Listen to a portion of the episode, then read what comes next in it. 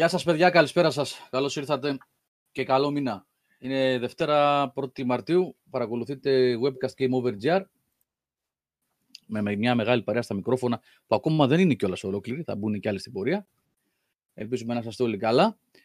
Ε, πριν μιλήσουμε, πριν πούμε για τα παιδιά που είναι στην παρέα στο chat, να δούμε ποιοι είναι στα μικρόφωνα σήμερα και τι έχουμε να κάνουμε από, ε, σε ό,τι αφορά τη θεματολογία μας σήμερα. Έχουμε special webcast, όπως θα έχετε ήδη δει. Λοιπόν, ε, τα παιδιά της ομάδας, που είναι του Game Over δηλαδή, που είναι στα μικρόφωνα, ε, όπως βλέπω στη σειρά εδώ στο Discord, Νικόλας Μαρκόγλου. Γεια χαρά. Δίπλα Μιχάλης Χασάπης. Hello. Κάποιος έχει ανοιχτό το live, ο Λάμπρος είναι. Λοιπόν, ε, δίπλα από τον Μιχάλη Σάβας Καζατζίδης. Γεια και χαρά. Και πηγαίνουμε κάτω. Νι- Νίκος Πλωμαριτέλης. Προσπαθώ να δω το live τώρα εδώ για να δω πώς είναι. Καλησπέρα, παιδιά. Καλή ακρόαση. Βγήκε σφίνα δεξί εξτρέμο ο Λάμπρος, Νάτος, Λάμπρος Δημακόπουλος.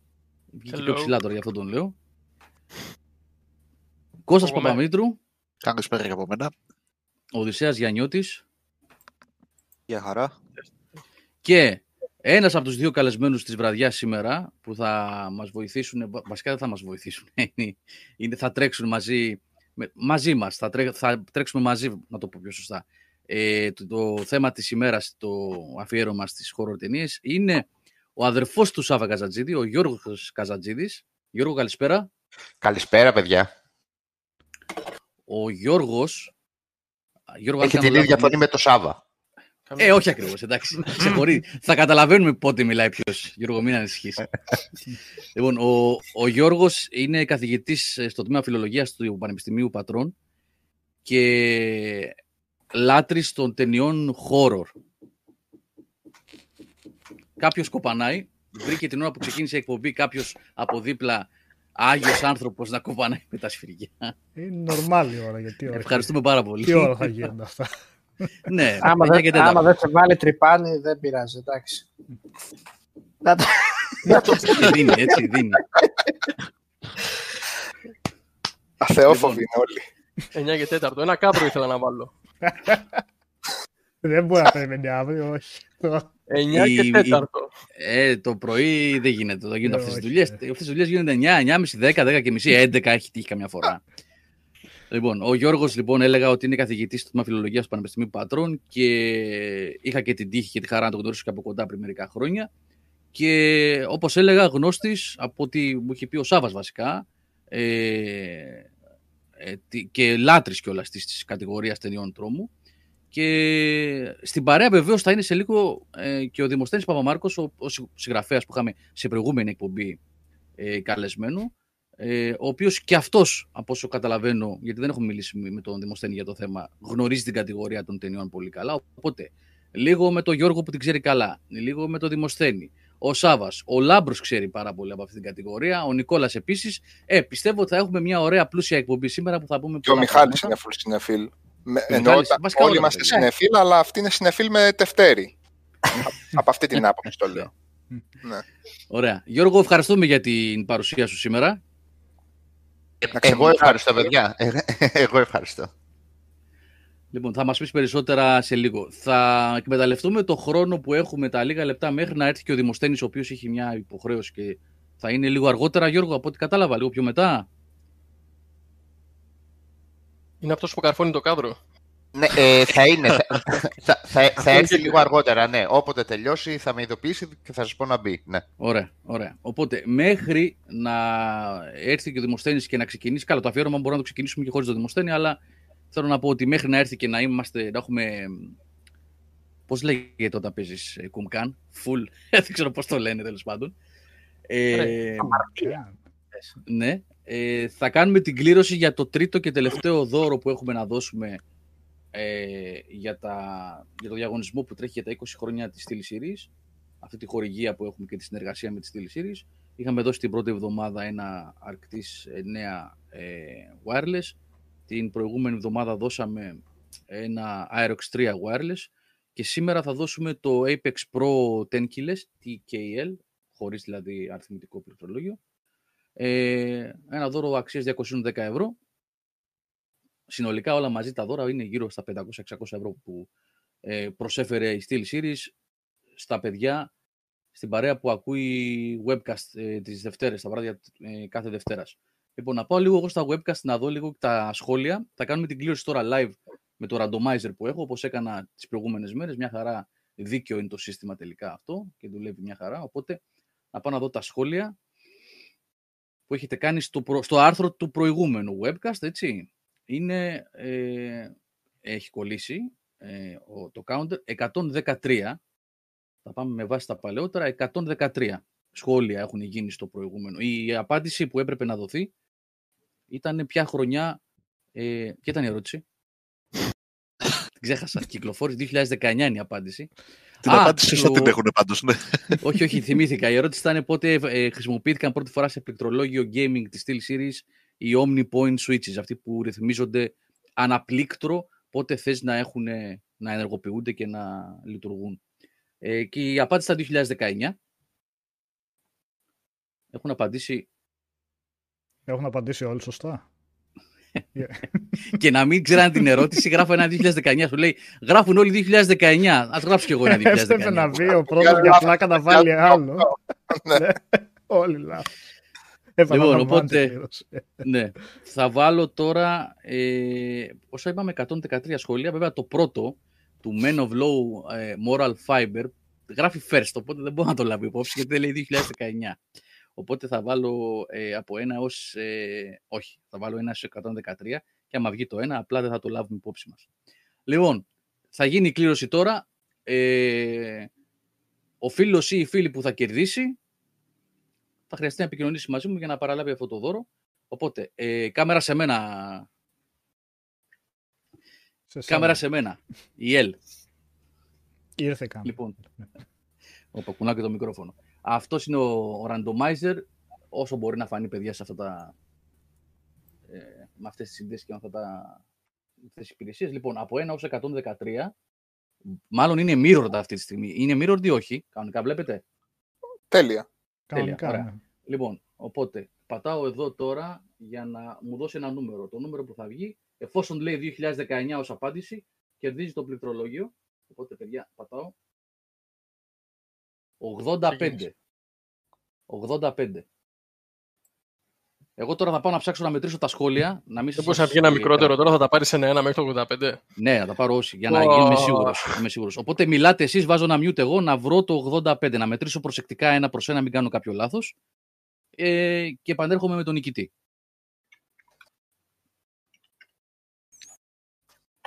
Μιλάτε, τα μικρόφωνα είναι δικά σας, μπορείτε να λέτε ό,τι θέλετε. Και έρχομαι. Για πείτε τι έχετε στο μυαλό σας, γιατί και εγώ, το, Πείτε εγώ για τώρα το το πήρα leak του χαμπάρι. Elden Ring, πείτε για το Japan Studio που έκλεισε. Αυτά θα τα ξεπετάξουμε γρήγορα σήμερα. Και έρχομαι. Ούτε αυτό μπορούμε να το ξέρουμε. Το ένα είναι leak, το άλλο δεν το ξέρουμε 100% γιατί μιλάνε για αναδιαμόρφωση.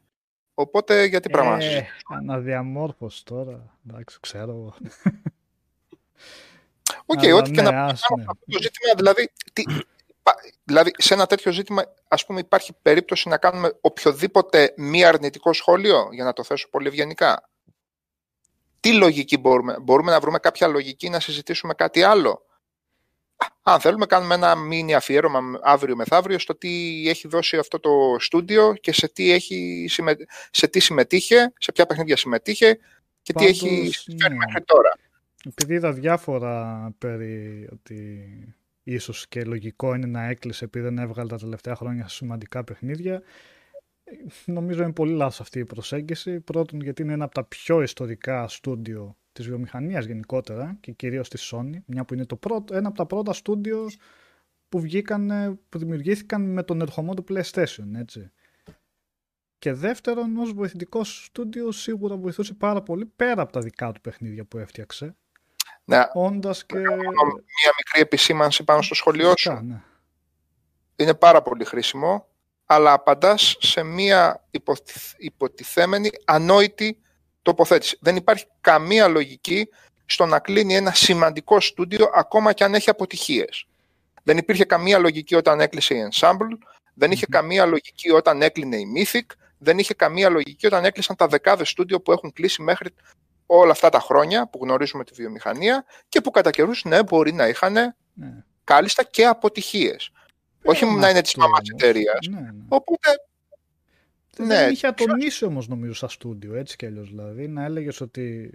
Έχεις πολύ δίκιο σε αυτό που λες. Δεν το κλείνεις έτσι ε, από τη Έτσι. μια μέρα στην άλλη ένα ιστορικό στούντιο, αλλά ούτε νομίζω υπάρχει λογική ότι ε, ναι, αλλά τελευταία έτσι κι αλλιώς δεν έβγαζε τίποτα. Παιδιά, το Demon Souls που βγήκε πρόσφατα το remake ήταν και η Japan Studio μέσα, έτσι βοήθησε στην ανάπτυξή του. Χώρια Ξέρεις το τι, ρε, Bloodborne, χώρια Παιδιά. τα άλλα 300 παιχνίδια, πώς έχει βοηθήσει. Έχει βγάλει πάρα πολλά. Απλά αυτές οι συζητήσεις δεν, ξέρω, δεν έχουν και πολύ νόημα. Γιατί πάντα απλά μαθαίνουμε εμείς πέντε πράγματα. Δεν ξέρουμε τι κρύβεται από κάτω. Μπορεί η Japan Καλά, Studio ναι, να, τα πάντα. ναι, να, εντάξει. να ήταν χάλια, ρε παιδί μου, στη συνεργασία της. Λέμε τώρα έτσι, υποθετικά. Δεν μαθαίνεις ποτέ την όλη, ολόκληρη την ιστορία. Δεν μαθαίνεις ούτε καν το 50-60% της ιστορίας. Ε, ναι, σε λέω. Αυτό για Καλά, τα σε- πάντα, με τα όσα τα ξέρουμε όμως. Κοίτα, σε εντάξει. 10 ναι. εκατομμύρια πράγματα δεν μαθαίνουμε ποτέ ναι. την ιστορία. Ναι. Δεν σημαίνει ότι Οπότε δεν θα δεν ξέρω σχολιάσουμε κιόλας. Ναι, δεν ξε- τα- σωστό, το Ε, σχολιάζουμε, χαρά το θα συζητήσουμε. σχολιάσουμε. Ναι. Αλλά δεν ξέρω πώς μπορώ να. Τι, τι άποψη μπορώ. Εγώ, σαν λάμπρος, τι άποψη μπορώ να έχω για κάτι που δεν. Ξέρω τη, τη δουλειά τους. Τη δουλειά τους την έχουμε παίξει όλοι, έτσι. Κοίτα, Είναι ιστορικό. ξέρουμε ότι γενικά αμερικανοποιείται περισσότερο η Sony. Βλέποντας να Αυτό κλείνει ναι. το Japan Studio, ε, δεν είναι και πολύ θετικό αυτό να βλέπεις να χάνει Ναι, τα αυτό σίγουρα φορητά δεν του. Οπότε βλέποντας με τα συγκεκριμένα δεδομένα τώρα. Ναι, ναι, και δεν είναι κάθεται μεμονωμένο, καλά αυτή η έτσι. κίνηση. Όπως δεν ξέραμε δεν- και ο Σάββας με τα παραδείγματα που είπε με την Ensemble, δεν ξέραμε γιατί έκλεισε. Μπορεί να ήταν μέσα χάλι μαύρο η εταιρεία πλέον. Δεν το ξέρουμε. Αλλά ξέρουμε ότι ήταν ιστορικό στούντιο, ξέρουμε ότι έβγαλε πολύ δυνατούς τίτλου και ξαφνικά έκλεισε. Είναι ενοχλητικό, ρε παιδί μου, όμως, ότι δεν μαθαίνουμε. Λοιπόν, ε, μέτρησα δύο φορές και από το 1 μέχρι το 85 και από το 113 ανάποδα μέχρι το 85. Μπορώ να το κάνω και αυτό, παιδιά. Ε, και νικητής είναι. Ε, πού τους, τον έχασα. Νάτος. Ε, ο Καμπιτάκης Νίκος. Καμπιτάκης, με λατινικά έχει το όνομά του βεβαίως. Καμπιτάκης Νίκος. Είναι ο, το username που έχει στο Discuss, έτσι. Με το Discuss γίνεται ο σχολιασμός στα άρθρα. Οπότε ο φίλος Καμπιτάκης Νίκος που δήλωσε συμμετοχή στο διαγωνισμό κέρδισε το Apex Pro ε, 10 kills. Ο- ε, Θα πρέπει να μου στείλει είτε αν με έχεις friends στο Facebook, στο Messenger, είτε στο Discord, θα με κάνει ad, είτε να στείλει ένα mail στην τελική, το πιο απλό, στο admin at gameover.gr για να συνεννοηθούμε πώς θα παραλάβει αυτό το πανάκριβο δώρο έτσι που κάνει 210 ευρώ και είναι και φοβερό πληκτρολόγιο. Είναι αλλού. Ε, επαναλαμβάνω, Καμπιτάκης Νίκος. Καμπιτάκης Νίκος. Αν ο Νίκος δεν εμφανιστεί για ένα διάστημα περίπου ένα μήνα κανονικά είναι, όχι περίπου, ένα μήνα, είναι στους όρους όλων των διαγωνισμών μας, στους όρους χρήσης του site. Αν δεν εμφανιστεί ο Νίκος λοιπόν, δεν βλέπω και το live εγώ τώρα μήπως είναι κιόλας μέσα, ε, τότε το δώρο θα μείνει εδώ και θα πάμε να κάνουμε μια άλλη κλήρωση, ένα άλλο giveaway κάποια στιγμή σε ένα webcast, κάτι θα κάνουμε. Αν βέβαια επικοινωνήσει ο Νίκος, το συντομότερο δυνατό θα το έχει στα χέρια του. Λοιπόν, ευχαριστούμε πάρα πολύ όλους για τη συμμετοχή ε, και ευχαριστούμε βεβαίως τη Steel Series για τη δωροθέτηση και για την υποστήριξη. Ε, και παιδιά, ε, όταν βλέπετε και προσπαθούμε και κάνουμε τέτοια πράγματα, βοηθάτε κι εσείς ε, με, έτσι, πώς να σου το πω, εμ, ε, με διασπορά της είδηση, να τη μεταφέρετε και σε άλλους, ότι γίνεται τέτοιες προσπάθειες, υπάρχουν τέτοια τέτοια διαγωνισμοί, τα like στα, στις εκπομπές, τα live, βοηθάνε πάρα πολύ, έτσι. Ε, λοιπόν, α,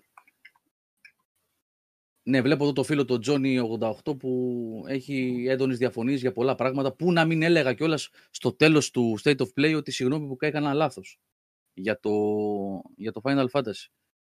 Πού να... Ε, λοιπόν, ε, θα σου πω τώρα, θα σου πω. Εγώ δεν είπα ότι θέλει να κάνει κακό στην Insomniac. Είπα εγώ ότι θέλει να κάνει κακό στην Insomniac. Είπα ότι δεν μπορώ να καταλάβω γιατί ε, βγαίνει το Final Fantasy 7 μία μέρα πριν από το, από το Ratchet. Προφανώς και δεν είναι ε, ευθύνη α, της Sony για το Final Fantasy 7, για, για το upgrade του Final Fantasy 7, γιατί είναι published by Square, αλλά επειδή είναι exclusive, πιστεύω ότι θα είχε ένα λόγο. Αυτό είπα και ότι φαντάζει σαν να μπαίνει τρικλοποδιά στην Insomniac, η οποία είχε ξαναφάει τρικλοποδιά με το Resistance 3. Μια Insomniac που σηκώνει στην πλάτη της αυτή τη στιγμή το PlayStation 5. Το σήκωσε με το Miles Morales και θα το σηκώσει με το Ratchet. Τι άλλο να πω; Εγώ τι άλλο να πω δηλαδή και δεν έγινε κατανοητό. Δεν, προφανώς και δεν θα θέλει να κάνει κακό στην Insomniac η Sony. Μιλάω για λανθασμένες επιλογές κατά το δικό μου κριτήριο. Πιο ξεκάθαρος στο live αυτό που κάναμε δεν μπορούσα να ήμουν ρε Τζόνι. Δεν ξέρω γιατί δεν έγινε κατανοητό. Νομίζω τώρα το είπα. Αυτό, αυτό ήθελα να πω. Και στην ερώτησή σου γιατί, θέλει να, κα- γιατί να θέλει να κάνει η Sony κακό στην Insomnia, στην Ε, κακό δεν θέλει Insomnia να αφού κάνει. είναι δικό της στούντιο, προφανώς, απλά έχουμε και άλλα παραδείγματα που πάρθηκαν κακές επιλογές. Κατά τη δικιά Είναι- μας εκτίμηση, όπως έγινε με το Immortal στο πρόσφατο που βγήκε μαζί με τα άλλα τα μεγάλα Όπως έγινε με το παιχνίδια της Titanfall Ubisoft, 2. όπως έγινε με το Titanfall, δεν είναι πρώτη Ναι. φορά που γίνεται κάτι τέτοιο. Ναι. Και εν πάση περιπτώσει, δικιά μας εκτίμηση του Γιώργου και συμφωνώ απόλυτα με αυτό είναι ότι είναι. Α, οκ. Ναι, είναι, είναι άλλο Είναι, θέμα. ναι. Πρόσεξε. Είναι άλλο θέμα, έτσι όπως το έθεσες, το να θέλει να κάνει κακό. Είναι δυνατό να θέλει να κάνει κακό στο, στο στούντιο που κατά την άποψή μου είναι όσο πολύτιμο είναι, είναι η Naughty Dog και η Santa Monica αυτή τη στιγμή. Ε, Είναι εξίσου πολύτιμη η Insomniac για μένα σαν στις μετοχές της στο πορτφόλιο της Sony και άλλο να κάνει ακούσια κακό. Είναι δύο διαφορετικά πράγματα. Για μένα είναι λάθος το να βγαίνει το, re- το upgrade, το δωρεάν upgrade του Final Fantasy VII σε ένα πεινασμένο για ε, next gen παιχνίδια κοινό μία Ε, μέρα πριν από το Ratchet. Ε, Αλλά, Αλλά, ε, εκτίμηση κάναμε όμως, γιατί λες ότι άφησε να εννοηθεί ότι η Sony ήθελε Όχι. σκόπιμα πώς δεν έχουμε inside Αν- πληροφορία γι' αυτό και δεν εκτίμησες κάναμε Όχι. σε εκείνο το Όχι, περίοδο. Τζόνι, αυτό πρώτη μπορούσε φορά να που το θεωρηθεί το γράφουν. αντίθετο. Αν είχα αφήσει να εννοηθεί ότι η Sony θέλει σκόπιμα να κάνει κακό, θα μου είχαν στείλει ε, κεραβασάκια για αυτό το πράγμα. Μάλλον κατάλαβες λάθος, δεν ξέρω. Ο τόνος μου ίσως να σε μπέρδεψε λιγάκι, μπορεί να αυτό κι εγώ, αλλά ε, όχι. Άφησα να εννοηθεί ότι θέλει να κάνει κακό η Sony στην Insomnia. Ούτε ισχυρίζομαι ότι εγώ αγαπάω την Insomniac πιο πολύ από τη Sony. Την αγαπάω πολύ την Insomniac, αλλά μάλλον κάποιοι που βγάζουν εκατομμύρια με την Insomniac την αγαπάνε πιο πολύ. Λοιπόν, ε, αλλά για να μην βγαίνουμε εκτός θέματος, ο διαγωνισμός μας τελείωσε. Νομίζω ξεκαθαρίστηκε αυτό το θέμα. Ε, εγώ έχω και μια ιδιαίτερη αδυναμία, το ξέρετε χρόνια τώρα, τα έχουμε πει πολλές φορές, στα παιχνίδια Ratchet και στην Insomniac γενικότερα. Ε, τη θεωρώ αδικημένη την Insomniac. Μπορεί να φταίει και ο Ted Price και οι επιλογές του, μπορεί να φταίει, δεν ξέρω ποιος φταίει. Ε, το ότι δεν μπήκε πιο γρήγορα στην οικογένεια, δεν έγινε πιο γρήγορα, θέλω να πω, ε, first party studio, όπως έγινε η Naughty Dog, που αγοράστηκε πολύ πολύ νωρίς. Ε, η- και η Insomniac ήθελε να είναι λίγο πιο αυτόνομη και τελικά δεν της βγήκε σε καλό. Αλλά νομίζω ότι είναι πολύ αδικημένη. Επαναλαμβάνω και τελειώνω εδώ ότι είναι για μένα στο δικό μου μυαλό και βάσει της ποιότητας των παιχνιδιών που έχει δώσει μέσα στα χρόνια, με τα πάνω και τα κάτω της, ε, και για τα PlayStation και για άλλες, και για, με το Sunset Overdrive επί της ουσίας, ε, είναι στο ίδιο επίπεδο σαν στούντιο και σε τεχνολογία και σε ιδέες και σε εφαρμογή των ιδεών κτλ. Και σε αριθ- όγκο παιχνιδιών, ίσα με τη Santa Monica και την Naughty Dog. Αυτή τη στιγμή για μένα στο, στη βαρύτητα της Sony. Λοιπόν, αυτά. Γιώργο, βγαίνει και το Ratchet σήμερα δωρεάν για όλους, έτσι. το Ε, ναι, PS4. τρέχετε αυτό. Αν έχετε Plus, τρέχετε. Α, όχι, δεν είναι για Όχι, Plus, για- είναι Όχι, για, για όλους. όλους, για όλους, παιδιά, για όλους. Είναι αυτό το play για την καραντίνα που κάνουν. Ναι, ναι. Ναι, τρέχετε, το παίρνετε αυτό, το κατεβάζετε. Φανταστική κίνηση, έτσι. Εγώ δεν το έχω παίξει κιόλας, μια χαρά. Ναι, αυτά δεν Αυτό τα το- χάνετε τώρα. Το, ναι. το παίρνεις και το κρατάς για πάντα, ε. Ε, Ναι. Ναι, ναι. ε, επειδή λέει ο Ιωάννης Όχι. Insomnia και θα υπάρξει κάποιο μπέρδεμα το τρέλερ, το Elden Ring που αναφέρει είναι leak έγινε. Σε πολύ κακή ποιότητα και αυτά. Δεν είναι ότι βγήκε νέο τρέλερ επισήμως. Ναι, είναι από τηλεόραση γραμμένο με κινητό, κάτι τέτοιο είναι. Κάπως έτσι. δεν είναι. φαίνεται και πολύ. Ναι. Είναι μόνο για τη γεύση, έτσι. Θέλω να το δικάσω, αλλά δεν καταλαβαίνεις και πολλά. Λοιπόν, ε, καμιά φορά, παιδιά, ε, κάνουμε και εκτιμήσεις, έτσι. Δηλαδή, έχουμε, βλέπουμε τι γίνεται, διαβάζουμε, ακούμε, παρακολουθούμε, έχουμε ε, άποψη για κάποια θέματα και κάνουμε εκτιμήσεις. Τώρα, μπορεί να είναι λάθος εκτιμήσεις, αλλά πρέπει να τις κάνουμε. Έχουμε το δικαίωμα να τις κάνουμε. Λοιπόν, πάμε στο θέμα της ημέρας. Ε, το καταλαβαίνω ότι έχουν σκάσει τρία-τέσσερα θεματάκια της επικαιρότητας. Όμως αυτή η εκπομπή πολύ special και πολύ ιδιαίτερη για μένα, για μέ- εγώ θα την παρακολουθήσω μαζί σας έτσι, με πολύ όρεξη. Ήταν προγραμματισμένη καιρό και δεν μπορούσε να πάει άλλο πίσω. Ε, και εντάξει, δεν είναι και κάποια επικαιρότητα που σηκώνει και δύο ώρες συζήτηση. Μπορούμε να την κάνουμε στο Vidcast που θα γίνει αυτή την εβδομάδα Καλώς εχόντων των πραγμάτων. Από την προηγούμενη δεν πρόλαβα εγώ δυστυχώς. Παρόλο που τα παιδιά ε, θέλανε οπωσδήποτε να κάνουμε, δεν το πρόλαβα με τίποτα εγώ. Ε, θα συζητήσουμε περισσότερο για όλα αυτά, την πρόσφατη επικαιρότητα, αυτές τις 4-5 ειδήσεις, τις δυνατές της τελευταίου δεκαημέρου, στο Vidcast της Παρασκευής. Λοιπόν, Νικόλας, ε, Γιώργος προφανώς, Καζατζίδης, Γιώργος Καζατζίδης. Δεν, όσοι μπήκατε τώρα δεν κάνω λάθος, είναι ο Γιώργος, αδερφός του Σάβα, ο οποίος είναι special guest σήμερα, ε, που θα, μιλήσουμε, θα μας μιλήσει, θα μας βοηθήσει να μάθουμε περισσότερα για ταινίες τρόμου. Δικός σας. Ε, συγγνώμη, διάβαζα λίγο τα σχόλια του Τζόνι, αλλά οκ. Δεν μπορούμε να κάνουμε κάτι γι' αυτό. Ε, Για να ξεκινήσουμε λίγο να πούμε ότι οι horror ταινίες είναι συνυφασμένες με την έναρξη του κινηματογράφου. Έτσι. Δηλαδή με το, που- σχεδόν με το που ξεκίνησε ε, η- εφευρέθηκε ο κινηματογράφος από τα πρώτα δείγματα ήταν και horror ταινίες, έτσι δεν είναι Νικόλα; ε, από όσα είχα διαβάσει και κάποια που έχω δει από αυτά, έτσι ε, φαίνεται. Έχω Οι την εντύπωση πρώτες... ότι υπάρχει, υπάρχει και βιντεάκι των αδερφών Λουμιέ που παίζουν με ένα σκελετό. Ε. Ε, Ναι. Του, Ναι, υπάρχει αυτό. του Σωστό, Τζορτζ ε. Μελιέ νομίζω είναι αυτό. Που έχει Αυτός είναι ο βγάλει με πρώτο. ένα- Όχι, είναι ο πρώτος ο Μελιέ. Και με- Όχι. κάποια στιγμή, δεν ξέρω πότε, κάπου εκεί κάνουν και Λουμιέ. Δηλαδή σε φάση χαζεύω και παίζω με το αυτό που, που εφήβρα. Όχι, οι αδερφοί, Άλλο χώρο. οι- τα αδέρφια Λουμιέρ κάνανε τις πρώτες προβολές που έγιναν ποτέ.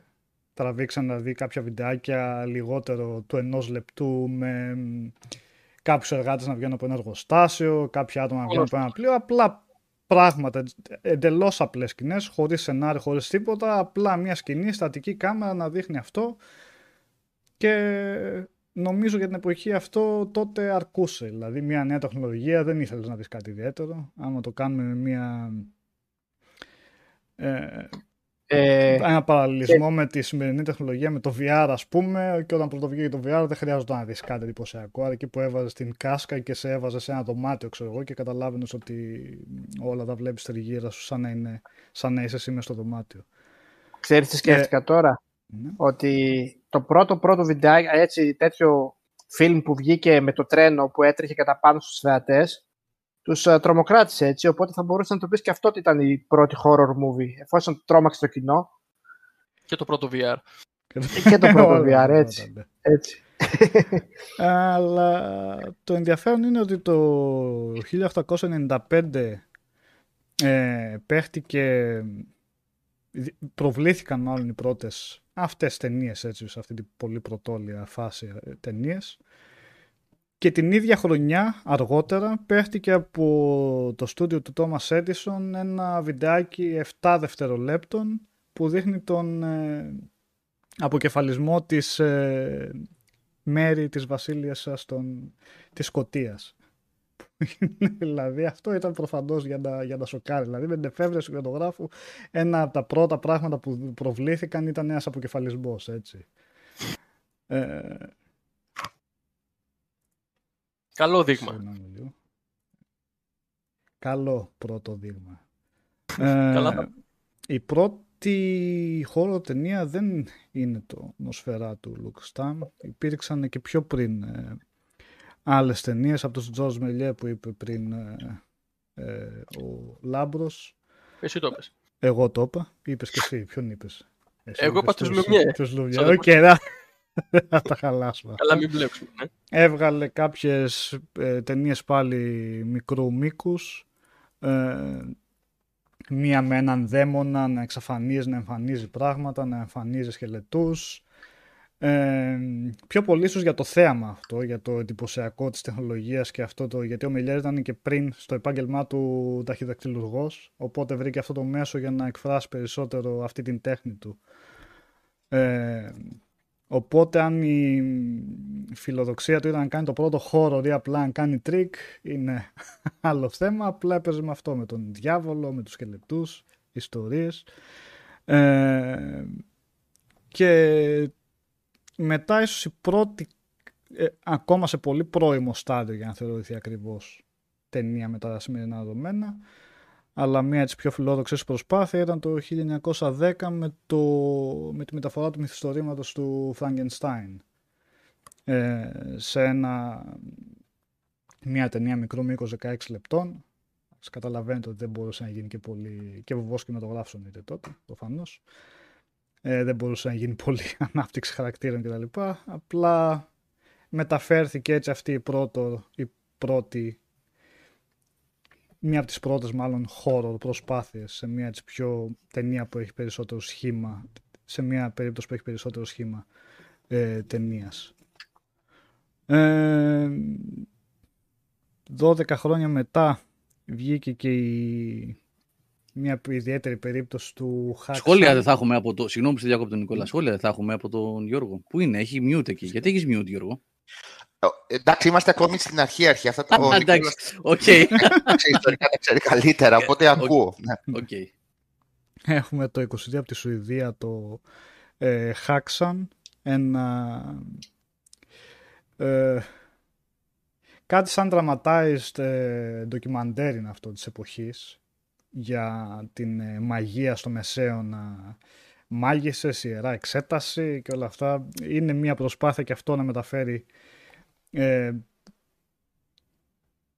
ε, κάποια ας πούμε τρομακτικές καταστάσεις ίσως του, ε, του Μεσαίωνα με κάποιο έτσι, ντοκιμαντερίστικο τρόπο. Βέβαια είχα προσπαθήσει να το δω αυτό, πλέον δεν είναι πλέον για ιστορική συμβασία, δεν είναι τόσο εύκολο να το δεις, είναι σε πολύ Ωραίο, πρωτόγονο ωραίο. στυλ. Είναι πολύ, είναι αρκετά άρρωστο μου, δεδομένης εποχής όμως. Ε. Ναι, Σε ναι, πια... ναι. Εμένα με είχε πιάσει όταν το είχα. Πάνε χρόνια βέβαια, αλλά θυμάμαι ότι μου είχε κάνει τρομερή εντύπωση ότι λες από τότε. Μπράβο. Μμ, Έτσι. Ε, Νικόλα, Ναι. το εργαστήριο του Δόκτωρου Καλιγκάρη το προσπέρασες θελημένα, δεν το πιστε- πιστεύεις ότι είναι thriller ή... Εγώ νομίζω θα πάμε Ε, πιο... όχι, πάμε εκεί πέρα, αυτή είναι το επόμενο που Γιατί, θα... γιατί αυτό είναι, αυτό είναι το 20, ανέφερα. δεν, είναι- κατάλαβες, αυτό είναι το 20. Ναι, ναι, ναι. Οπότε, Είπα ναι. κάποιο λίγο πιο διαφορετικό, αλλά έχεις Οκ, ε, δίκιο για οκ. ταινία, ταινία. Νομίζω και ε, από τις πρώτες ίσως κανονικά, σίγουρα από τις πρώτες ε, κανονικά δομημένες ταινίες, ε, δηλαδή μεγάλου, ε, μεγάλου μήκους, με αρχή, μέση και τέλος, σενάριο κανονικά. Ε, είναι το Cabinet of Dr. Caligari ε, του 1920, γερμανική παραγωγή, το οποίο έφερε και τον εξπρεσιονισμό στο κινηματογράφο. Βλέπετε, αν, αν παρακολουθείτε δηλαδή τώρα το webcast και όλα το webcast από τις εικόνες, με πολύ έτσι ιδιόμορφα σκηνικά, ε, που Με- με γωνίες στα δείχνανε, κτίρια, με ναι, ιδιαίτερες παραμορφωμένα σκιές. κτίρια, αυτό με σκιές έπαιζε πολύ, ένα πολύ ενδιαφέρον σενάριο με αυτό τον Dr. Καλιγκάρη σαν ρόλο βίλεν ας πούμε που έχει έναν ε, βοηθό μαζί του που τον υπνοτίζει και κάνει διάφορους φόνους και με ένα πολύ ενδιαφέρον twist στο τέλος για το τι πραγματικά συμβαίνει Ναι. ε, και ιδίως για την εποχή της ταινίας. Και σε μια Γερμανία που είχε μπάργκος ξένες ταινίες τότε, έτσι. Δεν είναι τυχαίο και την εποχή Ναι, όλο αυτό. ναι. Ε, μπα- αυτό δεν το γνωρίζω. Ε, τώρα οι αρχές σαν 1900. Ναι. Ε, να πω εδώ για το Cabinet of Dr. Caligari ότι ε, εμένα προσωπικά μου έχει αφήσει την εντύπωση ότι είναι η πρώτη ταινία με ζόμπι. Πριν ο όρος ζόμπι ε, εφευρεθεί, εντάξει, ο πρωταγωνιστής αυτός που υπνοτίζεται και διαπράττει τους φόνους δεν είναι νεκροζώντανος, αλλά όταν τον βλέ, αν τον δεις και δεν σου πούνε τι, τι είναι αυτό που βλέπεις, θα πεις αυτός είναι ζόμπι. Οπότε έχει μία πρωτιά, ρε παιδί με αυτή η ταινία. Και στο, στο χώρο του horror. ναι. δεν είναι ζόμπι, αλλά είναι, είναι ζόμπι χωρίς να το λέγεται ζόμπι. Ωραίες εικόνες Ναι. έχεις μαζέψει. Ναι, ναι, ναι. Παιδιά, αυτά με τον γερμανικό εξπρεσιονισμό, δείτε μια, πάρτε το, ξέρω εγώ, το Nightmare Before Christmas του Tim Burton, να δείτε από πού τα έχει πάρει, τα πού τα έχει εμπνευστεί όλα. Δηλαδή είναι φανταστικό κίνημα ο γερμανικός εξπρεσιονισμός. Πολύ παλιό τώρα, αλλά έχει δώσει πάρα πολλά πράγματα και έχει επηρεάσει πάρα πολύ κόσμο. Είχε βγει και ωραίο παιχνιδάκι πριν κάποια χρόνια. Το White, πώς το λέγανε, White κάτι. Το θυμάται κανείς σας; Που έμοιαζε πολύ σε καλή Πολλές πληροφορίες. Ποιο ήτανε, μωρέ, ναι. Πολύ ωραίο και το έχω παίξει και μ' άρεσε και πάρα πολύ. Και τώρα το White κάτι με ένα σπίτι. Horror ήτανε. Τέλος πάντων, δεν το θυμάμαι. Ας προσπεράσουμε. Μην, μην, το... μην ξεφεύγουμε.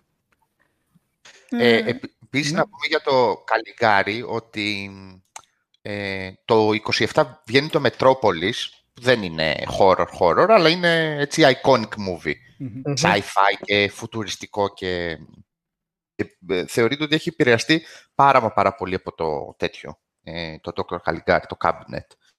Ε, Ε, ναι, αισθητικά και μόνο να τα δεις. Το Μετρόπολης δεν, δεν ανήκει αυτός στον εξπρεσιονισμό, στον γερμανικό εξπρεσιονισμό; εντάξει, αυτό Έχω δεν την το, εντύπωση ότι ανήκει. Ε, μπο- μπορείς να το εντάξεις. Εκεί μπαίνουν Ναι. και τέτοια φου- φουτουρισμού. Επειδή είναι μια πολύ ιδιαίτερη περίοδος η δεκαετία του 20 και μιλάμε για Γερμανία, ε, έχει πολύ ενδιαφέρον και εκείνο τον καιρό, αλλά κυρίως μετά τον πόλεμο. Να δει κανείς πώς διαβάζονται αυτές οι ταινίες. Ε, το Metropolis π.χ. όλο αυτό το φουτουριστικό και το, το, το setting α, έχει, ε, πώς το λένε, ε, έχει διαβαστεί ως ένα, ένα σύμνο στο, στην αισθητική, αυτή την ξερή αισθητική του, του ναζισμού. Α, Μμμ. Αλλά εντάξει, αυτά τώρα είναι ανα, αναπόφευκτοι συσχετισμοί που κάνουμε. Δεν, δεν τα ξέρω καλά για να ξέρω και αυτοί ως δημιουργοί τι είχαν στο μυαλό τους. Απλώς επειδή είμαστε λίγο σε, σε, στην πρώιμη φάση ακόμη και μιλάμε για την αρχή του horror, αυτό το συζητήσαμε λίγο και με τον Νικόλο όταν κοιτούσαμε τη λίστα, νομίζω έχει ένα ενδιαφέρον να... γιατί εμείς κοιτάμε προς τα πίσω για να βρούμε ας πούμε το σημείο 0, πότε γεννιέται ένα είδος. Οκ. Και λογικό είναι ότι εμείς ως α, θεατές εν έτη 2021 θα δούμε σήμερα το Dr. Caligari ή άλλες ταινίες εκείνης της εποχής και θα πούμε ότι ωραία, αυτό φαίνεται ότι έχει horrific στοιχεία ή ότι εδώ βάζουν σκελετούς ή ότι αυτό μοιάζει σαν ζόμπι. Αυτό νομίζω ότι μια τέτοια συζήτηση νομίζω ότι θα πρέπει να την α, ιστορικοποιήσουμε λίγο και να κάτσουμε να σκεφτούμε, να μπούμε λίγο στο μυαλό του τότε σύγχρονου θεατή και το πώς ενδεχομένως αντιλαμβάνεται όλες αυτές τις ταινίες. Δηλαδή όταν μιλάμε για Dr. Caligari και εξπρεσιονισμό και λέμε πόσο ο Dr. Caligari ε, συνδιαλέγεται μετά ο Fritz Lang στο Metropolis μαζί του και πώς όλα αυτά είναι μέρη μιας ε, ευρύτερων τάσεων στην αισθητική. Δεν είναι... Ε, προφανώς έχει horror στοιχεία, προφανώς μπορούμε να το συζητήσουμε ως μία από τις πρώτες horror, horror ταινίες, αλλά έχει ένα ενδιαφέρον για να τις καταλάβουμε αυτές τις ταινίες, νομίζω, να κάτσουμε και να σκεφτούμε ότι δεν είναι απαραίτητο ο, ο θεατής της εποχής να πηγαίνει και να λέει «Τι- τι θα κάνεις το Σάββατο και να λες παιδιά θα δούμε horror ταινία, θα βάλουμε Όχι, Dr. σαφώς, Caligari. ναι.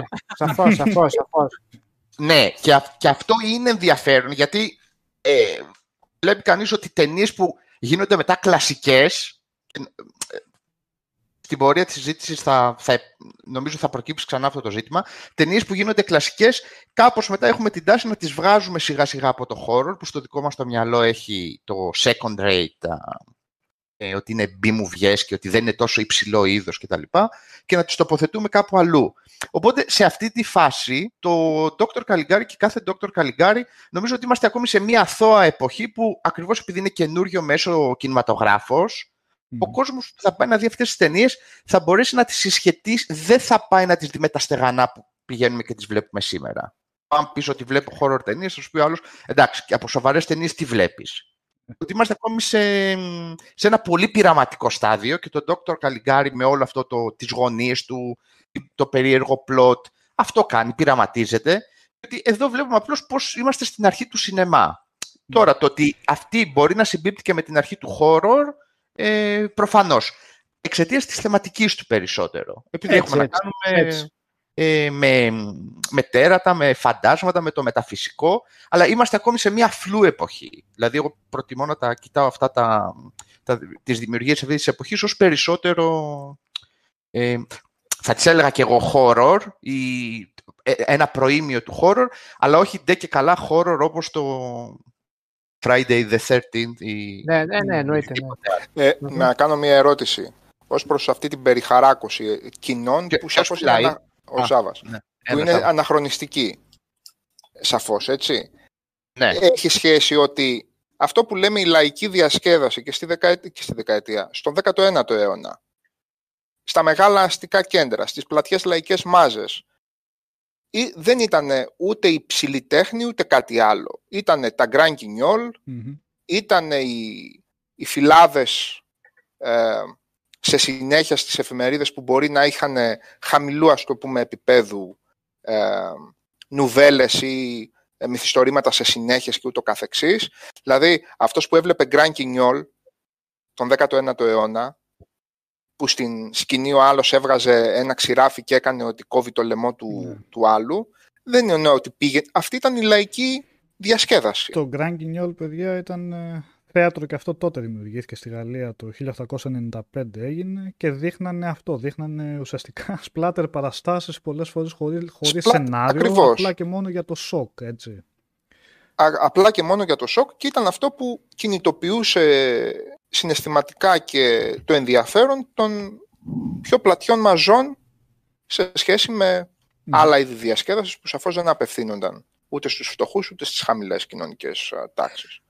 Ναι, οκ, εδώ... Απλά σαν προβληματισμό δηλαδή το θέτω. Τώρα μιλάει ο Γιώργος. Ναι, απλώς εδώ bro να σου πω κάτι. Είναι από τη μία να πούμε ότι αυτή, επειδή λέμε πλατιά, ε, πώς το λένε, ε, λαϊκή διασκέδαση κτλ. Από την άλλη, γι' αυτό λέω- εγώ λέω ότι είναι φλού, από την άλλη, αν κοιτάξει κανείς το, το δεύτερο μισό του 19ου αιώνα ε, την, στη λογοτεχνία, οκ, ε, θα δει ότι αυτό που λέμε εμείς σήμερα η κλασική λογοτεχνία του 19ου αιώνα επειδή είπες π.χ. για μυθιστορήματα τα οποία εκδίδονται σε σειρές και ο κόσμος πηγαίνει να πάρει την εφημερίδα για να δει τι λέει. Θα Ναι. δει κανείς ότι ε, Charles Dickens, όταν πηγαίνει, Είσαι ο κόσμος, chatbooks. Ναι. ναι, όταν πηγαίνει ο κόσμος στο Λονδίνο και αγοράζει την επόμενη εφημερίδα για να δει τι γίνεται στο επόμενο επεισόδιο του Bleak House του Charles Dickens, Μπράβο. το Bleak House το διαβάζει σαν ghost story. Δηλαδή δεν υπάρχει το.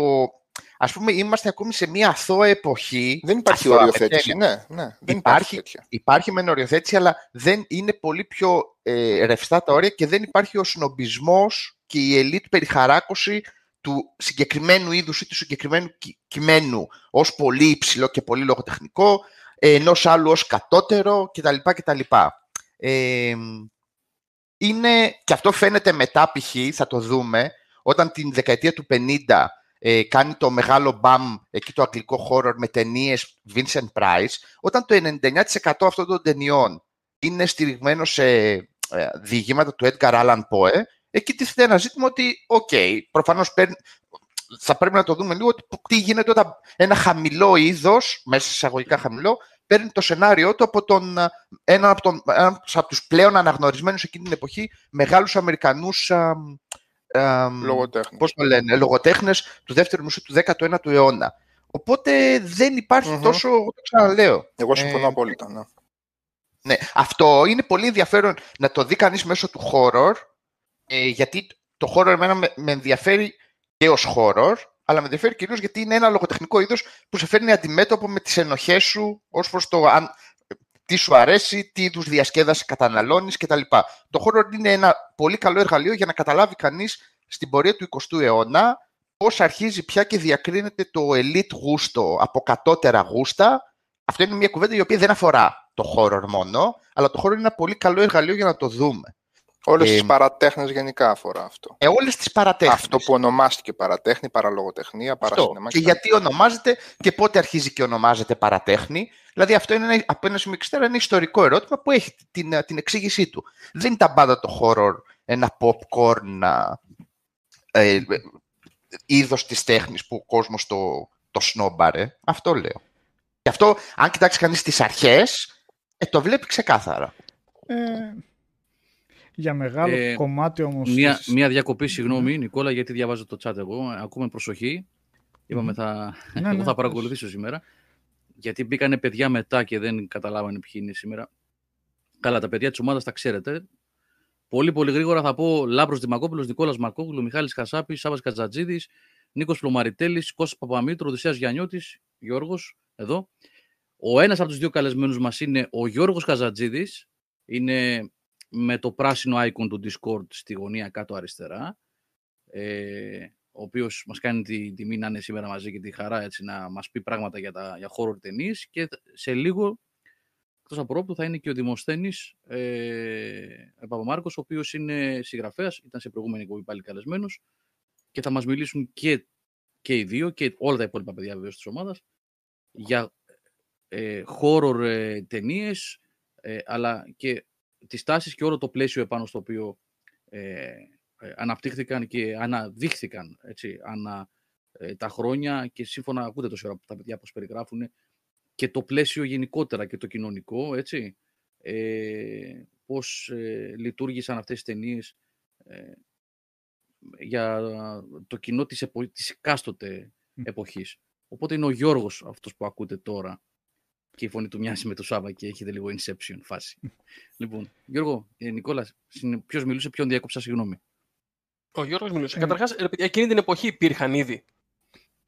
Είχαν ξεχω... είχαν... Είχε γίνει ο διαχωρισμός. Δηλαδή, έλεγες, OK, okay, θα πάμε κινηματογράφο. Τι θα δούμε; δεν, δεν ξέρω καν αν υπήρχε αυτός ο διαχωρισμός τότε. Πίεση με πιο slapstick humor ταινίες που βγαίναν τότε και πιο horror και αυτά, κάπως. Κάπως Μιλάμε για, για πολύ αρχές τώρα, έτσι, αρχές 1900. Ναι, ναι, ναι. Δεν ξέρω καν αν υπήρχε αυτό το πράγμα, αν, είχαν, αν είχε γίνει ίδιο διαχωρισμός των ειδών ταινιών ή απλά ήταν ταινίες, μία ταινία.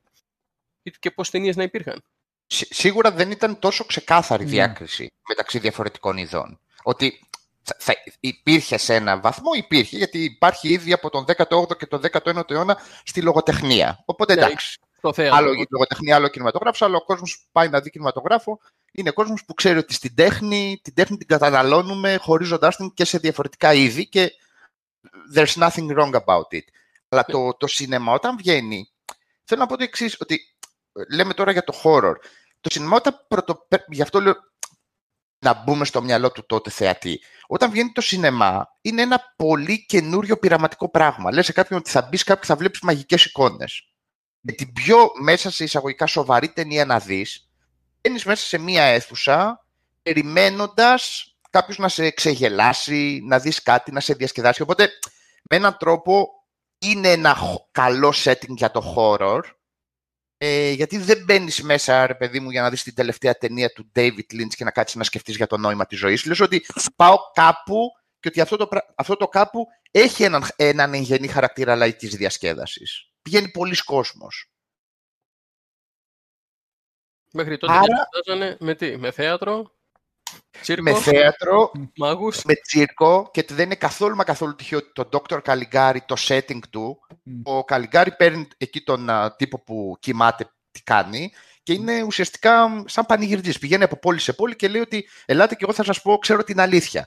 Δηλαδή η ίδια εικόνα, η, το, το, η πλοκή του Dr. Caligari δεν είναι καθόλου τυχαίο ότι είναι, ε, παραπέμπει σε μια στην, στην πιο κλασική μορφή λαϊκής διασκέδασης εκείνη την εποχή. Στην οποία λαϊκή διασκέδαση πηγαίνουν και οι κυρίες της υψηλής κοινωνίας των, της του Βικτοριανού Λονδίνου. Δεν το σνομπάρουν. Πηγαίνουν μαζί δίπλα με τον λαϊκό τύπο.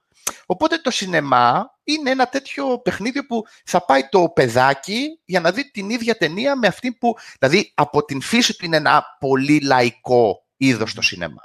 Οπότε αμέσως αμέσως αυτό νομίζω ότι θα πρέπει να μας προειδεάσει για να σκεφτούμε ότι δεν μπορούμε στην αρχή τουλάχιστον του σινεμά, της ιστορίας του σινεμά, να βάζουμε ετικέτες και ακριβώς αυτή η έλλειψη ετικετών και το πόσο πειραματικό γίνεται το όλο πράγμα, σου δείχνει ότι πόσο δύσκολο μετά είναι να πεις ότι ωραία, αυτό το βάζω στο κουτάκι horror, αυτό το βάζω στο κουτάκι κοινωνική ταινία, αυτό το βάζω στο κουτάκι western.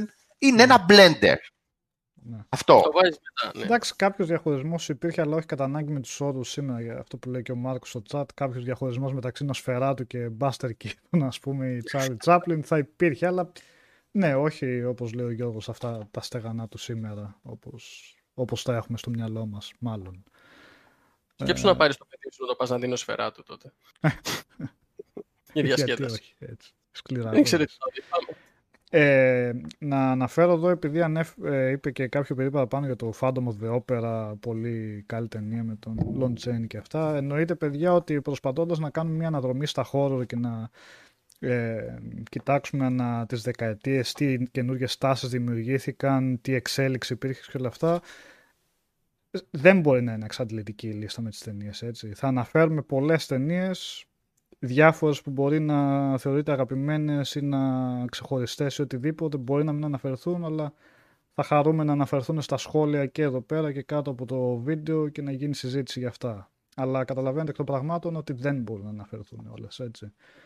Ε...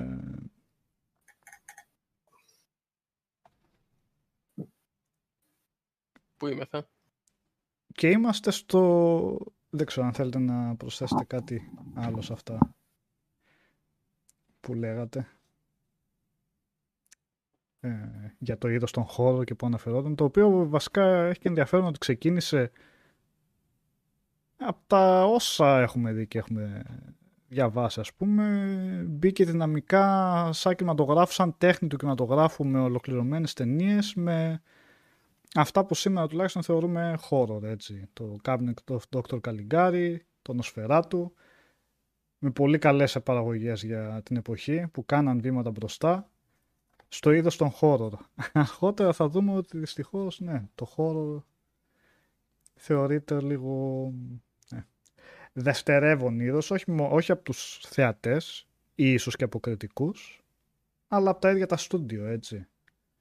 Γιατί πολλές φορές πάρα πολλά horror, πολλές ιστορίες πολύ επιτυχημένων horror είναι ταινίες οι οποίες μπήκαν με πολύ χαμηλό budget ή και μηδαμινό budget για να γίνουν ξαφνικά επιτυχίες, ε, ανέλπιστα επιτυχίες ή να αναγνωριστούν πολλά χρόνια αργότερα. Ο Δημήτρης ρωτάει αν το Καλιγκάρι και τον σφαιρά του ήταν διηγήματα. Ε, το Καλιγκάρι είναι original, έτσι δεν είναι; Ε, νομίζω ναι. Αλλά δεν θα Το πω Καλιγκάρι σίγουρα ναι. νομίζω και εγώ ότι τώρα. είναι original. Ναι. Το Ναι, Καλιγκάρι το είναι Καλιγκάρι original, είναι το- original. Το Ναι, το Νοσφαιράτου, Νοσφαιράτου δεν είναι. Το Ναι, Νοσφαιράτου ήταν είναι, και ο νομικά- Δράκου, είναι ο Δράκουλας. Είναι Δράκουλας. Το Η οποίο δεν το ιστορία είχαν του- λόγω δικαιωμάτων. Ναι. Τι Είχε- υπερθυμεί. είχε δεν γίνει είχε μήνυση πάρει από τα δικαιώματα. Σιγά. ο- Ναι, Σιγά. ναι, ναι. Όλοι μαζί. Όλοι την ξέρουν την ιστορία. Ποιος θέλει να την πει. Έλα. Ε, Αφού την ξέρουν όλοι, ας την πούν όλοι. Έλα Τώρα τη λέει Γιώργο. κανείς. Τώρα μιλά κανείς. Ε, Τώρα τη- Πες, Γιώργο. Απλά δεν ήθελαν, ή- ή- όχι δεν ήθελαν να πληρώσουν δικαιώματα. Μπήκε η, αυτή που είχε τα δικαιώματα του, του Stoker και τους είπε όχι δεν μπορείτε να χρησιμοποιήσετε το όνομα. Η χείρα του ήταν.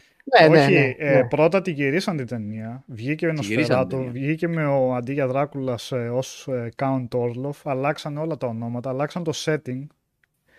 Ε, γιατί δεν θέλανε να πάρουν τα δικαιώματα, αλλά το πήρε χαμπάρι η, Ιστορία και ένα. η, η Stoker. Α, και τους έκανε μήνυση Και μετά. τους έκανε μήνυση και είχε βγει και εντολή για να καταστραφούν οι κόπιες.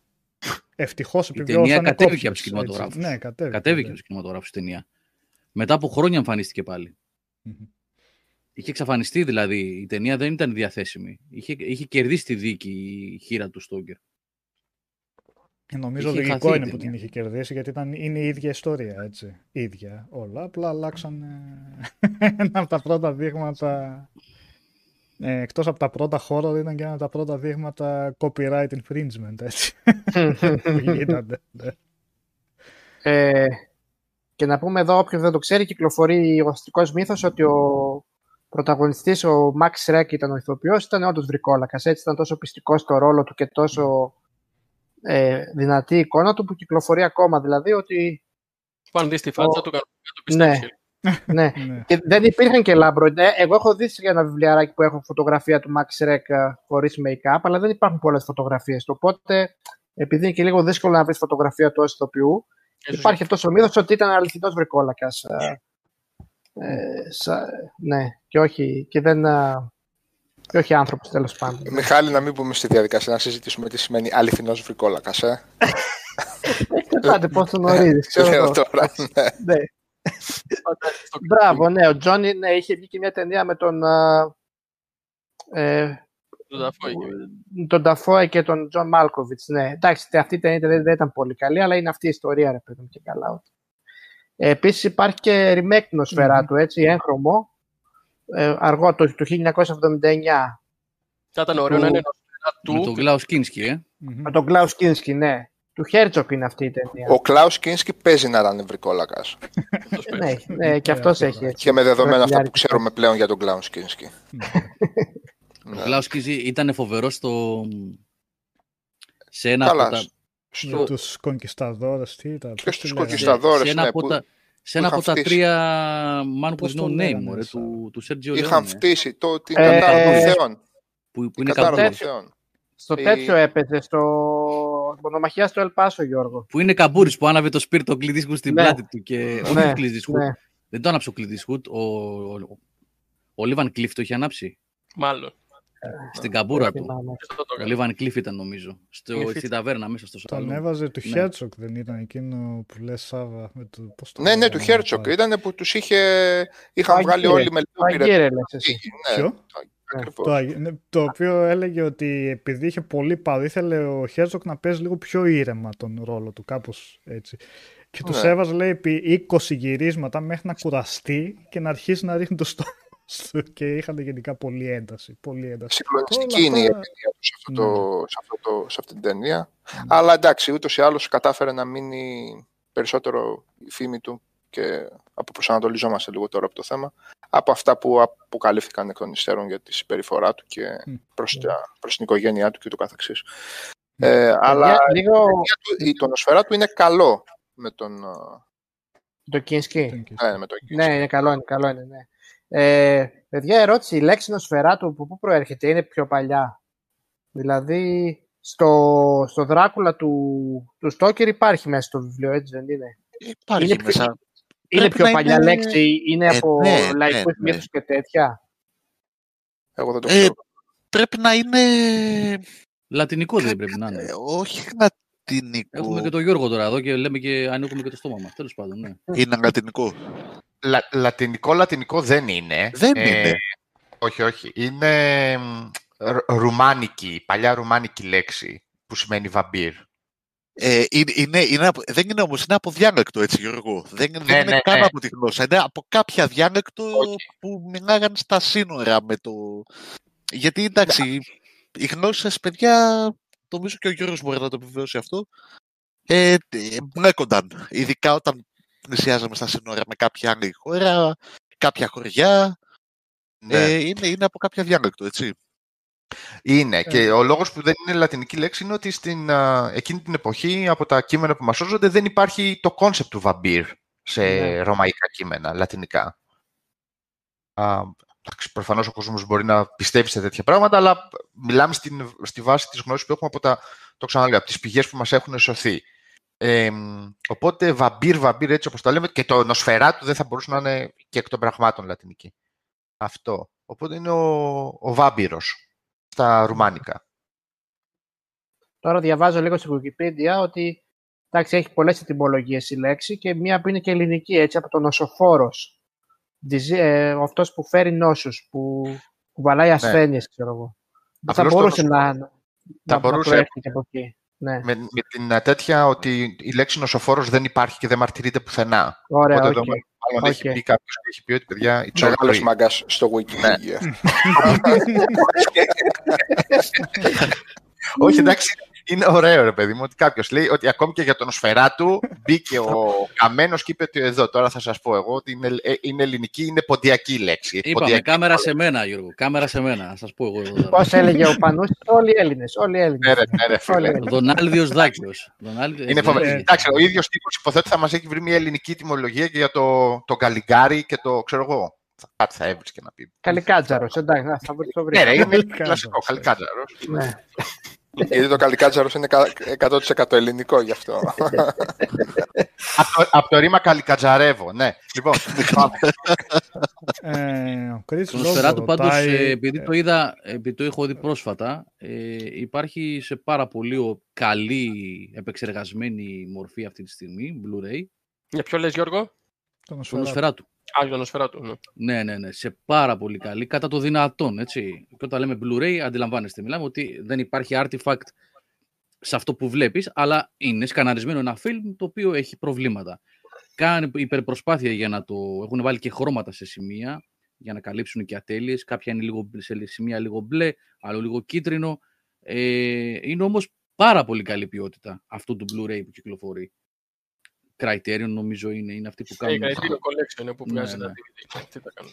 Διαφωνούν Ε, στο chat Γιώργο για τον νοσοφόρος. ότι Ε, μην το προέρχεται λύσουμε. από- Δεν θα Αλλά προχωρήσουμε. οκ. Ε, τα- ε, ε, εντάξει, μπορεί να μην ξέρω εγώ καλά. Θα με ενδιαφέρει πάρα πολύ να δω ένα κείμενο που να χρησιμοποιεί τη λέξη νοσοφόρος. Γιατί στα αρχαία ελληνικά μέχρι τον 4ο αιώνα μετά Χριστό δεν το έχουμε. Οπότε. Εκεί κάπου το expertise μου τελειώνει. Οπότε. Αλλά ναι. Για πες ρε φίλε, πού την βρήκες τη λέξη νοσοφόρος, δηλαδή, για πες. ε, ο Μουρνάου τι άλλο κάνει εκείνο τον καιρό; Κάνει κάτι άλλο; Γιατί είμαι και άμπαλος με αυτά. Ε, να θα δω σου μέρες πω, άλλο. πρέπει λίγο να δω το όνομά του. Δηλαδή, αν Μπορείς να συνέχισε το κάτι, λίστα. αν, Ε, ναι, αν ε, θέλω να πω, καλά εντάξει δε- δεν ήταν οι συνθήκες σήμερα ένας σκηνοθέτης που περιμένεις να έχει μια καριέρα ή κάτι τέτοιο, αλλά απλά θέλω να πω αν συνέχισε σε αυτό το, σε αυτό το ύφος, σε αυτό το στυλ κάτι άλλο, κάτι αντίστοιχο. ε, Τι περίπτωση ήταν για αυτός δηλαδή; Ένα Faust βλέπω ότι έχει το κάνει. Faust, ναι, το οποίο θεωρείται πολύ κορυφαία ταινία. Α, για είναι τα και αυτό, σκηνικά ε. Και, ε, ε, ακριβά σκηνικά και λοιπά θεωρείται. Δεν το έχω δει για να πω εγώ, απλά είναι πλέον Ναι, δεν το κλασική ξέρω. ταινία. Ναι. Γενικά βλέπω κάποιους τίτλους που είναι. Δηλαδή έχει κάνει μία The Haunted Castle, ε, έχει κάνει μία Dr. Jekyll και Mr. Hyde, έχει κάνει μία που λέγεται Σατανάς. Αυτά δεν Έχει τα έχουμε κάνει. δει, δεν τα έχει δει κανένας. Όχι. Ε, το, σα- αυτό το, αυτά που σε είπα τώρα, δηλαδή το Dr. Jekyll και το Σατανάς είναι Lost Film, δεν υπάρχουν γράφει. Α, είναι Lost Films. Α, οκ. Ναι. οκ. Το Faust υπάρχει, είναι το, και μάλιστα γράφει είναι και το τελευταίο του γερμανικό φιλμ. Μετά μάλλον έκανε αγγλικά. Μάλιστα. Πάντως, να Το πω φ- κάτι, ε, επειδή ε, άκουσα αυτό που είπε ο Γιώργος προηγουμένως και επειδή πριν από κάνα χρόνο είχα δει μια καταπληκτική σειρά στο Amazon Prime. Το, είχα, το είχαμε συζητήσει με τον Σάβα. 100 Years of Horror. Ναι, με, με host τον, τον Christopher Lee. Πάρα Ο πολύ ωραία Christopher Lee. σειρά. Ε, δηλαδή, εγώ έμαθα πολλά πράγματα από εκεί. Θυμάμαι ότι σε ένα επεισόδιο ε, που ήταν αφιερωμένο σε, στους βρικόλακες, δηλαδή στον κινηματογράφο που κατέγραψε ας πούμε την μυθολογία των βρικολάκων, έλεγε ότι δεν είμαι 100% σίγουρος γι' αυτό τώρα. Θέλω, ε, πάει ένας χρόνος που το έχω δει. Αν, Σάβα, αν το έχεις δει εσύ πιο πρόσφατα, αν το είδες. όχι, τελικά. όχι. Όχι, δεν το είδα. Ολόκληρο, όχι. Γιατί ήταν και ελληνομαθής ο, ο Κριστοφέρ Λί και λέει ότι ακόμα και στην αρχαία Ελλάδα υπήρχαν μύθοι για, ε, για βρικόλακες. Αυτό εγώ δεν το ξέρω. Εκεί το άκουσα πρώτη φορά. Και μίλησε και το είπε και στα ελληνικά κιόλας. Αν θυμάμαι καλά ο Κριστοφέρ Λί. Καταχανάδες λες, κατα... τις κατα... καταχανιάς αυτό που λέμε καμιά φορά, αυτό είναι ήμουν στην αρχαία Ελλάδα. Ο λέει, μικρός και- Γιώργος είναι ειδικός σε αυτά. Να μας πει τι Μ, υπάρχει. στην Δεν γραμματεία. ξέρω, δεν ξέρω. Επειδή είπε ο Γιώργος ότι ε, δεν υπήρχε από, πριν από τη Ρώμη ή στη- μέχρι, τη- μέχρι και τη Ρώμη δεν είχε καταγραφεί πουθενά Και ε, Η, λέ, η λέξη δεν υπήρχε. η Γιώργο. λέξη, έτσι. Όχι όμως λέξη. σαν, σαν όν, σαν Όχι, μυθολογικό σαν, όν. παράδοση, σαν παράδοση υπάρχει ο βρικόλακα στην Ελλάδα και Μμμ. σε μερικές περιοχές και πάρα πολύ κιόλας. Ο Μπορδόλακας. Δηλαδή στα, στη, ε, στις ποράδες έχουν βρικολακονίσια ακόμα. Λένε τους εκείνων το νησί υπάρχουν βρικόλακες, κάτι εγκαταλελειμμένα νησιά. Α, δηλαδή α, σε για, μερικά- το, για την ορολογία, για τον Οσφαιράτου, είπε ο Γιώργος. Έτσι. Ναι, Κατάλαβα ναι, λάθος το εγώ. Νοσφο- Κατάλαβα το Παιδιά, λάθος. Νοσφόρο. ε, ε, είπα ότι στα λατινικά κείμενα δεν έχουμε ε, την έννοια του βαμπύρ. Στα αρχαιοελληνικά έχουμε. Α, οκ, ρε Γιώργο, εντάξει, Για- κατάλαβα για λάθος απλώς εγώ. Σχολίαζα το, την ετυμολογία της λέξης νοσφαιράτου και κατά πόσο θα μπορούσε να είναι λατινική. για τη Εντάξει, λέξη εντάξει. νοσφόρος είπα ότι μέχρι τον 4ο-5ο αιώνα μετά Χριστό δεν απαντάτε, δεν υπάρχει αυτή η λέξη. Οπότε μου είναι, ε, εκτός και αν ο φίλος που έγραψε εκεί στο chat ξέρει κανένα μεταβυζαντινό κείμενο που τι λέει. Ε, αλλά ε, βαμπύρια και βρικόλακες έχουμε με την έννοια ανθρώπων που επιστρέφουν στη ζωή, γιατί ξανά και εκεί είναι λίγο δύσκολο να βάλεις την α, ταμπέλα βρικόλακας με την έννοια ότι ισχύουν άλλες, είναι, υπάρχουν άλλες θρησκευτικές δοξασίες, τελείως διαφορετική κοσμοθεώρηση, η ιδέα του επιστρέφω από τη ζωή, επιστρέφω από το θάνατο στη ζωή, Ναι. είναι εκ των πραγμάτων διαφορετική με αυτή που έχουμε σήμερα, γιατί τα όρια ξανά είναι ρευστά κτλ. κτλ. Αλλά ότι έχουμε, τε- για να το πω απλά, όχι τερατάκια, τύπους που πάνε και ξαναέρχονται και υπό αυτή την έννοια ανασταίνονται ή είναι απέθαντοι κτλ. Ναι. Για τις ποράδες που είπες, Μιχάλη, Μιχάλη, ε, Ναι. καλά Ναι, ναι, ναι. ναι. Ναι. ε, που λέτε για τον α, τέτοιο, για τον Λί, εδώ, αλλά εδώ δεν, ξεφεύγουμε από τις λέξεις και πηγαίνουμε στο, στο πεδίο της λαϊκής παράδοσης. Εδώ η- πράγματι η Ελλάδα, τα Βαλκάνια και πιο συγκεκριμένα η Ελλάδα, φαίνεται ότι έχουν μια πολύ πλούσια, σε σχέση με άλλες ευρωπαϊκές χώρες, δεν μιλάω για τη Ρουμανία προφανώς, έχουν μια πολύ πλούσια ιστορία για, για βρικόλακες. Ο, εμ, σα- στο, σε ένα από τα λίγα του κείμενα που μας έχουν σωθεί που δεν είναι fiction, ο Lovecraft, ε, όταν γράφει εκείνο και το δοκίμιο για την ιστορία του horror κτλ. Κάθεται το σχολιάζει. Λέει, μιλάει για την Ελλάδα και σου λέει ότι ε, οι τύποι εκεί έχουν πολλές πλούσιες ιστορίες για αυτά τα όντα. Οπότε, αλλά αυτό είναι, πηγαίνουμε πια στο, στο τέτοιο της, όχι των κειμένων, κειμένων που μας, έχεις, μας έχουν σωθεί, αλλά σε λο- λαϊκές δοξασίες, σε Ναι, προφορικό ναι, ναι. πολιτισμό. Εκεί όντως φαίνεται ότι έχουμε κάτι, ότι το, το έχουμε αναπτύξει αρκετά ως λαϊκή παράδοση. Έχει χύψει λόγους, ναι. Αυτό θα το αφήσουμε για το αφιέρωμα στη λογοτεχνία. Έτσι, έτσι.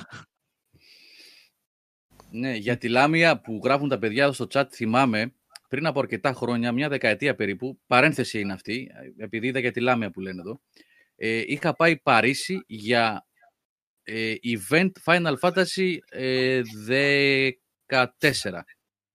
Ε, όχι, ε, το τελευταίο online ποιο είναι το MMO, το 11, 12, 13, το... Ποιο είναι το τελευταίο MMO, ρε παιδιά, τέλος πάντων. Ε, και πού είναι ο Οδυσσέας, ο Οδυσσέας μπορεί να βοηθήσει. Ο Οδυσσέα ποιο είναι το τελευταίο MMO, Έλα, το 14, καλά το πες. το 14, καλά το είπα. Και ήταν μια ε, κυρία εκεί της ε, Square στην, ε, στη Γαλλία. Και με ρωτούσε για την Ελλάδα, ξέρω εγώ και τα λοιπά. Έρχομαι συχνά, λέει, και το ένα και το άλλο. Και λέει, μια φορά, ακούστε τώρα φάση, ήμουνα, λέει, στην Εθνική Οδό, είχα έρθει, λέει, στην Αθήνα και ήθελα να πάω διακοπές προς τα βόρεια. Και ήμουνα, λέει, στην Εθνική Οδό ε, της Αθήνας και πήγαινα προς, ξέρω εγώ, Θεσσαλονίκη, πώς, τι μου είπε, και βλέπω, λέει, στο δρόμο που έγραφε πινακίδα Λάμια.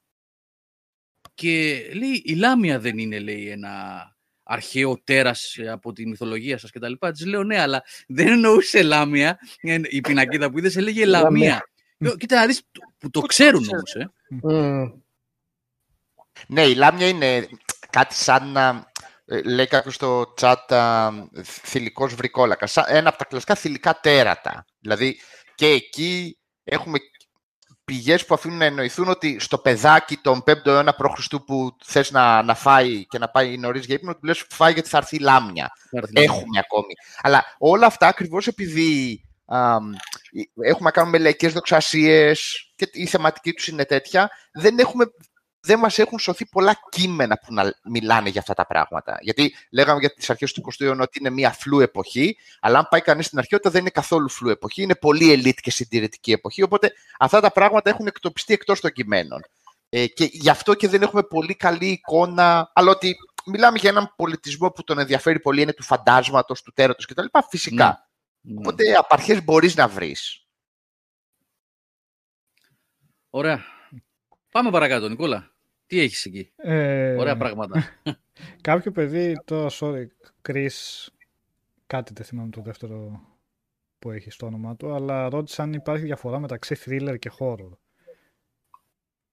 Και νομίζω ότι υπάρχει διαφορά. Υπάρχει βασικά, Υπάρχει. νομίζω Στην υπάρχει Ελλάδα διαφορά. Στην Ελλάδα τα έχουμε κάνει έτσι μας. Στην Στην Ελλάδα τα Α, έχουμε κάνει. Δηλαδή, για ένα απλό παράδειγμα, τα film noir, δεν θα τα έλεγες διάφορα film noir, δεν θα τα έλεγες ποτέ horror, αλλά θεωρούνται thriller τα περισσότερα από αυτά. Ε, Εγώ, ρε αν παιδί, όχι εγώ όλα. το Ή του αντιλαμβάνομαι Hitchcock. Μ; Thriller είναι αυτό που έχει αγωνία, suspense. Ναι, δεν είναι... suspense αυτό, ναι, ναι. Horror είναι horror, τρόμος. Είναι νομίζω απλώς ο διαχωρισμός. Ε, κυρίως Κοίτα, μέλημα του χώρου νομίζω είναι... Λάμπρο, απλώς Όχι. ξέρεις τι, και είναι και θέμα λέξης, ότι εμείς στην Ελλάδα, όταν, όταν ήμασταν πιτσιρικάδες και λέγαμε ότι ο Παρασκευή βράδυ έχει thriller δύο η ώρα στο Star το βράδυ, εννοούσαμε horror. Ότι σαν Ναι. ταμπέλα, ε, αυτά τα δύο όντως δεν λέγαμε πιτσιρικάδες θα- τι, χο- ποιο είναι το αγαπημένο σου Ναι, horror. Όχι, μόνο στην Thriller, Ελλάδα παίζει αυτό, ναι. Γιώργο. Στην Μόνο στην Ελλάδα. Ελλάδα παίζει αυτό. Ναι. Οπότε θυ- θυμάμαι π.χ. εγώ όταν πώς μου είχε κακοφανεί, ενώ είχα δει τόνους horror μέχρι τότε, όταν 22-23 χρονών είμαι Αγγλία και πάω για πρώτη φορά σινεμά με φίλο Άγγλο και του λέω πάμε να δούμε λίγο κανένα thriller. Μου λέει τι thriller, horror εννοείς. και είχα αισθανθεί σχεδόν προσβεβλημένος ότι ωραία, πούστη μου, δεν ήξερα ότι ξέρεις, άλλο το Ναι. ένα, άλλο το άλλο. Ε, εμείς, ε, ένας από τους λόγους πα, παρανόησης ε, που τα μπερδεύουμε λίγο είναι ότι όντως βάζουμε αυτή την ταμπέλα. Λέμε thriller. Και αυτό είναι ενδιαφέρον. Μπορεί έτσι πολλοί κόσμος να το, αν- να το, καταλα- να το καταλαβαίνουμε Ε, και έτσι. υπάρχει ότι μια- είναι- αλλά όντως υπάρχει διαφορά. Ναι. Υπάρχει μια σύγχυση για αυτό το λόγο που λες, αλλά είναι άλλα πράγματα. Τα οποία δεν σημαίνει ότι δεν μπορούν να είναι συγγενή κάποιες φορές και να πεις μια ταινία είναι horror και thriller ας πούμε. Έτσι. Για παράδειγμα, δεν το συζητούσαμε κιόλας ε, Γιώργο, το η σιωπή των αμνών θα μπορούσε κάλλιστα να μπει και στα δύο. Αλλά η σιωπή των ονών είναι τα πάντα. Ναι. Δηλαδή Τώρα, η ναι, ταινία αυτό- δεν είναι κατά ανάγκη ένα, μία ταμπέλα μόνο στο τι. Στο τι Η σιωπή των ονών είναι πολλά. Ναι. Ναι. Ε, εντάξει. Και αστυνομικό μπορείς να το πεις. Τα Ναι. πάντα, ρε, εσύ, τα πάντα. Ναι, ναι. Και δράμα μπορείς να το πεις και ή, λέμε, τώρα που είπα πριν για το thriller και το horror και πώς στην Ελλάδα λέμε thriller. Ε, μία άλλη ταμπέλα που βάζουμε πολύ συχνά σε ταινίες που δεν τη βλέπεις πολύ παράξενο είναι ότι ποιες δεν σου αρέσουν οι κοινωνικές. Ξέρεις, είναι οι κοινωνικές και οι αντικοινωνικές. Ναι. είναι ότι δεν μπορείς να πεις έξω ότι I like social movies. Θα σου πούν, οκ. ναι. Ε, Πώς το λένε, Η- θα λένε δράμα, ας πούμε έξω. Πώς τα Ναι, θα σου, ναι, αλλά α, θα σου πούν δράμα. Οπότε αμέσως αμέσως εκεί βλέπεις ότι όταν ένας ολόκληρος πολιτισμός επιλέγει να βάλει μια άλλη ταμπέλα και εσύ λες κοινωνικές, και αυτό έχει το ενδιαφέρον του. Ότι εμείς τα, τα χωρίζουμε διαφορετικά, α, χαράσουμε διαφορετικές Μπορούσες να διαβάσεις και το κοινωνικό δράμα. Είχε την κοινωνική κωμωδία, η κο- κοινωνική κομεντί, λέγαμε. Ή, ο- ή η καλύτερη, αυτή είναι η αγαπημένη μου κατηγορία ταινιών, παιδιά. Ε, έχω ρωτήσει πιτσιρικά από το Τσοτήλ, του λέω τι ταινίες αρέσουν, ρε, και λέει αυτές με τα αμάξια. δηλαδή υπάρχουν και αυτές. υπάρχουν και ταινίες, ξέρεις. Κοινωνικά αμάξια. που, είναι, που μπορεί να αποτελέσουν από μόνες τους, πώς το λένε, ένα είδος. Ότι πρέπει να έχει αμάξια και να τρέχουν. Το καταλαβαίνω, δεν είναι. Αλλά είναι το πώς Έτσι το κοινό απλά. κατασκευάζει το γούστο. Οπότε δεν μπορώ να του πω εγώ του πιτσίρικα ότι δεν υπάρχουν τέτοιες ταινίες. Ποιος είμαι εγώ; Οπότε είναι και ε, automobile movies. Αυτό. Γιατί όχι. Ε, Νικόλα, τι Ε, είπες εσύ, μπορεί να χρειαστεί και δεύτερη εκπομπή; ναι, δεύτερη. δεν ε, νομίζω. Μάλλον θα χρειαστούμε γύρω στις πέμπτη. 5-6 εκπομπές. Αν πιάσουμε δεκαετία 40 θα ρολάρει. Συνέχισε. Μ, Θα ρολάρει. Μην, ξανα, ναι. μην ξαναδιακόψετε. Ε, ε, για βουβό κινηματογράφο, εντάξει, υπάρχουν διάφορες ακόμη. Είχε βγει το Waxworks, έχει βγει διάφορες φορές ε, αυτή η ταινία αργότερα, το Fast που είπαμε. Ε, πολλές ακόμα φυσικά. Ε, μία που για μένα ξεχώριζε ήταν το Vampire. Vampire με Wire, όπως είναι το παιχνίδι βασικά, το 32 Παιχνιδάρα. του Carl Μην τα Theodor ξαναλέμε. Dreyer. Γερμανική ταινία και παιχνιδάρα. Δεν, βασί, δεν έχουν σχέση έτσι. Απλά είναι βαμπύρ και οι δύο. Πέστε τα, πέστε τα. Ε, το οποίο έχει ενδιαφέρον γιατί είναι μ, σαν ένα ακόμα σε πειραματικό στάδιο ο ήχος και ενώ είναι με ήχο για τις ομιλίες και αυτά βλέπεις πολλές φορές ότι μπαίνει η γνωστή ταμπελίτσα που σου εξηγεί κάποια πράγματα όπως ήταν στις βουβές ταινίες. Οι ηθοποιοί έχουν διαλόγους αλλά είναι πολύ λίγοι. Είναι λίγο περίεργο το στήσιμο της ταινίας αλλά νομίζω λειτουργεί υπέρ του όλου του παραφυσικού έτσι, σκηνικού έτσι, αυτού του περίεργου που έχει. Και η ταινία έχει πολύ ενδιαφέρον, έχει κάποιες πάρα πολύ καλές σκηνές που κάνει παιχνίδι με τις σκιές ε, σαν να είναι τα πνεύματα ουσιαστικά και βλέπεις μόνο τις σκιές να κόβουν ξύλα ε, σε αντίθεση τροφικίνης που βάζει κάποια άλλα ε, γεγονότα για να δώσει περισσότερη έμφαση στο ότι κάτι παραφυσικό συμβαίνει εκεί πέρα. Ε, είναι πολύ ενδιαφέρουσα ταινία γενικά. Αλλά για να αφήσουμε πίσω το βοβό κινηματογράφο, περνάμε στο ε, επόμενο άλμα που έγινε για τα χώρο. Βασικά, άλμα. Μια διαφορετική τάση που δημιουργήθηκε, αφήνοντας πίσω τις βουβές ταινίες και περνώντας τα πολύ γνωστά πλέον ε, monster movies της Universal. Ε, που κάνανε την αρχή το 31 με το Dracula πάλι πονοσφαιρά του επιστρέφουμε σε Dracula του Todd Browning ε, που έκανε και πολύ μεγάλο στάρ τον ε, Μπέλα Λουγκώση τον ε, Ούγκρο ηθοποιό αυτός ο οποίος είχε πάει στην είχε μεταναστεύσει στην Αμερική και έπαιζε ήδη σε, σε θεατρικές παραστάσεις τον ρόλο του Δράκουλα και από εκεί τον εντοπίσανε και του κάναν πρόταση για να παίξει ταινία. Ε, αυτό που δεν είναι σίγουρο και είχα δει και ντοκιμαντέρ και σε Blu-ray που είχα πάρει τη συλλογή αυτών των ταινιών από τα Monster Movies και πάλι δεν το διασαφήνιζε είναι ότι ο, δεν ήταν σίγουρο αν ο Μπέλα Λογκώση ήξερε τους διαλόγους απλά φωνητικά γιατί λέει είχε δυσκολία να μάθει την αγγλική γλώσσα. Όχι, όχι. Όταν πρώτο Οπότε- ξεκίνησε, ό, όταν Γιατί; πρώτο ξεκίνησε στην την καριέρα του στην Αμερική, απλά ε, μιμούταν τη γλώσσα. Μετά την είχε μάθει. για την ταινία τον Δράκουλα, όχι για όλη την καριέρα του εννοείται, απλά για την ταινία για τον Δράκουλα δεν είμαι σίγουρος. Γι' αυτό Ήξερε, λέω. ο- στην, ταινία, στην ταινία ήδη μιλούσε, μιλούσε, καταλάβαινε. Πριν, στα πρώτα του βήματα, στη, στο, στην, θεατρικά. όταν έφτασε δηλαδή στην Αμερική στα θεατρικά, ε, απλά χρησιμοποιούσε φωνητικά την αγγλική γλώσσα. Δεν καταλάβαινε τι έλεγε. Αλλά μετά στη, στην ταινία πια μιλούσε κανονικά. Γνώριζε την γλώσσα. Ε, φυσικά είναι horror movie, αλλά είναι λίγο τα, της εποχής κάθε horror ταινία, τι αντοχές είχε το κοινό και τι μπορούσε να...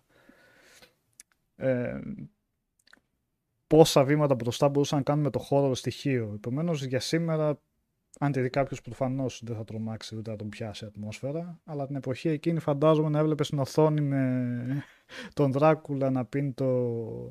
αίμα Εγώ των δεν συμφωνώ, θυμάτων. Νικόλα. Για ποιο; Υπάρχουν πλάνα, υπάρχουν πλάνα στον Τράκουλα, ειδικά με, τη, με, ε, με την ε, κάμερα στο, ε, πώς- στις ράγες που είναι, που πηγαίνει κοντά προς Μμμ. το φέρετρο. Ή το πλάνο που δείχνει τον Μπέλα Λουγκώση να κατεβαίνει, που είναι ευρυγόνιο, τέλος πάντων δεν είναι Ναι, ευρυγόνιο, ναι, ναι. τετράγωνο είναι, αλλά Στο είναι πολύ κάστρο. μακρινό πλάνο. Ναι, που τον δείχνει να κατεβαίνει από τη σκάλα μέσα από τους ιστούς. Ε, φοβερός κινηματογράφος. Και για τα Εννοεί- σημερινά μα δεν δεδομένα. σχολιάζω αυτό. Όχι, Γιώργο. Δεν Και είναι θέλω από να- γερμανό κινηματογραφιστή αυτό. Ναι, ναι. Ε, Δεν μειώνω την. ε, απλά λέω στο τι ήθελε να περάσει στην αίσθηση του τρόμου. Αυτό δεν μειώνω την ε, αξία της ταινίας. Εγώ πιστεύω καλά το είπες προηγουμένως ότι είναι άλμα αυτό εδώ. Μμ. Και είναι, έχει πάρα πολλούς Γερμανούς από πίσω που δουλεύουν τεχνικούς και έχει πολλά στοιχεία από την προηγούμενη γενιά χώρο ταινιών τον Δράκουλα. Από τον εξπρεσιονισμό δηλαδή που λέγατε προηγουμένως Ναι. των, των Γερμανών. Ε, γενικά τότε από τη Γερμανία και όλα είχαν μεταναστεύσει πολύ, πολλά άτομα μεταξύ των οποίων ήταν ε, άτομα του κινηματογράφου και πήγανε στο Hollywood και τους πήραν στο Hollywood όλοι δεν είχαν την ίδια μεταχείριση δυστυχώς διάφοροι βγάζανε απλά ταινίες του κιλού αλλά γενικά ναι υπάρχει αυτή η ε, επιρροή τους ας πούμε όχι ας πούμε υπάρχει επιρροή υπάρχει ενδιαφέρον είχε ότι στα γυρίσματα του Δράκουλα κιόλας. Ε, τις, ε, στην αρχή, στη μέρα γυρίζανε ε, τις σκηνές για την, ε, για την ταινία που ξέρουμε με τον Μπέλα Λουγκόση και τις βραδινές ώρες πήγαινε το Ισπανικό συνεργείο για να γυρίσει με Ισπανικά την ταινία με Ισπανούς τοπιούς αλλά πλάνο προς, προς πλάνο. Δηλαδή την ίδια μέρα γυριζόταν το remake για, ισπανόφωνο, για τον Ισπανόφωνο κόσμο. Ναι, γιατί δεν βάζανε υπότιτλο. Ναι. Αδιανόητος είναι ο υπότιτλος στην Αμερική. Πού το έδινε, στα IT Πραγματικά. Crowd. Μας το κοροϊδεύε. Θέλω να δούμε ξένη ταινία με υπότιτλους, δεν μπορώ, μπερδεύομαι. Ε, και βέβαια έγινε μεγάλη ταινία, ε, μεγάλη επιτυχία. Ε, ακολούθησε βέβαια μετά το ε, εξίσου εξαιρετικό ε, Frankenstein του James Whale ε, στο οποίο αρχικά ήταν να μπει ο Μπέλα Λουγκόση ως το τέρας αλλά άλλαξε όταν άλλαξε ο σκηνοθέτης και μπήκε ο James Whale και Δεν ήθελε Όπως αυτό, το- δεν ήθελε γιατί δεν είχε ψινώσει, ψ- ψωνίσει ο Μπέλα Λουγκώση και δεν ήθελε να κάνει άσχημο τέρας. α, Mm. από ό,τι είχα διαβάσει ο James Whale είχε αποφασίσει να αλλάξουν αλλά οκ Ε, τώρα, ναι. Αρχικά είχε απορρίψει αυτός και Ναι. μετά Ναι. αυτό έχω διαβάσει εγώ. Ε, Τέλος πάντων, ναι. Δεν έχει Αυτοί καμία είχαν σημασία. κόντρα, είχαν κόντρα μεταξύ τους τελικά ή όχι; Ο Κάρλος Λουγκόση με με τον τον Μπέλ Λουγκόση. Από ό,τι είχα διαβάσει δεν είχαν και ιδιαίτερες. Ο Κάρλος με τον Λουγκώση, όχι, έχουν Αλλά δουλέψει σε πάρα γυρίσανε πολλές και, ταινίες ναι. και εκτός horror, δεν είναι. Ναι, έχουν, ναι, ναι. δουλέψει, έχουν, πάρει- έχουν κάνει πάρα πολλά. Έχουν κάνει ε, από το Black Cat μέχρι το Night και έχουν κάνει πάρα πολλά μαζί. Δεν νομίζω ότι είχαν κόντρα, όχι. Ναι. Απλά σαν καριέρα, δύο καλά, ο Μπέλα Λουγκόση είχε και προβλήματα με εθισμός σε κάποιες ουσίες και γενικά δεν ε, είχε λίγο δραματικό τέλος ας πούμε και με φθηνές παραγωγές και με προβλήματα με λεφτά και με επιλογές που έκανε. Πάντως μεταξύ των δύο ηθοποιών ο Μπόρις Κάρλοφ νομίζω είχε πολύ μεγαλύτερο εύρος στο τι ρόλους μπορούσε να κάνει και γενικά τον απολάμβανα πολύ περισσότερο σε άλλες ταινίες που έβλεπα μετά. Ο Μπέλα Λουγκόζι ήταν περισσότερο συνυφασμένος με αυτόν τον ε, ρόλο του Δράκουλα. Ε, ο Μπόρις Κάρλοφ έκανε και άλλα. Και όπως τον Δράκουλα έκανε αστέρα τον ε, Μπέλα Λουγκόζι, το Φρανκενστάιν έκανε τον Μπόρις Κάρλοφ. Ε, Ε, όπως λέει και ο Σάββας α, σκληρός στο chat, αυτές οι- δεν είναι ακριβείς μεταφορές των βιβλίων, έτσι. Αλλά έχουν γίνει τόσο επιτυχίες που μερικές φορές τα υπερσκελίζουν λίγο. Δηλαδή, πάνω χάρη αυτή η σκηνή στο Φραγκεστάιν που τον κυνηγάνε σε έναν φλεγόμενο αχυρώνα με το mob, με τις τσουγκράνες με... και τα λοιπά. Ε, εντάξει, αυτό στο βιβλίο δεν υπάρχει. Καλά, Αλλά- δεν έχει καμία σχέση και με το Αλλά- βιβλίο. Ό, όταν Ναι. το έγραψε η Μέρι Σέλεϊ δεν υπήρχε και ηλεκτρισμός, έτσι. Δηλαδή δεν είναι. Ναι, το τεράστιο σωστό, δημιουργείται σωστό. από ηλεκτρισμό. Δε- Δεν είναι Σωστό, δηλαδή. σωστό, ε, ναι. Το concept όλο είναι άλλο. Είναι άντε, μακριά από το βιβλίο. Μμμ. Αλλά αυτό δεν έχει καμία σημασία. Έτσι είναι αριστουργήματα και τα δύο. Ε, και ναι, Υπάρχει ε, μια μεγάλη σειρά τώρα όλη- σε όλη αυτή την περίοδο, τα λεγόμενα monster movies, δηλαδή χρησιμοποιήθηκαν ε, όλα τα τότε γνωστά μοτίβα από, όλου, από όλους αυτούς τους κινηματογραφιστές και με τη χρήση αυτών των ηθοποιών, με τη βοήθεια αυτών των ηθοποιών, ε, να περάσει η Μούμια, ο Λυκάνθρωπος, ο άορατος άνθρωπος του Wells που... ο- Τα, α, ε, τα έχεις και πάνω αυτά βλέπω. ε. ναι. ναι, ναι. Κοίταξε να δεις. Έχει βάλει. Τώρα μπήκα και τώρα. Ε, Ε, εκ των οποίων όλες αυτές το Invisible Man είναι μάλλον από, την, από τις αγαπημένες μου και με έναν εκπληκτικό πώς το λένε εσύ Γιώργο τον Claude πρώτο. Rains. ναι. παίζει φανταστικά αυτόν τον μανιακό τύπο ε, Ο, ο, ο Claude Rains είναι σπουδαίος τοπιός και δυστη- εντάξει, έκανε και μεγάλες ταινίες. Είχε, έπαιζε και στο, στο Γεράκι της Μάλτας ή, ή στο, στο Καζαμπλάνκα. Γιώργο, βοήθεια. Τον αστυνομικό, το Γάλλο, στο, στο Καζαμπλάνκα ήτανε. κάτι μου λέει αυτό που λες μπορεί ναι, Ε, κάτσε να το δω. Δεν θυμάμαι, ρε, εσύ, Γιώργο. Δεν Έχει θυμάμαι. κάνει πολύ... και στο Phantom of the Opera βεβαίως, στο Τον έγχρωμο. Καζαμπλάνκα έπαιζε, Γιώργο, ναι, Το τον Καζαμπλάνκα. Γάλλο, τον, τον, Το τον Γάλλο, Καζαμπλάνκα. τον α, αστυνομικό. Σπουδαίος, σπουδαίος ήταν και σε όλη την ταινία παίζει χωρίς να φαίνεται ούτε, μάλλον φαίνεται για 5 δευτερόλεπτα στο τέλος. αλλά εντάξει Και- είναι πολύ χαρακτηριστική η υποκριτική που κάνει είναι ιδανικός Ναι. για το ρόλο έτσι Και φοβερά εφέ για την εποχή, έτσι. Δηλαδή να βλέπεις Ναι. τώρα. Ναι, ρε, εσύ. Εγώ είχα πάθει πλάκο όταν την είχα δει. Λέω πώς θα γύρισαν αυτά τότε.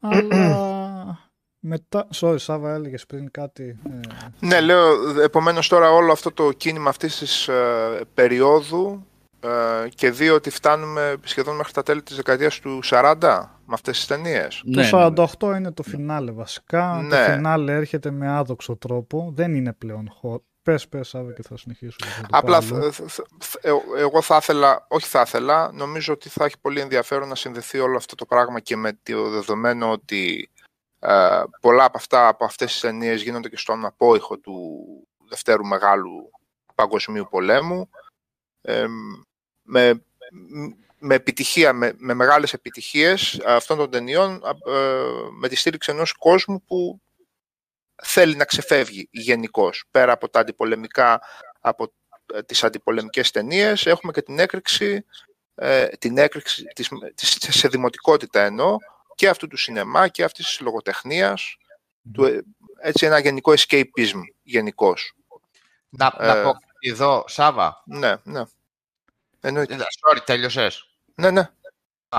Τώρα επειδή είπες για περίοδο και για escapism, έτσι όπως κάναμε τη λίστα, και τη γητούσαμε τη λίστα που έκανε ο Νίκος, α, αυτό που είδαμε λίγο, επειδή είπαμε τώρα ότι έχουμε μπει στο 30 και λέμε μέχρι το 48, αυτό που είδαμε ότι διακρίνει λίγο το, τη δεκαετία του 30, που Αμερική σημαίνει κράχ, ε, μεσοπόλεμος, είναι ότι οι μεγάλες, ας πούμε, horror ταινίες είναι όλες, α, δηλαδή, Dracula, Frankenstein, Jekyll και Hyde, Mummy, ο Invisible Man, ο Wolfman, ότι είναι όλα, ρε παιδί μου, αυτά είναι και φιγούρες οι οποίες κυκλοφορούν πάρα πολύ στα comic horror της εποχής, στα comic book horror, είναι λίγο πιο, όχι παιδικές, είναι λίγο πιο μακριά από την πραγματικότητα. Γιατί Μμμ.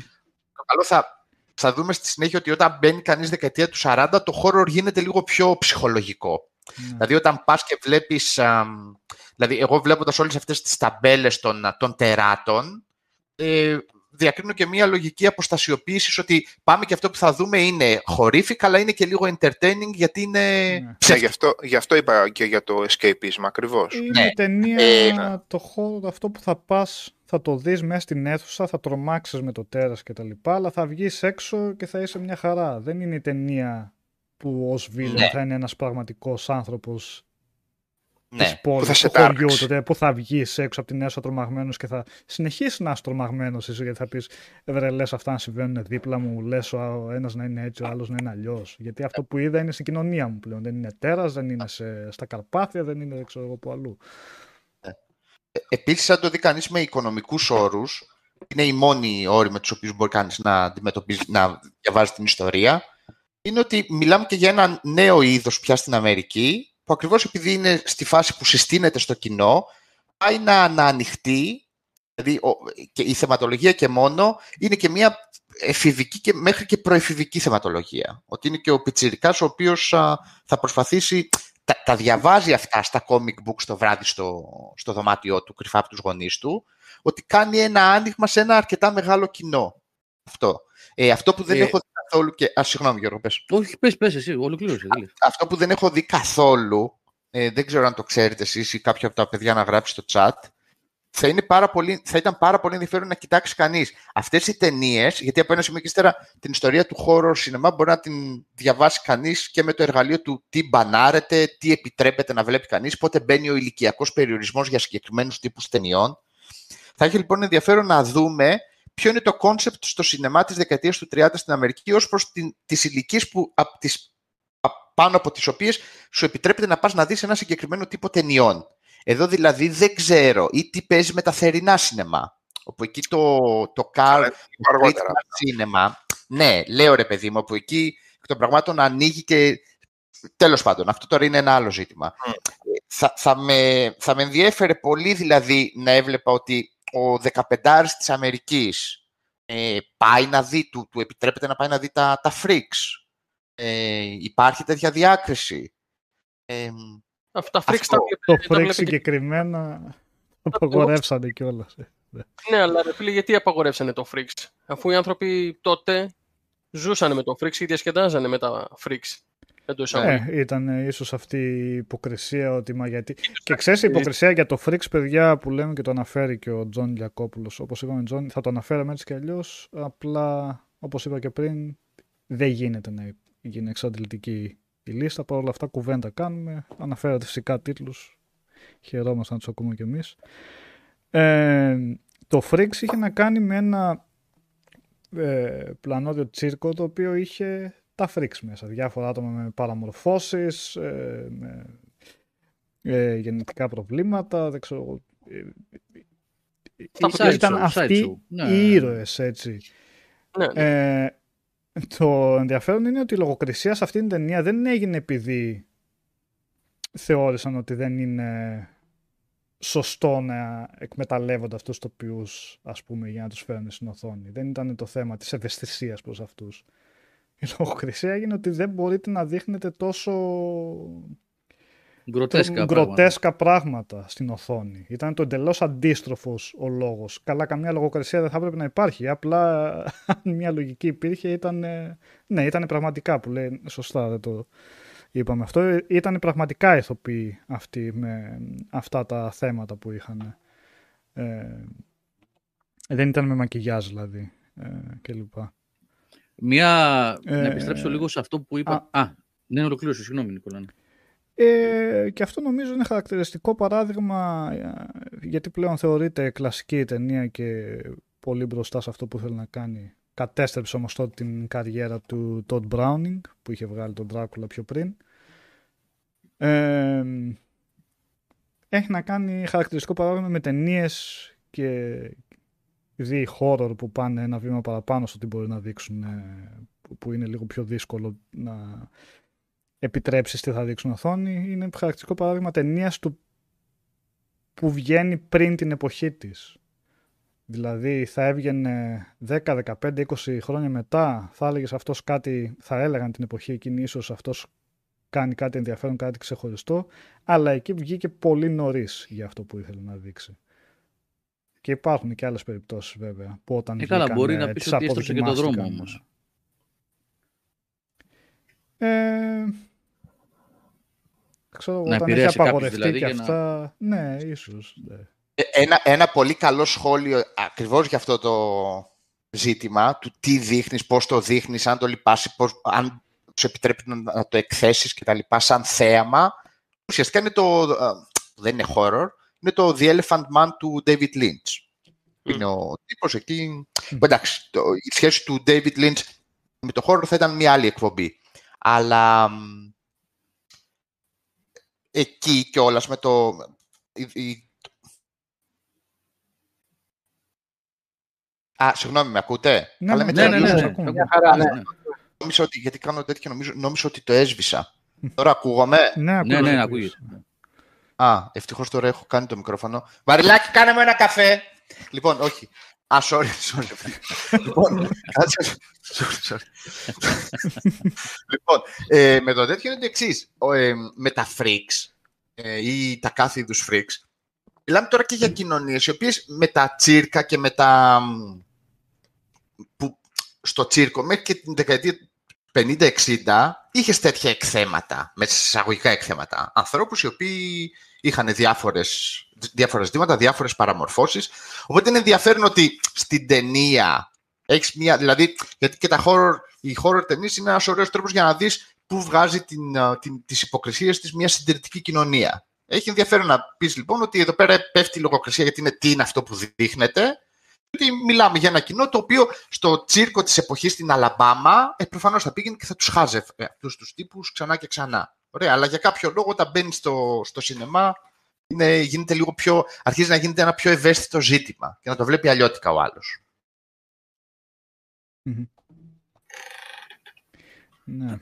Λοιπόν, έλεγα ε, Ναι, μια πολύ πολύ γρήγορη επιστροφή στο προηγούμενο που έθιξε ο Σάβας για το escapism και που συμπλήρωσε ο Γιώργος, ότι μια εξαίρεση όχι τόσο στην, στην παρουσίαση αλλά στην ουσία είναι το Wolfman, το οποίο είναι γραμμένο από τον Κερτ Σιόντμακ, που είναι πολύ γνωστός σεναριογράφος στο Hollywood, ε, και είχε δηλώσει ο ίδιος ότι όλο το Wolfman, έτσι όπως το έγραψε αυτός τουλάχιστον, είναι αλληγορικό για το τι συνέβαινε ε, και για τους Wolfmen που υπήρχαν και έτσι σαν να ε, ήταν μια υποβόσκουσα κατάσταση που περίμενε την ευκαιρία να σε δαγκώσει για να σε κολλήσει και σένα στην ναζιστική Γερμανία, γιατί αυτός ήταν φυγάς Εβραίος Γερμανός που έφυγε και πήγε στην Αμερική και έπιασε δουλειά στο Hollywood.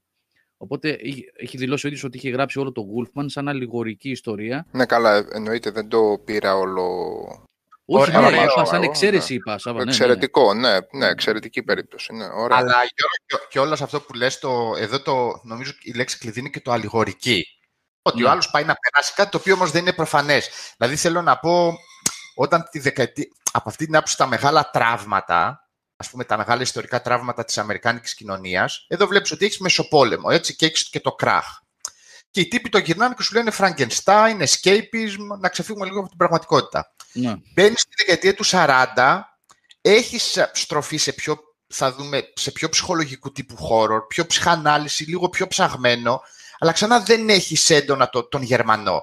Υπό μία έννοια, όχι υπό μία έννοια, ξεκάθαρα σχεδόν, όταν η Αμερική αποφασίζει να φέρει ε, τις φοβίες της στην, α, στην οθόνη, με ξεκάθαρους όρους αντιστοίχησης με την πραγματικότητα, το κάνει για πρώτη φορά αποφασίζει να το κάνει μόνο με τον ψυχρό πόλεμο και τους Ρώσους. Από πια θα σου βάλει το sci-fi horror, θα σου βάλει τα διαστημόπλια και εκεί θα σου πει ότι φίλε εδώ δεν είναι αλληγορία, ότι εδώ έχουμε να κάνουμε ένα κυριολεκτικό πράγμα. Ναι, ναι. Γι' αυτό λέω ότι δεν το ξέρω το τέτοιο και θα το ψάξω και είναι όντως πολύ ενδιαφέρον, αλλά είμαστε ακόμη σε μια φάση όπου δεν γίνεται ξεκάθαρα αυτό το πράγμα. ναι, ναι, ναι. Στη Ναι, έχεις δεκαετία δίκιο. που με τα ψυχροπολεμικά πρέπει να γίνεται ο χαμός. Εκεί νομίζω είναι, είναι τόσο, τόσο προφανές στα 50s ειδικά, ειδικά στο, στο Invasion of the Body Snatchers, που είναι ξεκάθαρα Καλά εκεί.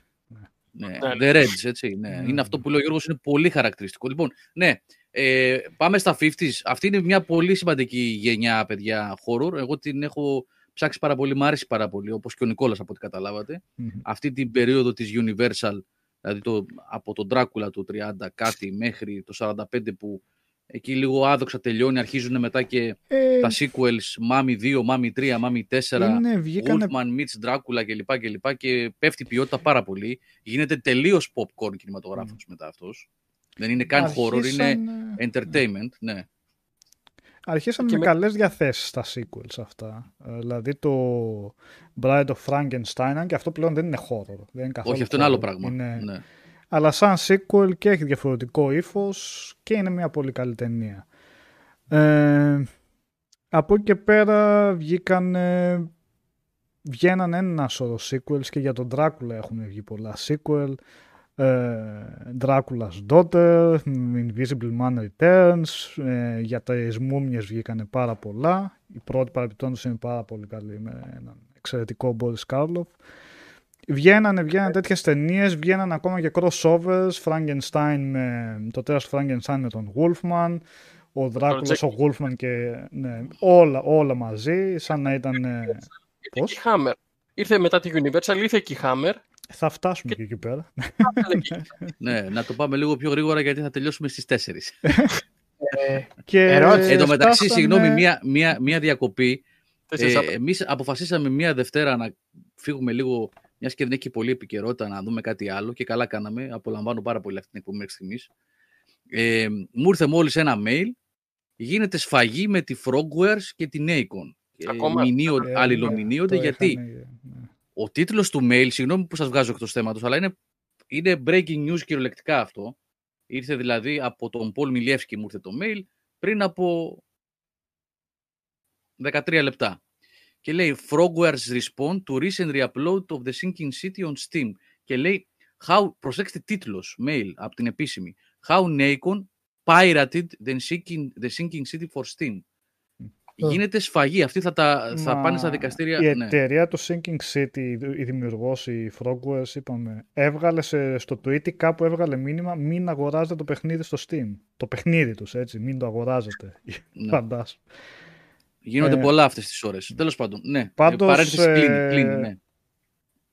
Δεν χρειάζεται να το τρέξουμε γιατί ε, νομίζω εκ των πραγμάτων δεν θα βγει σήμερα. Δηλαδή έχω σημειώσει εδώ πέρα τέσσερις σελίδες Ναι, γεμάτες. εντάξει, εννοώ είμαστε και στην για τη πρώτη. ροή, για να βοηθήσεις και στη Το ροή, φαίνεται. Νικόλα, λίγο. Να βοηθήσεις να μην είναι, ναι, να έχει λίγο Ε, πιο... αλλά... ναι.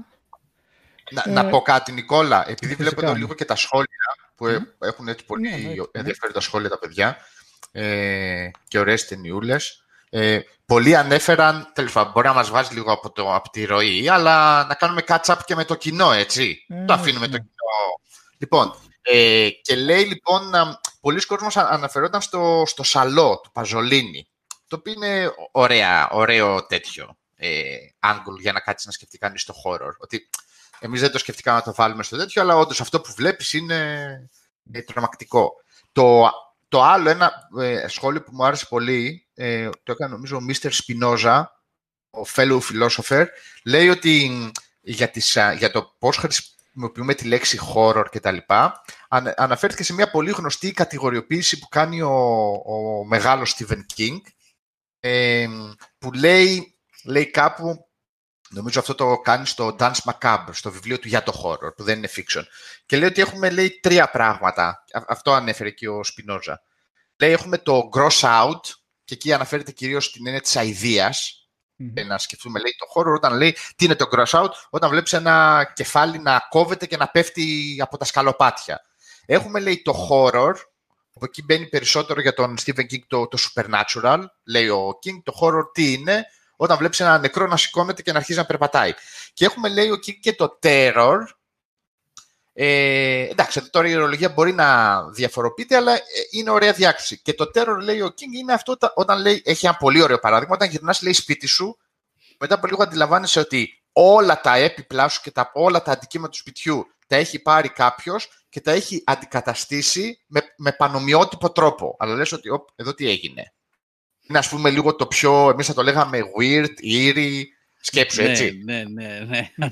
Εντάξει, τώρα εδώ, τα- αυτό είναι, είναι νομίζω καλή διάκριση να σκεφτούμε και ταινίες λίγο πιο σύγχρονες όσο θα ερχόμαστε λίγο προς τα, τα δικά μας. Προφανώς είναι και τρεις κατηγορίες που μπορούν να, να συνεπάρχουν στο πλαίσιο της ίδιας ταινίας. Αλλά τέλος πάντων ο μεγάλος King το λέει αυτό. Mr. Spinoza, σε ευχαριστούμε πολύ για το reminder.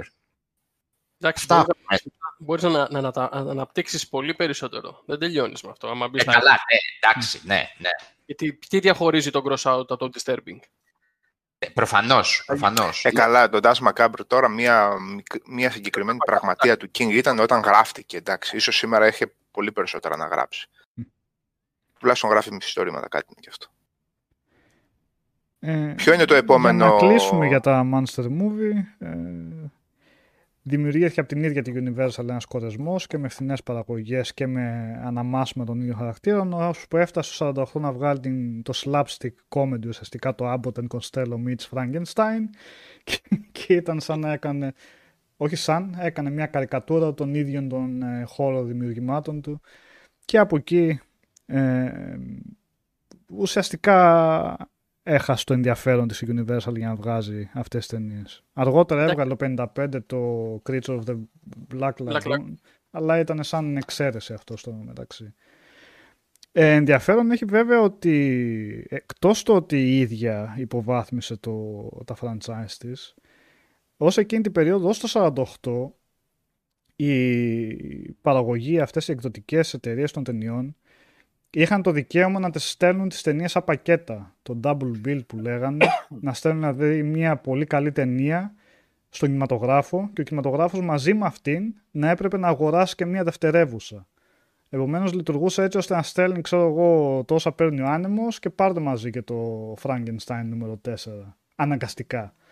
Και το 48 ήταν μια χρονιά που αυτό κρίθηκε παράνομο. Επομένως και από αυτή τη σκοπιά και επειδή η ίδια είχε εκφυλίσει το ίδιο, τα ίδια τα franchise της, ήρθε ένα τέλος από αυτά τα χώρα, από, τα, από τη Universal, από μια μεγάλη ε, εταιρεία. Πολύ ωραία ε, αυτό, εγώ δεν το ήξερα, αυτή την πληροφορία, ότι τους βάζανε. Πέρα από, τα, πέρα από αυτές με τις ταινίες με τα τέρατα βέβαια, για μένα είναι μια πολύ, ε, για τα δικά μου γούστα, εν πάση περιπτώσει, δεν ξέρω, θεωρώ πολύ σημαντική ταινία που βγήκε το 32 από τον James Whale, το, ε, το, ε, το Old Dark House, The Old Dark House ε, του James Whale ε, το οποίο δεν είχε να κάνει με τέρατα παρόλο ή μάλλον με μεταφορικά τέρατα ας πούμε μεταφορικός τέρατα ε, που νομίζω αυτή η ταινία ενέπνευσε πάρα πολλούς αργότερα σκηνοθέτες και είναι μια έτσι ίσως πρώτη βάση για πολύ συγκεκριμένες συνταγές για μεταγενέστερα χώρο. Που πλέον ο κίνητος δεν ήταν τα, τα τέρατα, αλλά οι ίδιοι οι άνθρωποι. Γιατί μια ομάδα ατόμων με αυτοκίνητο έμεινε το αυτοκίνητό τους μέσα σε κατακτόρη βροχή και βρίσκαν καταφύγιο σε μια, σε, ένα, σε μια έτσι έπαυλη, ας πούμε, σε ένα σπίτι εκεί στη μέση του πουθενά. Που μέσα οι άνθρωποι ήταν λίγο περίεργοι και που λέγανε ας πούμε στον τρίτο όροφο μην πάτε ποτέ, μην ανοίξετε την πόρτα και κάποια τέτοια διάφορα τέτοια δυσίωνα γυρισμένη πάρα πολύ ωραία ε, σε έπιθε για το όλο το σκηνικό. Βέβαια της εποχής εκείνης εντάξει, δεν υπήρχε κάτι ακραίο μέσα ε,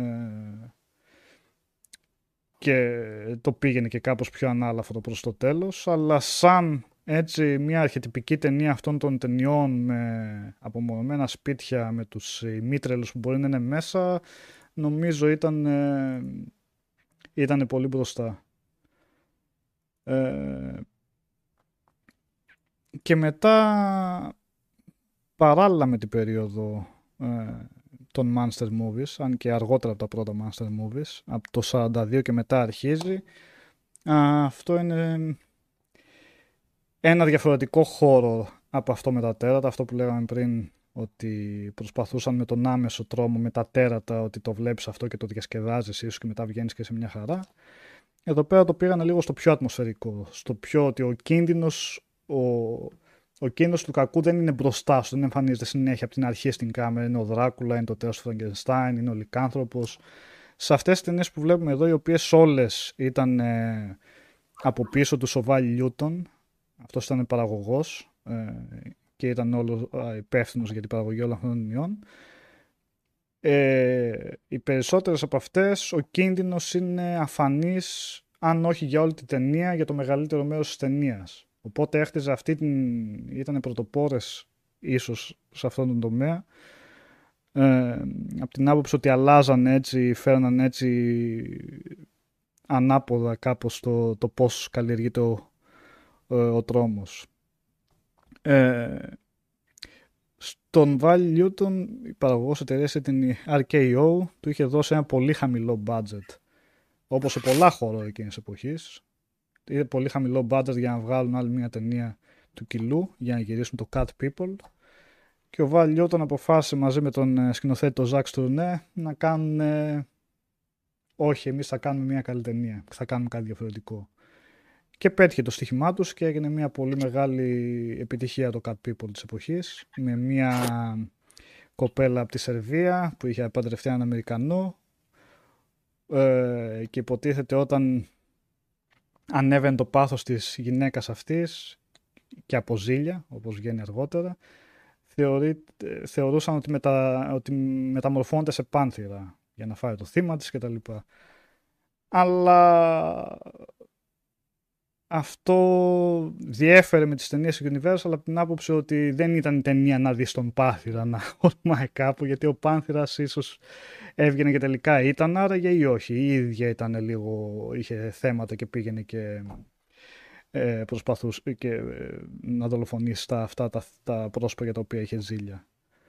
Ε, το ίδιο έκανε και με το Leopardman για έναν υποτίθεται μια λεοπάρδαλη που υποτίθεται ότι σκότωνε κόσμο ενώ κρυβόταν κάτι άλλο από πίσω.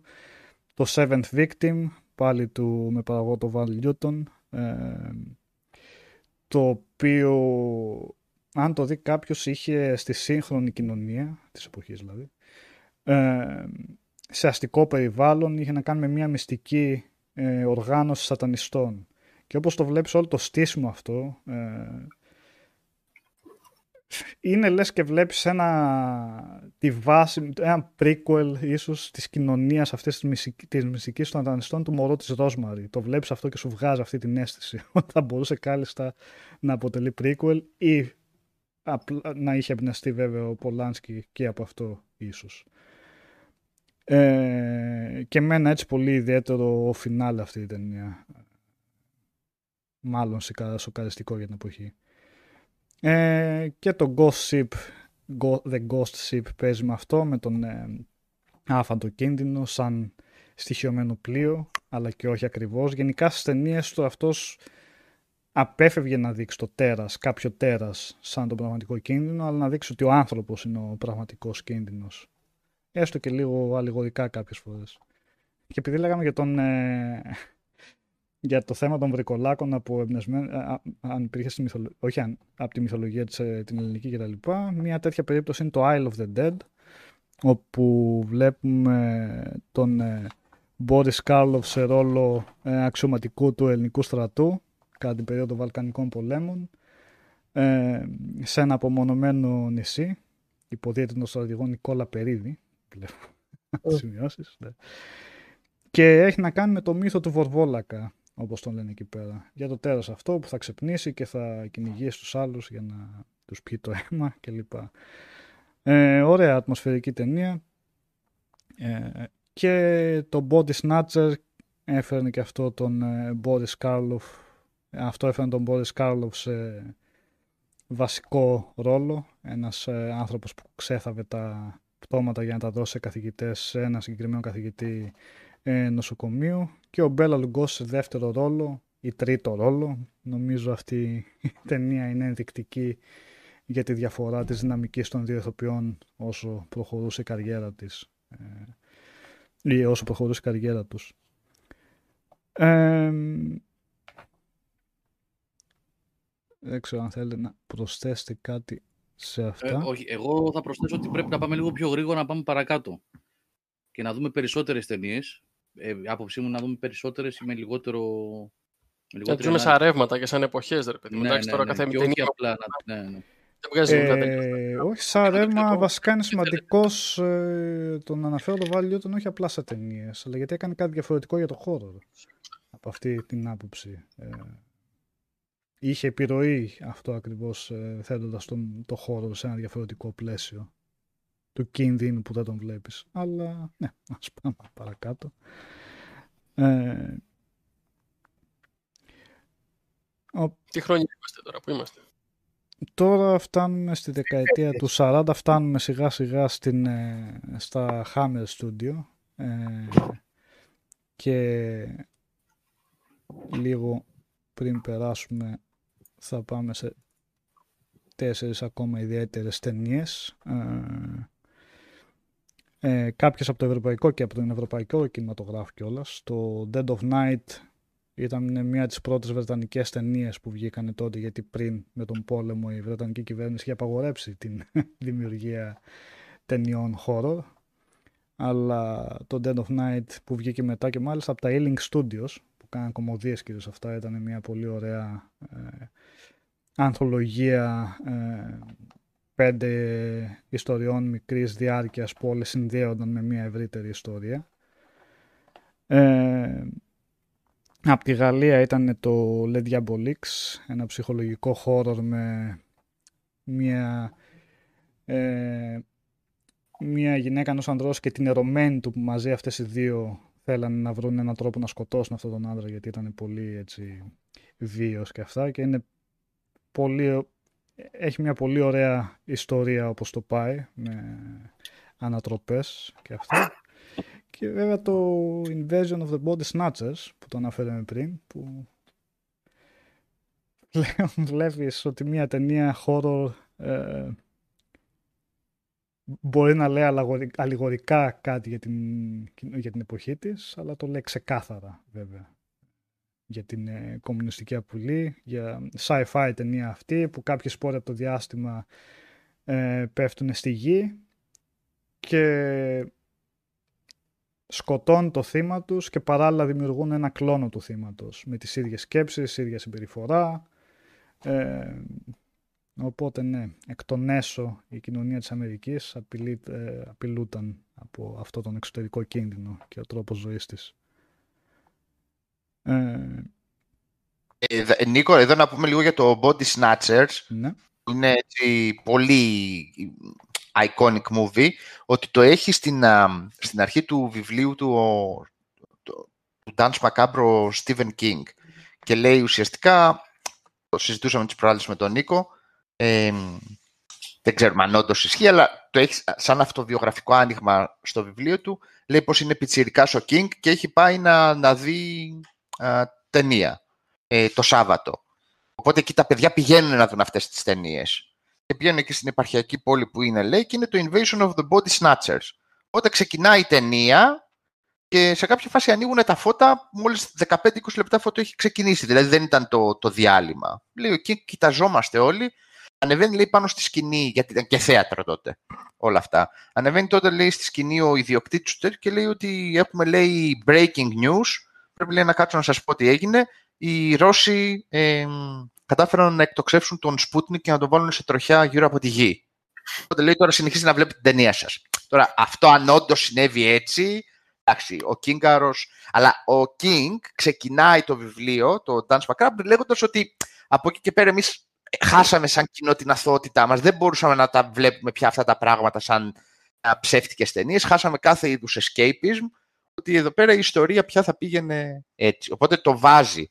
Το άλλο που πρέπει να πει κανείς, νομίζω, είναι ότι όταν βγαίνει το Invasion of the Body Snatchers, πια στην, στα μέσα της δεκαετίας του 50, ε, δεν μιλάμε μόνο για horror, έχουν οριμάσει πάρα πολύ και οι συνθήκες, έχει, γίνει, έχει αρχίσει να τρεντάρει πάρα πολύ και το sci-fi στην, στη λογοτεχνία, στα περιοδικά, στο popular fiction, οπότε είναι πολύ καλές, με έναν τρόπο συντρέχουν πολλές διαφορετικές συνθήκες αυτά τα πράγματα να αρχίσουν να γίνονται πολύ πιο popular. Αυτό.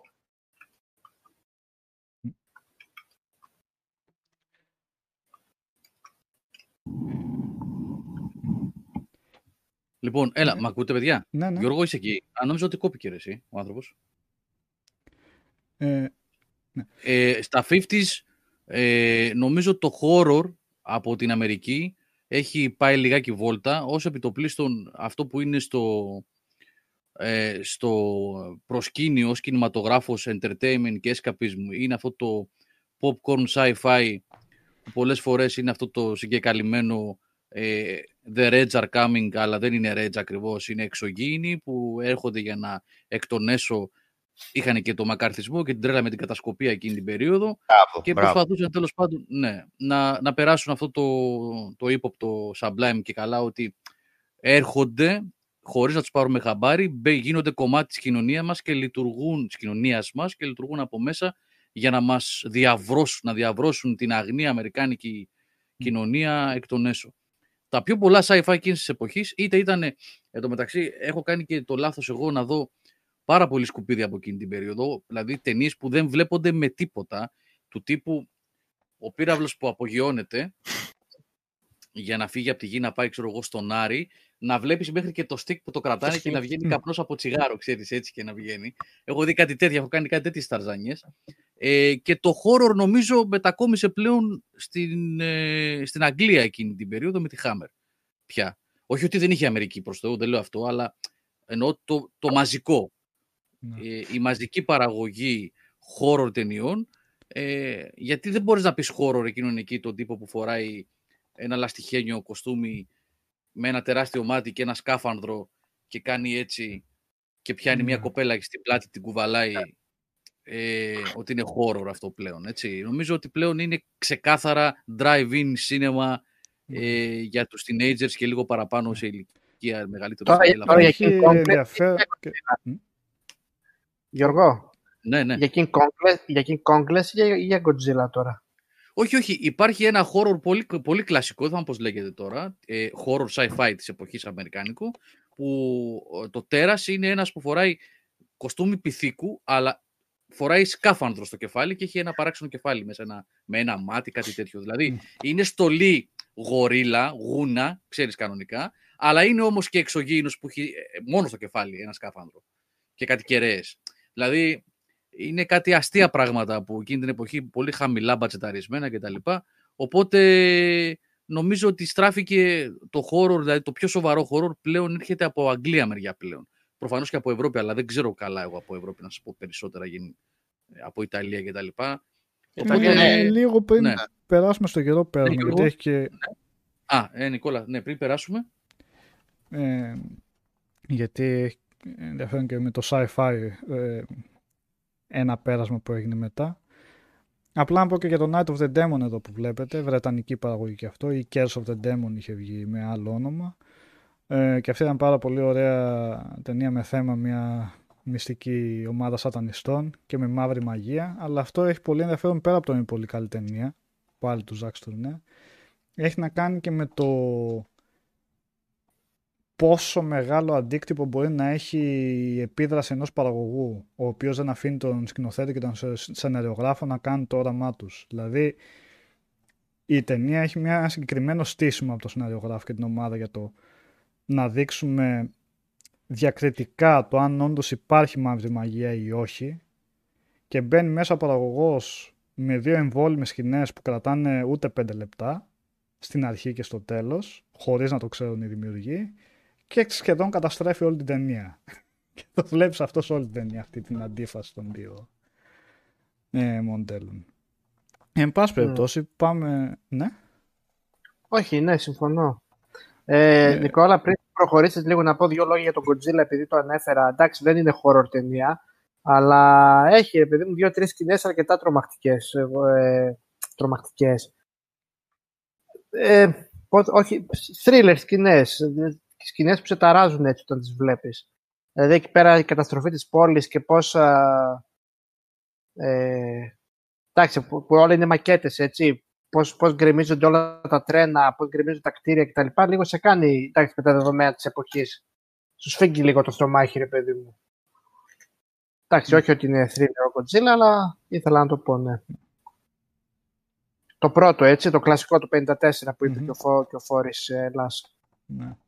Τα υπόλοιπα μετά δεν, δεν θα τα έλεγα horror, αλλά το πρώτο έτσι έχει κάποιες σκηνές, σκηνές ε, ωραίες. Ωραία. Γιώργο, εσύ είπες ότι από εδώ και πέρα, από τα 50 είναι που έχεις, έχεις ασχοληθεί περισσότερο.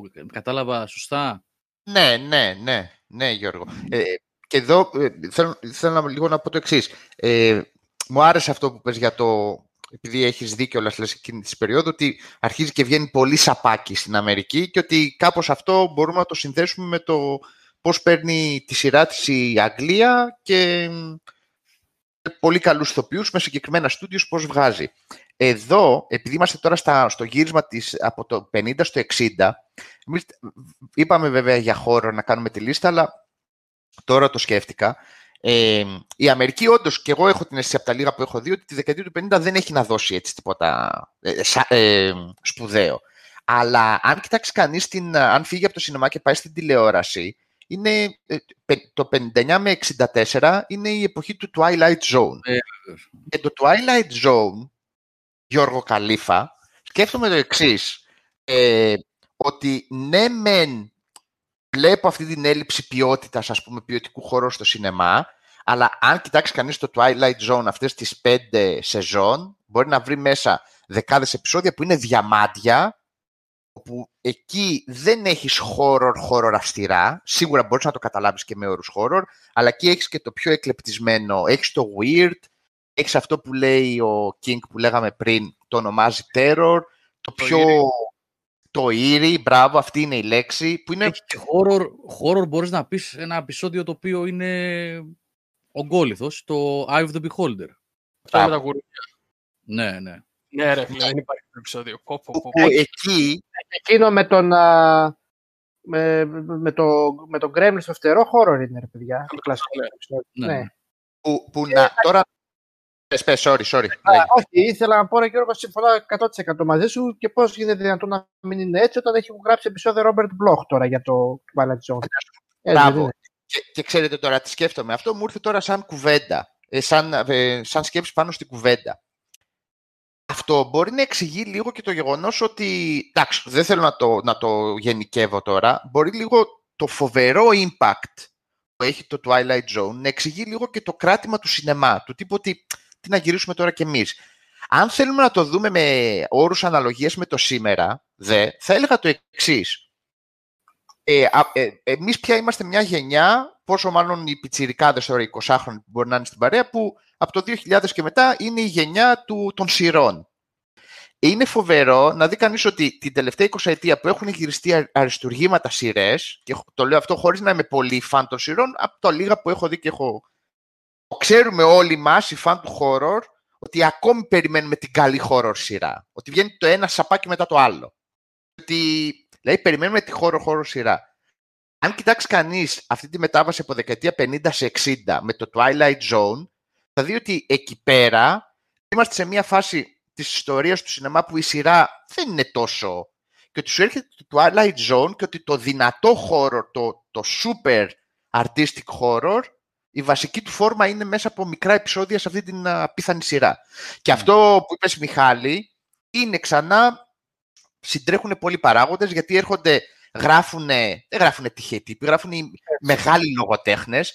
Κοιτούσα μετά, Μιχάλη, ε, τη δεκαετία του 80 όταν έχεις, το, το, rem- όταν έχεις ξ- ξαναξεκινάει το Twilight Zone και ξανά έχεις Wes Craven στη σκηνοθεσία, ε, παλιούς sci στο σενάριο. Εκεί βλέπεις δηλαδή πια, νομίζω ότι το Twilight Zone στην ιστορία του horror, στο σινεμά μας, ε, και στην τηλεόραση μας λέει και το εξής. Είναι η πρώτη φάση ίσως της ιστορίας που έχουν οριμάσει οι συνθήκες και έρχονται οι λογοτέχνες του horror, οι δημιουργοί του horror, οι, α- οι fans, οι artistic του horror, οι filmographers του horror και λένε παιδιά εδώ μπορούμε αν συμμαζευτούμε να δούμε τι μπορούμε να παράξουμε. Και σου, παράγουν, σου, σου βάζουν, σου βγάζουν αυτό το πράγμα που αλλάζει όλη την ιστορία πια του, του horror. Δεν είναι απλώς turning point.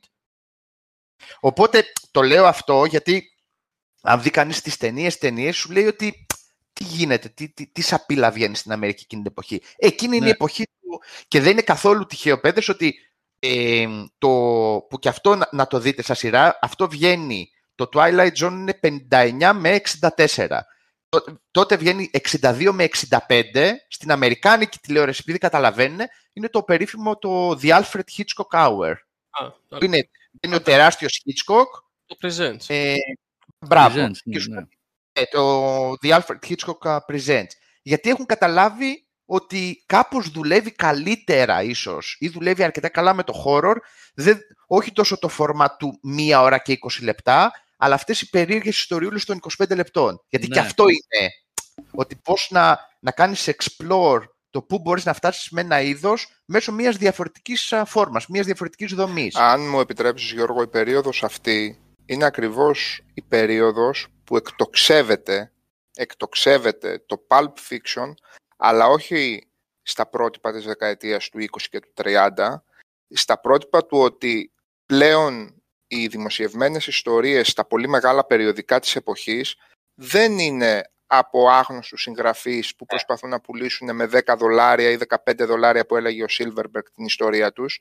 Βαριά ονόματα εντός εισαγωγικών της βιομηχανίας της α, λογοτεχνίας, που ακόμα δεν είναι η horror λογοτεχνία όπως τη γνωρίσαμε στη δεκαετία του 60 και του 70 σαφώς, αλλά είναι το αντίστοιχο thriller στο λογοτεχνικό, συν ό,τι είχε ξεμείνει από την εποχή της Arkham House, γράφουν εκεί. Όταν ο Ρόμπερτ Μπλοκ ξεκινάει ε, μετά την επιτυχία και του Psycho και το, το, ε, συγγνώμη, για τα Twilight Zone σαν βασικός ε, σεναριογράφος και πολλοί άλλοι πέρασαν από το χώρο της λογοτεχνίας που είναι στο Twilight Zone είναι πλέον φτασμένα ονόματα.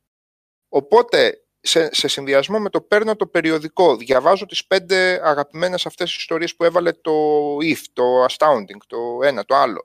Και βλέπω και το επεισόδιό μου για αυτή τη βδομάδα που κολούσε κόσμο έτσι στις τηλεοράσεις το Twilight Zone. Και ό,τι παρεμφερές βγήκε τα επόμενα χρόνια. Που ποιοτικά δεν βγήκαν και πολλά παρεμφερή κατά την απόψη μου αλλά ίσως τα ξέρετε καλύτερα. Πάει πακέτο αυτά τα πράγματα.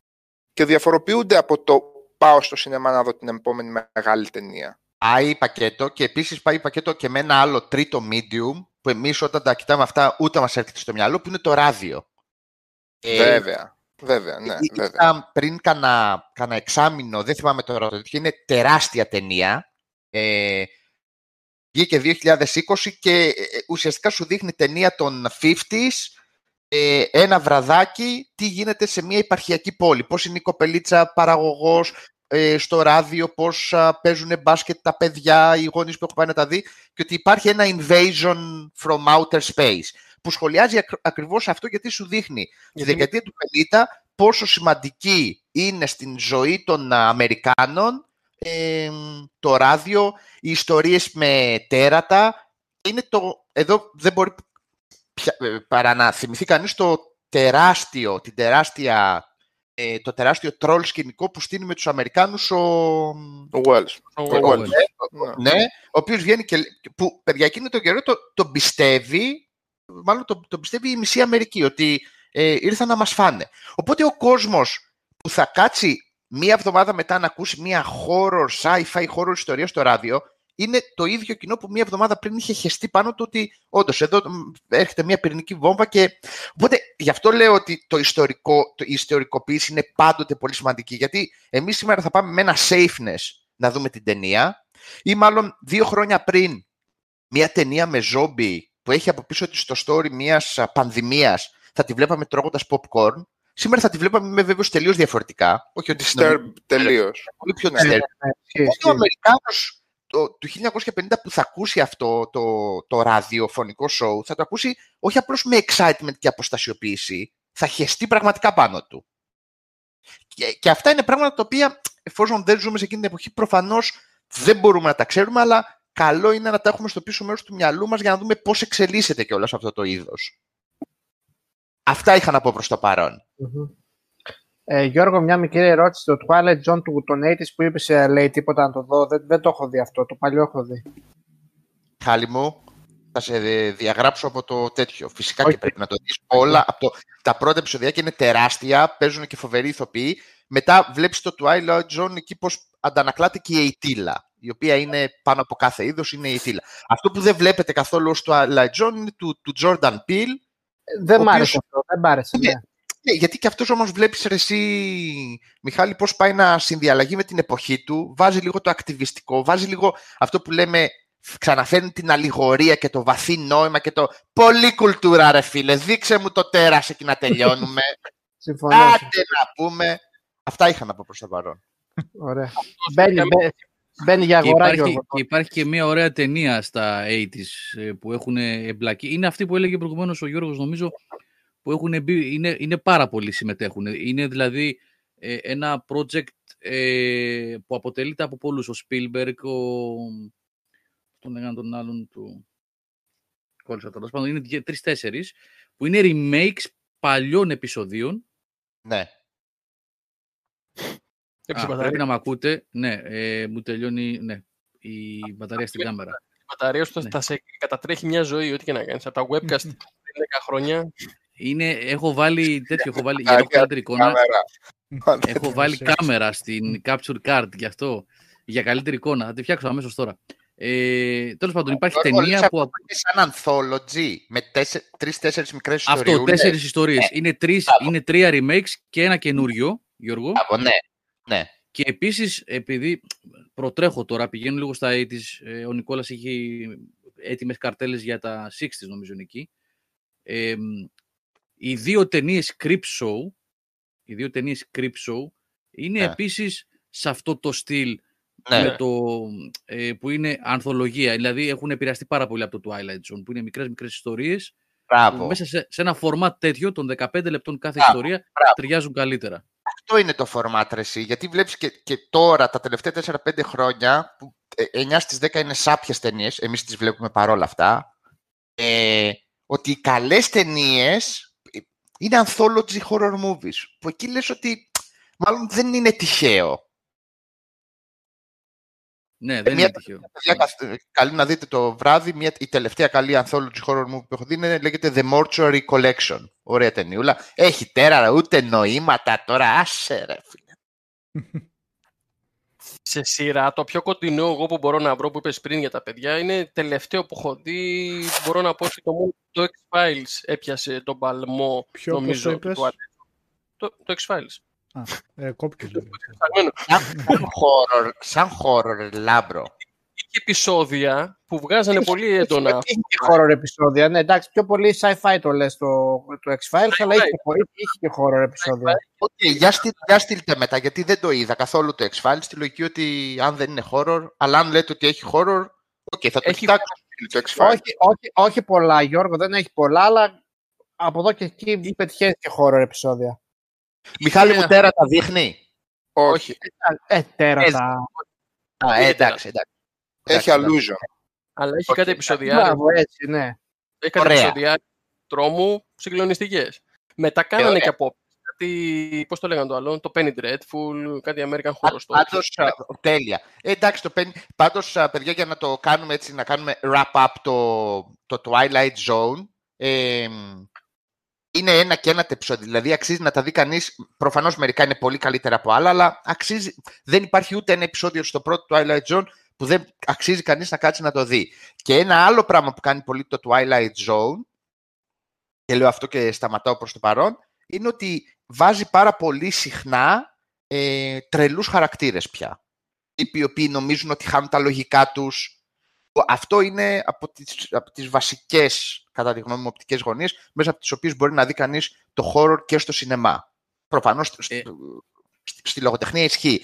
Αλλά η περίπτωση, οι περιπτώσεις των τύπων που νομίζουν ότι τρελαίνονται, που δεν είναι βέβαιοι αν αυτό που βλέπουν είναι προϊόν της φαντασίας τους ή όχι, κτλ. κτλ. Ε, για πρώτη φορά έτσι συστηματικά το βλέπει κανείς στο, στο Twilight Zone. Πες, ρε, Γιώργο, Γιώργη. μόλις, μόλις καλοκαιριάσει πρέπει να κάνουμε μια εκπομπή μόνο για το Twilight Zone. Ειδικά αυτό που περιγράφεις τώρα. Τρέλα θα κάνουμε, Το Night. φίλε. Και για το Ε, Night. Είναι δύο-τρία επεισόδια. Είναι ένα με τον πιλότο. Με τους πιλότους. Μάλλον με τους... Ναι, είναι πιλότοι που ανεβαίνουν στη- στη- στην στρατόσφαιρα και κατεβαίνουν και τους βάζουν σε ένα νοσοκομείο. Α, και ναι, τελικά- ναι, ναι. Σιγά σιγά ε, εξαφανίζονται οι άλλοι εκείνοι σαν να μην υπήρξαν ποτέ Ναι. από την ομάδα. Ναι. Αυτό είναι χαρακτηριστικό επεισόδιο το ότι αυτός που μένει τελικά δεν ξέρει αν αυτό που ζει Μπράβο. είναι πραγματικότητα ή όχι. Είναι τη μια στιγμή εδώ με το φίλο του, φεύγει ο φίλος του να κάνει ένα, τι- φεύγει αυτός μάλλον να κάνει ένα τηλέφωνο σε ένα μπαρ, πίνουνε μπύρα. Ε, πάει να πάρει τηλέφωνο τη μάνα του, παίρνει τη μάνα του τηλέφωνο, η μάνα του λέει ποιος είσαι εσύ, δεν σε ξέρω, εγώ δεν έχω παιδί. Και μέχρι να γυρίσει στο μπαρ, ο φίλος του έχει εξαφανιστεί και ο μπάρμαν του λέει, ρωτάει τον μπάρμαν και του λέει ποιος φίλος, μόνος σου ήσουν εδώ τόση ώρα. Ε, έτσι, έτσι ξεκινάει, δεν είναι καθόλου τυχαίο ότι έτσι ξεκινάει, σαν υπογραφή ρε παιδί μου είναι αυτό, ε, το πρώτο επεισόδιο του, του Twilight Zone στα 80s, που είναι ο Bruce Willis που για κάποιο λόγο παίρνει τηλέφωνο σπίτι του για να μιλήσει νομίζω με την υπηρέτρια κάτι και το σκόνει ο Bruce Willis και του λέει έλα, του λέει έλα ποιος είσαι, είναι σαν να μιλάω εγώ με το Sam. λοιπόν, ε, που είναι όμως αυτό και εκεί το λέγαμε τις προάλλες με τον Νίκο ότι το, η τρέλα στο χώρο σινεμά αρχίζει και είναι και θέμα συγκεκριμένων ταινιών, ταινιών που τη βάζουν στη θεματική τους και λένε οι άλλοι, κάποιοι ότι «Ωπ, κοίτα να δεις», Α, αλλά αργεί λίγο να μπει. Ενώ στο, στη χώρο λογοτεχνία, το βασικό πράγμα, ρε παιδί μου, που κάνει ο Lovecraft είναι να σου λέει ότι δεν ξέρω αν αφ- σου βάζει αφηγητές που δεν ξέρουν αν είναι τρελοί ή όχι. Ναι. Και το γράφουν μέσα σκεφτόμουν, Δεν είναι. ναι, και το σκεφτόμουν ότι το horror, το, το σινεμά σε σχέση με τη λογοτεχνία, αργεί μέσα σε εισαγωγικά να πει ότι «Α, για έλα λίγο εδώ να, να σε ψάξω και σε ένα σαν εργαλείο». Αλλά σίγουρα ένα από τα πράγματα που ευνοεί την τρέλα να μπει στο σινεμά εκείνης της εποχής και στο συμβατικό σινεμά, όχι μόνο στο horror, είναι παιδιά και το γεγονός ότι πια μιλάμε για μια κοινωνία που τη- ενώ τη δεκαετία του 40 δεν το ξέρει, τη δεκαετία του 50 έχει αρχίσει να μαθαίνει τι σημαίνει ψυχανάλυση, τι σημαίνει πηγαίνω στον ψυχοθεραπευτή μου, τι σημαίνει Σημαίνει χάνω τα λογικά μου. Ναι, ότι τι σημαίνει παίρνω πρόζακ με το... Ότι βγαίνουν πια άγχοι, το, ε, το άγχος μιας κοινωνίας που σου λέει ότι α, υπάρχει και αυτός ο κίνδυνος. Όχι μόνο του βιολογικού θανάτου, ότι τρελαίνομαι. Οπότε το Twilight Zone είναι, ναι, είναι το κάτι άλλο, δεν. Αυτό που γράφει στο chat, ποιος το έγραψε, ε, α, ο Λουπ Γκαρού για τον τελευταίο άνθρωπο στον πλανήτη, που είναι ουσιαστικά το I am Legend, ε, ε, είναι από τον Μάθεσον, ο οποίος Μάθεσον έχει γράψει πολλά επεισόδια του Twilight Zone. Ε, βέβαια. Ναι, ναι ρε φίλε. Έτσι. Και ο Μάθεσον δεν είναι ούτε ένας σεναριογράφος του Twilight Zone, ούτε τίποτα. Είναι φτασμένη λογοτεχνική φιγούρα όταν γράφει για το Twilight Zone. Δεν είναι δηλαδή ο, ο, ο μικρός που τσίμπησαν για να γράψει κανένα επεισόδιο. Και, και αυτό είναι, ρε παιδί μου, που ξεχωρίζει αυτή την ποιότητα και, αυτή, και, και αυτές τις ε, παραγωγές, αυτές τις πρώιμες παραγωγές. Ε, ναι, Και να Δεν πω, ναι, και να πω κάτι προσπάθεια άλλο. για αρπαχτή είναι ότι γράφει ο Μάθεσον. Ο οποίος Μάθεσον ναι. όταν γράφει το I Am Legend είναι ο πρώτος που γράφει μετααποκαλυπτικό απολύτως όμως, έτσι. Ούτε νήξη, ούτε έχει ίχνη, ούτε τίποτα. Εκτός Και αν να- θέλετε να πάμε στο, στο έρευον, ας πούμε, για να πάμε σε μετααποκαλυπτικό, που εντάξει, πάμε πάρα πολύ πίσω και με τελείως υπο, ε, ε, τρόπους ε, που υπονοείται το μετααποκαλυπτικό. Αλλά όταν το, κα- το κάνει ο, ο Μάθος στο I Am Legend, είναι η πρώτη φορά ξεκάθαρα. Και να πω και κάτι, bro. Ε, εδώ λέμε ποιοι είναι οι σεναριογράφοι. Έχει να κάνει λίγο η ποιότητα αυτών των, α, των διαμαντιών. Έχει να κάνει λίγο με τη σχέση γραφής και εικόνας. Γιατί και σήμερα, 9 στις 10 ταινίες που θα δούμε, ε, μπορεί να σου λέει ο άλλος ότι είναι adaptation ενός βιβλίου. Εκεί όμως πια μιλάμε για μια διαφορετική σχέση κειμένου και σινεμά. Μιλάμε για ένα βιβλίο το οποίο γίνεται adapted. Αυτό είναι ένα πράγμα. Το παίρνω τη δεκαετία του 50 έναν φτασμένο συγγραφέα και του λέω γράψε μου τώρα ένα άλλο story γιατί θέλω να βγάλω για- και μια σειρά. Εκεί εκ των πραγμάτων, ρε παιδιά, ο Μάθησον εκεί δεν, είναι, δεν γίνεται adapted. Γράφει έχοντας από την πρώτη στιγμή που θα ανοίξει το τέτοιο στο μυαλό του ότι εδώ τώρα γράφω για ένα άλλο medium. Οπότε η, η κακή, τεν- ο κακοφτασμένος, ο, μάλλον η- το κακό adaptation ενός King πέρυσι πρόπερσι, εντάξει, μπορεί να έχει να κάνει με το ότι ο King έχει γεράσει και δεν γράφει όπως έγραφε, αλλά μ, δεν είναι ο King που βγαίνει μετά καμιά φορά και γκρινιάζει για τα τηλεμούβις που βγαίνουν και λέει έγινε μαλακία. Δεν είναι, ο- γιατί δεν μιλάμε για τον King ο οποίος κάθισε να Ο γράψει παραγωγός αυτός ο ίδιος είναι. Τι... ναι, να γράψει from scratch. Οπότε εκεί δεκαετία 50-60 έχεις όλους αυτούς τους τύπους να γράφουν και για κάτι άλλο. Δηλαδή, είναι Είναι, πρωτότυπο όλοι, είναι δίσκο, ρε τρομερά παιδί μου. παραγωγικοί όλοι, έτσι. Δηλαδή, ε, γράφουν για να πουλάνε στις, ε, στα μεγάλα περιοδικά, που είναι πάρα πολλά εκείνη την περίοδο. Ε, Ναι. ε, έχω κάνει νήξη στο Discord ε, για το πού θα βρείτε τα περιοδικά εκείνης της περίοδου κανονικότατα, έτσι. Ε, Μπορείτε να το ψάξετε στο reading. Ε, γράφουν για τηλεόραση, γράφουν για ραδιόφωνο, γράφουν βιβλία. Και τέλος πάντων, αυτό είναι, όπως πάμε από το 50 προς το 60, αυτό είναι νομίζω το μεγάλο τέτοιο του horror. Οπότε, Γιώργη, βλέπεις πως αν μείνουμε μόνο στις ταινίες λες what the fuck, αν κοιτάξεις, αν κοιτάξεις κανείς τι γίνεται εκεί, λέει ότι εδώ ανθίζει το πράγμα με Ναι. έναν άλλο τρόπο. Βρήκε άλλο μονοπάτι για να αναπτυχθεί. Ναι, ναι. Ακριβώς. Για Hammer δεν είπατε. Τώρα θα Όχι. δούμε. Τώρα, Έχει- Τα, τα έχει ο Νικόλας έτοιμα εδώ τώρα. Ε, Βλέπω και Hammer, έχεις εδώ ή είναι προ Hammer εδώ, τι είναι; με Όχι, τον αυτό είναι Christopher Lee. Hammer. Το... Α, για είναι ποιο Hammer, λες, για το έτσι. Quatermass Experiment. Ναι, ναι. Hammer. Ε, Αυτό ήταν ακόμα ασπρόμαυρη ταινία. Αυτό βρισκόμαστε στο 55 τώρα εδώ. Και βασικά ως τώρα δεν νομίζω να υπήρχε έγχρωμη ταινία τρόμου. Αλλά αυτό για τη συνέχεια και κάτι που θα υποθεί. Το 55 λοιπόν έβγαλε Hammer αυτό το sci-fi horror, ας το πούμε, μια ομάδα αστροναυτών που επιστρέφει στη γη, οι δύο έχουν από τους αστροναύτες, από τους τρεις έχουν σκοτωθεί, ο ένας ζει ακόμα και σιγά σιγά αποδεικνύεται ότι έχει κάποιον εξωγήινο ιό μέσα του που τον μετατρέπει σε τέρας για να καταλάβει τη γη και όλα αυτά τα ωραία. Αυτή ήταν μια χαμηλού budget παραγωγή, εμπνευσμένη σε μια τηλεοπτική σειρά του BBC, η οποία όμως όταν, έκανε, όταν βγήκε έκανε πολύ μεγάλη επιτυχία. Και η Hammer έβαλε το εξής ερώτημα σε πολλούς θεατές. Τι ήταν αυτό που τους... Ποιο κομμάτι της ταινίας ήταν αυτό που τους κέρδισε περισσότερο. Το sci-fi ή το horror; Και κέρδισε το horror. Και από εκεί πέρα... Α, και έτσι στράφηκε, έτσι Στράφηκε, αποφάσισε απόφαση να ναι. στραφεί προς τα εκεί, ε. Ήθελαν, ναι, βολτοσκόπησαν τι ακριβώς ήταν. Ε, Α, δηλαδή ουσιαστικά καθόρισαν την πορεία τους βάσει, ας πούμε, δημοσκόπησης, Ναι, έρευνας, ναι, ναι. να το πω έτσι. Κάποιας Α. έρευνας. Τώρα Δεν το ήξερα απλά αυτό. ήξερα ότι αυτά, από αυτό που διάβασα α, ότι ναι, ρώτησαν το κοινό με τον οποιοδήποτε τρόπο. Από εκεί είδαν ε, πού να κινηθούν. Ε, low budget ταινία αυτή. Η Hammer προϋπήρχε βέβαια πολλά χρόνια πριν, δεν έκανε εδώ πέρα το ξεκίνημά της, με low budget ταινίες γενικά. Ε, και μετά ουσιαστικά ήρθε η αναγέννηση των monster movies. Ε, σαν να μπήκαμε σε μια λούπα η αρχή των πολύ εμπορευματοποιημένων horror γίνανε με τα master movies της Universal.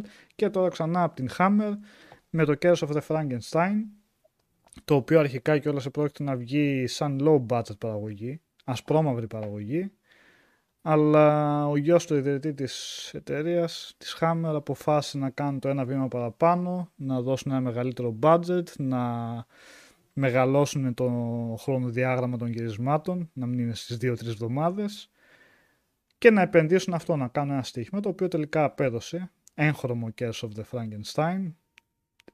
Ένα από τα πρώτα σίγουρα έγχρωμα horror το οποίο την ίδια στιγμή έκανε και μεγάλου στάρ τον Christopher Lee και τον Peter Cushing. Ε, και έχει ενδιαφέρον ότι η Universal παρόλο που το έχει παρατήσει αυτά ήταν έτοιμη να τους κάνει μήνυση αλλά δεν είχε τα δικαιώματα του βιβλίου μόνο ε, φυσικά της ταινίας που έβγαλε οπότε από τη μία μεριά η Universal είχε στρατιά δικηγόρων έτοιμοι να στείλουν μηνύσεις και από την άλλη μεριά η Hammer είχε στρατιά δικηγόρων να περνάει ένα εξονυχιστικά το φιλμ για να σιγουρεύεται ότι δεν υπάρχει ούτε ένας διάλογος ο οποίος να παραπέμπει στην ταινία της, της Universal. Ε, εν πάση περιπτώσει, μεγάλη επιτυχία και αυτό και τον Δράκουλα. Ε, και μετά η Hammer συνέχισε και στην Μούμια, στο Λικάνθρωπο. Ήταν δηλαδή σαν να πήρε όλες τις monster movies που είχε βγάλει η Universal και να τις ξανά βγάλε με κειμενόμενη ε, επιτυχία, όχι πάντα πολύ καλά. Και η ιστορία επαναλαμβάνεται εδώ πέρα. Ήταν και Το- πολύ παραγωγική, έτσι. Ναι, ναι, Το αστείο ακριβώς. είναι Έβγαλε πάρα ότι- πολλά. Ναι, πες, Λαβό. Την επιτυχία της Hammer αρχίζει να τις εξάγει και προς την Αμερική Μμμ. και συνεργάζεται με πάρα πολλές εταιρείες παραγωγής εκεί πέρα, μεταξύ των οποίων και η Universal νομίζω κάποια στιγμή. Αν δεν κάνω μεγάλο λάθος. Ότι αυτό δεν έφερε γνωρίζω, ταινίες ναι. της και η Universal. Βάλτε μια άνω τελεία σε αυτό, αλλά έχω την εντύπωση ότι έβαλε και η Universal έφερε ταινίες της. Γιατί παίρναν τις ταινίες δηλαδή από τη Hammer και τις φέρναν στην Αμερική πλέον. Μμμ. Ε, και φυσικά είχε την τύχη να υπάρχουν ο Κούσινγκ και ο, ε, και ο Christopher Lee, έτσι, οι οποίοι Ναι, είναι και ο- και, και, και- και, και, και μόνοι τους είναι φοβεροί, αλλά και μαζί είχαν φανταστική χημεία. Ναι, και Terence Fisher όμως. Και γιατί, Terence Fisher, ναι, γιατί, γιατί όλη η φάση με τη Har- Hammer, αν δεν υπήρχε ο Fisher να κάνει τις ταινίες που έκανε, νομίζω ούτως ή άλλως από τις 30 περίπου που έχω δει συνολικά, ότι νομίζω του, του Fisher ξεχωρίζουν ε, από, από χιλιόμετρα Ναι. σε Ναι, σχέση ναι, με ναι. τις, Ναι, με τις ναι. υπόλοιπες. Ακόμα και όταν α, έπεσε σε ποιότητα από την άποψη του περιεχομένου. Δηλαδή δεν είναι γενικά μία Hammer απρόσωπη, μία ομάδα, με ένα στούντιο, μία ομάδα παραγωγών ή οτιδήποτε άλλο. Ε, υπάρχουν και ονόματα εκεί πέρα. Και Ναι, πέρα ναι. από τους ηθοποιούς υπάρχει και ο Fisher. Κολλήσαν πολλά αστέρια εκεί ακριβώς που ήθελε συγκεκριμένες συνθήκες για να κάνει το κάτω παραπάνω και να κάνει μια αναγέννηση έτσι, σε, αυτά, σε αυτές τις ταινίες. Πάντως η Και η Hammer, ηθοποιή και ο σκηνοθέτης και ο Ε. παραγωγός από πίσω που θέλησε να κάνει το ένα βήμα παραπέρα, όλοι. Ναι. η Hammer είναι πολύ ξεκάθαρη, τουλάχιστον στην στριπτική πλειοψηφία του τι κάνει και του τι θέλει να κάνει. Δεν παράγει νέα ιστορία γενικώς, δεν παράγει νέα μυθολογία, Μμμ. κρατάει έναν αγγλικό χαρακτήρα πάνω σε αυτό και λέει αυτά που έχω δεδομένα είτε θα είναι ε, το Dracula, είτε θα είναι το Frankenstein, είτε θα είναι κάποιες σκοτεινές ιστορίες του Doyle, ε, το Hound of Baskervilles, Hammer δεν είναι και αυτό. Ναι, ναι, Χάμερ, Χάμερ. Hammer. Ναι. Ε, Sherlock Holmes. Ή ο Edgar Allan Poe. Ή, ε, ακριβώς. Λοιπόν, Ο Edgar Allan Poe. Τα- Όλα, τα- παίρνουν και εμ, όλα τα διηγήματα του, του Poe. Ουσιαστικά Καλά, και- Αυτό από Κάτσε, Αμερική περίμενε. μετά. Του- Πάμε αλλού πέρα. του Κόρμαν δεν είναι αυτά. Του Sherlock Κόρμαν Holmes. είναι στην Αμερική αυτό πάει με Vincent Price. Ναι, τι παραγωγή είναι αυτό. Αμερικάνικη. Τι εννοείς; AIP Ναι, δεν είναι λέγεται. Hammer, δεν είναι Όχι, horror. Όχι, όχι, όχι. Ναι, ναι, δεν, είναι Hammer. Ναι, ναι, δεν είναι Hammer. Είναι άλλη εταιρεία. Ναι. Α, μπερδεύτηκα. Νόμιζα ότι. Ναι, ναι, όχι, όχι. Όχι, Ο, η Hammer δεν ασχολείται με Poe. Από όσο ξέρω, δηλαδή, νομίζω δεν υπήρχε. Όχι, Poe όχι, στην όχι. Η Hammer. Hammer πλακώθηκε Ναι. στα Monster Movies. Οπότε ήταν τα Ναι. Monster Movies, τα κλασικά και λίγο αγγλ, α- αγγλικουριά. Για παράδειγμα, το σκοτεινότατο Hound of the Baskervilles, το οποίο είναι για πλάκα horror. Μμμ. Ε, με, με Sherlock Holmes βέβαια, αλλά δεν είναι το αστυνομικό το Sherlock Holmes, είναι ένα πάρα πολύ σκοτεινό, ε, μια πολύ σκοτεινή νουβέλα του Doyle. Είναι και, το, βι- είναι και το βιβλίο πολύ χορό, έτσι. Καταπληκτικό είναι, ναι. Ένα Τέλειο. καταπληκτικό, πολύ σκοτεινό και horror ε, πράγμα. Ναι, Σάβα, αυτό είναι με τον Κούσινγκ ε, σαν Sherlock Holmes, έτσι δεν είναι; ναι, ναι. ναι, ναι. Ο, και ο Λί είναι ο Baskerville. Μμμ. Πάντως, Είναι ε, μου άρεσε αυτό που είπες, Μπρο, ότι όντως δεν τους ενδιαφέρει να δημιουργήσουν νέα μυθολογία. Όχι, όχι, όχι. Είναι ξεκάθαρο αυτό. Με Μετά τη- το μεγάλο Texas Chainsaw Massacre, γιατί αυτό κάνει, δημιουργεί ένα νέο μύθο τρόμου, ότι γυρίζουν στα μ, safe play, ρε παιδί μου. γυρίζουν- Παλιπαιδισμός είναι 100% αυτό της, της Hammer. Μα... Εντάξει, δεν το έλεγα παλιπαιδισμό, αλλά είναι μια, Σχηματικά. συντηρητική- είναι μια Ε, συντηρητική επιλογή. Πολύ Είναι συντηρητική όμως της επιλογή, εποχής, αγγλικουριά. ε, Αυτό που λέμε τώρα με τα reboots και αυτά που γίνανε είναι ένα πράγμα που είχε γίνει και τότε. Βέβαια, εξελιγμένο και αυτό για την εποχή του, αλλά ακολούσαν τον ίδιο... Ακολούσαν ναι, λίγο ναι, ασφαλή ναι. δρόμο, έτσι. Ναι, ναι, αλήθεια. εννοείται. εννοείται. Ε, αντιγρα... Όχι αντιγράφ... Ναι, αντιγράφοντας κατά μία έννοια αυτά τα βήματα που έκανε η Universal τότε και έκανε επιτυχία. Και, Και η βέβαια πλάκα, ε, είχαν, ε, είχαν και την ίδια, την ίδια μοίρα με τη Universal, έτσι. Γιατί πλακωθήκανε με τα Master Movies, 8 Ακριβώς, sequels για ναι. τον Dracula, άλλα για τόσα για τον Mami, άλλα δεν ξέρω ήταν εγώ κύκλος. πόσα. Ναι. Και στο τέλος, εντάξει, εκ των πραγμάτων πόσα τέτοια σενάρια να βγάλεις με τα ίδια τέρατα. Εκφυλίστηκαν και αυτά και είχε την ίδια τύχη της Universal από την άποψη ότι πέσαν οι πωλήσεις, τόνισε το ενδιαφέρον και στο μεταξύ γίνανε άλλα βήματα στο χώρο τα οποία δεν ακολουθήθηκαν Ναι. και θα δούμε στη Πάντως, ε, ε, δεν είναι βέβαια συγκρίσιμα μεγέθη σε καμία περίπτωση, γιατί εκείνη η απαρχή του, του πράγματος, με Καρλόφ, με Λουγκός και τα λοιπά, ε, εγώ συνεχίζω να αποδίδω την ε, βιωσιμότητα και την ε, αντοχή, την όποια αντοχή είχε η Hammer Horror ε, και τη δημοφιλία, ε, συγγνώμη, όχι τη δημοφιλία, τη δημοτικότητα των ταινιών, στο ότι είχε κάποιες πολύ βασικές σταθερές και αυτές ήταν Fisher στην κάμερα, Lee και Cushing. Μμμ. Ό,τι και να παίζανε αυτοί οι άνθρωποι, χαζές γραμμές, Ναι. χα, χαζου- χα- χαζές γραμμές να ερμήνευαν ε, το στυλ τους, η, η, πώς να το πω, η, όχι η ψυχρότητα από την άποψη της ερμηνείας, το πόσο σ- στέρεοι ήταν σαν, σαν βράχοι ρε παιδί μου ηθοποιές και οι δύο, με, έναν, με τον απλό πομπόδι τρόπο, με τον απλό πομπόδι, με τον πομπόδι τρόπο με τον οποίο έλεγαν αυτά που έλεγαν, η πιο αστεία περίπτωση ταινίας και εκτός Hammer, όπου παίξανε δηλαδή, Μμμ. τον καιρό εκείνο. Μετά, Είχαν ένα βάρος στην Ναι. μπροστά από την κάμερα. ένα, ε, έτσι, ακρι- ναι. ακριβώς. Μμμ. Ε, Ιδίως το, το Cushing που τον είχα σε ακόμα μεγαλύτερη εκτίμηση και τον έχω σ- σαν ηθοποιό δηλαδή.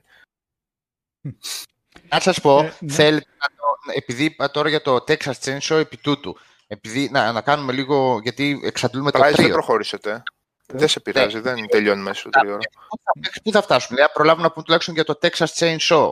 Να... Ε, εδώ, αλλά λέγοντας και αυτά, οπότε ας αφήσουμε την Hammer, γιατί ουσιαστικά είπαμε. Ναι, ναι, ήταν να πούμε ένας για τη κύκλος Hammer. είναι πάλι, ναι, ναι, ναι. Ας πούμε για την Γιατί- Ριγέ, να μην πούμε και για τον... Το ε, το Wickerman είναι Hammer. Hammer δεν είναι και το Wicker Man. όχι, Όχι, όχι, όχι. Είναι πιο μετά. Είναι πιο μετά, είναι... Θα το δούμε και αυτό. Τώρα μπορώ να θυμηθώ να σου πω ακριβώς χρονολογία, αλλά έρχεται πιο Εντάξει, μετά. οκ, οκ. Τώρα Ε, έπιασες Αμερικάνικα. το, πώς; Αμερικάνικα έπιασες τώρα. Ε, στη παρόμοιες χρονολογίες, δηλαδή το 60 και μετά, έχουμε την ε, επταλογία ή οκταλογία, αλλά οκταλογία δεν είναι ακριβώς γιατί είναι από αυτές, απλά από αυτές τις ταινίες εμπνέεται. Έχει τον τίτλο μυθιστορήματος ή ποίηματος του Edgar Allan Poe, αλλά όχι την ιστορία, δηλαδή. ναι. Καλά, Αλλά- είναι φοβερά ενδιαφέρουσα να μιλάς για το Raven τώρα. Μμ. Για το Raven λες; Όχι, Για για, το Raven. το Haunted Palace, αν θυμάμαι. Ναι, Α, το για το Haunted Haunted Palace. Palace. Ναι. Το οποίο, καλά και το Raven, εντάξει, πήρανε το, μερικές ατάκες δείχνει ο Vincent Price από το, από το Raven και μετά πάει αλλού για αλλού. Ήταν, Α, Καλά, το Raven είναι αριστούργημα. Α, χο- Horror comedy, ναι, εντάξει. ναι, ναι. Ε, οπότε Ναι. εδώ είμαστε εποχή, μάλλον η δουλειά του Roger Corman ε, με τις μεταφορές ε, των βιβλίων του, των ιστοριών του Edgar Allan Poe. Πο- περισσότερες από αυτές με τον κορυφαίο Vincent Vincent Price. Εντάξει, έχει ένα πολύ χαρακτηριστικό θεατρικό τρόπο πρε- παίξήματος, υπερβολικό μερικές φορές, αλλά αυτή είναι η γοητεία του. Ε, θεατράνθρωπος. Ναι, ναι, ναι, ναι. Το Comedy of Terrors για μένα είναι η καλύτερη του ταινία βασικά. Είναι απ- απόλαυση εκεί πώς παίζει. Και ο Κούσινγκ δεν είναι. Εκεί, ο Peter κάνω Lorre λάθος. και ο Basil Rathbone. Ο Κούσινγκ δεν νομίζω. να Όχι είναι. ο Κούσινγκ, ναι. Α, στο House of... α, Ναι, σε ένα άλλο είναι. Τέλος πάντων. Και στο Tales of Με το Terror αργό, ε, ναι. που έχει τρεις ιστορίες και στη δεύτερη είναι με τον Peter Lorre. Ο Peter Lorre είναι ένας ε, αλκοολικός που πάει σε ένα διαγωνισμό ενοποσίας κατά λάθος πάει μπαίνει μέσα και ο Vincent Price είναι ο φτασμένος αυτός που ξέρει καλά το κρασί και έχει απίστευτη πλάκα. Καταλήγει σε χώρο στοιχεία, αλλά εκείνο το σημείο, το πώς κάνουν μεταξύ τους στο διαγωνισμό έχει απίστευτο γέλιο με το πώς παίζουν και οι δύο, το απολαμβάνουν. Ε, Εδώ πέρα τι έχουμε, guys, με του Κόρμαν, την, με του Κόρμαν το, το εγχείρημα εδώ. Ο οποίος τα σκάτωσε βέβαια εκ των υστέρων, αλλά τέλος πάντων. Ε, τα παράτησε και μετά από κάποια φάση, έτσι. Μμ; μετά από κάποια φάση τα παράτησε, ως παραγωγός ήταν ε, κυρίως. Ε, ναι, και με κάτι που ασχολήθηκε με space horror και με τέτοια ήταν πάρ' το ένα και βάρα το άλλο. Ε, Ε, του Κόρμαν το εγχείρημα έχουμε, εγώ θα έλεγα, μια πολύ ενδιαφέρουσα καθυστέρηση. Ε, δηλαδή με έναν τρόπο είναι πολύ προφανής επιλογή ο Edgar Allan Poe. Δεν σου λέω ότι ήδη από τη δεκαετία του 30 πρέπει να ξεκινήσει το χώρο σινεμά και να μεταφέρουν Poe. Αλλά αν Ναι. κάτσεις να σκεφτεί κανείς ότι ο Lovecraft, και όχι μόνο ο Lovecraft, και εμείς, αναγνωρίζουμε στον Edgar Allan Poe τον έναν από τους βασικούς προπάτορες του horror fiction. Ότι αυτό κάνει, ο, ότι παίρνει το Gothic, ας πούμε, του 18ου και, και των αρχών του 19ου αιώνα και σου λέει ότι, παιδιά, δημιουργούμε και αυτό το πράγμα που είναι λογοτεχνία τρόμου. Από αυτή την έννοια δεν είναι ένας στοιχείος συγγραφέας. Είναι ο συγγραφέας που λέμε για adaptations και για πότε ένας τύπος τέχνης γυρνάει σε έναν άλλο τύπο τέχνη και λέει ότι Α, να, να σου πάρω λίγο τον. Από αυτή την έννοια είναι εντυπωσιακά καθυστερημένη η στροφή του, του χώρου σινεμά μέσω του Κόρμαν. Δηλαδή έχουμε φτάσει πια δεκαετία 60 μμμ. για να γυρίσει κανείς τον αρχιερέα του τρόπου και να πει παιδιά να τον μεταφέρουμε λίγο και αυτόν σε ταινίες. Ε, αυτό εγώ το βρίσκω φοβερά εντυπω- ε, εντυπωσιακό, δεν, δεν μπορώ να το απαντήσω. Σίγουρα Ναι. όμως το, το αντιλαμβάνομαι ως αμ, γιατί αυτή η αργοπορία. Τι, τι, προφανώς μπαίνουν κάποιες ιεραρχίες και σου λένε ότι το καταλαβαίνω ότι δεκαετία 30 θα σου πούνε monster movies. Οκ. Άντε δεκαετία 40 κάτι, άντε δεκαετία 50. Καθόλου, καθόλου Edgar Allan Poe μέχρι τότε. Why? Ναι. Ε, γιατί ίσως ήταν λίγο πιο περίτεχνο και φιλολογικό το πράγμα γι' αυτό. Και το ότι ε, βγαίνουν όλες μαζί αυτές τις ταινίες μαζί, σε πολύ μικροχρονικό διάστημα γενικά, και είναι το έργο ζωής τότε για τότε του Κόρμαν, δείχνει ότι μάλλον χρειαζόταν και πόρους το όλο ζήτημα, γιατί ήταν καλές παραγωγές, με σκηνικά, με... δεν ήταν δηλαδή σε ένα στούντιο και δύο ηθοποιοί και να τελειώνει το πράγμα. Μμμ. Οι σεναριογράφοι που χρησιμοποιήθηκαν ήταν ονόματα. Ο Μάθεσον είχε δουλέψει, για παράδειγμα. Ναι, ναι. Δεν ήταν ε, ελάτε στο, στα πεταχτά παιδιά να κάνουμε δια- μια διασκευή του Πόου και άντε γεια. ό- όλο αυτό δείχνει ένα dedication, δηλαδή μια αφοσίωση σε ένα, σε ένα σκοπό και μήπως αυτό έλειπε μέχρι τότε για να γίνει η όποια μεταφορά και το όποιο adaptation και διασκευή του, του Poe. Και ίσως και το- να τον φοβόταν λίγο τον Poe γενικώς, ρε Γιώργο. Να τον φοβόταν από την άποψη ήταν, πέρα από ότι ήταν ο Ghost Writer, ήταν κλασικός Αμερικανός συγγραφέας. Ε, και γιατί να τον φοβάται; Να το, ξέρω εγώ, να τον, φοβό, να τον φοβόταν πω, εντός εισαγωγικών. Το, Ναι, Αν θα η σταθεί βιομηχανία. στο, αν θα σταθεί στο ύψος των περιστάσεων. Ναι, η βιομηχανία γενικά, αν θα πουλήσει, αν θα σταθεί στο... Δεν ξέρω. Ε, Τι μέσα είναι από ένας προβληματισμούς το θέτω. κλασικός συγγραφέα και εγώ Ναι. νομίζω ότι μία, μία πιθανή εξήγηση, εξήγηση ένας πιθανός τρόπος για να το σκεφτούμε το όλο πράγμα είναι ότι πια στη δεκαετία του 60 κιόλας έχει διαμορφωθεί πλέον, έχει πίσω του τρεις δεκαετίες στο horror, έχει αρχίσει πια να διαμορφώνεται λίγο και ένα κοινό που λέει ότι τι είναι αυτά, πολύ τέρατα και πολύ το ένα και πολύ το άλλο, οπότε στην ατζέντα του Κόρμαν μετα- μέσα σε όλα τα άλλα μπορεί να είναι και το Κοιτάξτε, να δείτε, γυρνάω πια σαν άνθρωπο ο οποίος δεν είναι μόνο αρχιερέας του χώρου, είναι και ένας κλασικός συγγραφέας Αυτό της είπα, αγγλικής φιλολογικό. λογοτεχνίας. Γι' αυτό, το είπα. Είναι, Γι' αυτό είπα ότι ήταν Ναι. ναι. λογικό το εγχείρημα. λέω ότι φέρνω ένα. δι- ε, Τηρουμένων των αναλογιών, αναρωτιέμαι σήμερα. Ε, που εντάξει, γυρίζονται καλά χώρο, αλλά εγώ δεν θεωρώ ότι περνάει και την καλύτερη του φάση στο χώρο. Τηρουμένων λοιπόν των αναλογιών, αναρωτιέμαι σήμερα αν ένας συγγραφέας έλεγε Κάτσε λίγο να σας κουβα... Ένας δημιουργός χώρων ταινιών έλεγε Κάτσε λίγο τώρα να σας το βουλώσω, φέρνοντας ένα κλασικό συγγραφέα που δεν θα πει κανείς τίποτα. Ποιος θα ήταν αυτός; Τη δεκαετία του 60 είναι ο Κόρμαν αποφασίζει, και καλά αποφασίζει και κάνει, ότι είναι ο Πόε. Σήμερα δεν είναι... Η φάση με τον King είναι μια άλλη. Η φάση είναι πιο popular writer για χύψη λόγους. Αλλά Κλασικές μεταφορές για τον King. Έχουν γίνει κάποια βιβλία κλασικές Έχουμε, μεταφορές. Αλλά ο, ο, πια- ο, ο King όμως είναι πια ένα popular φαινόμενο που δεν είναι το ίδιο πράγμα όταν βλέπεις King να πηγαίνει σε μια ταινία από το όταν πηγαίνει ο μεγάλος Poe και τον κάνει. Το μόνο αντίστοιχο θα ήταν να πιανε ένας α, παραγωγός ή μια τέτοια ομάδα που θα έκανε κάτι τέτοιο ανάλογο με την κίνηση του Κόρμαν και να πει ότι θα πιάσουμε τα Bram Stoker βραβεία για να πιάσουμε τα καλά μυθιστορήματα και τα βραβευμένα μυθιστορήματα. Αλλιώς δεν υφίσταται η έννοια του μεγάλου κλασικού χώρου του συγγραφέα αυτή τη στιγμή. Ε, γι' αυτό, αυτό λέω. Αλλά, οπότε ναι, ο Κόρμαν αυτό ε, νομίζω. Δηλαδή δεν μπορούμε να τον καταλάβουμε αν δεν τον δει κανείς σε άμεση σχέση με τον ΠΟΕ και τι είναι ο ΠΟΕ.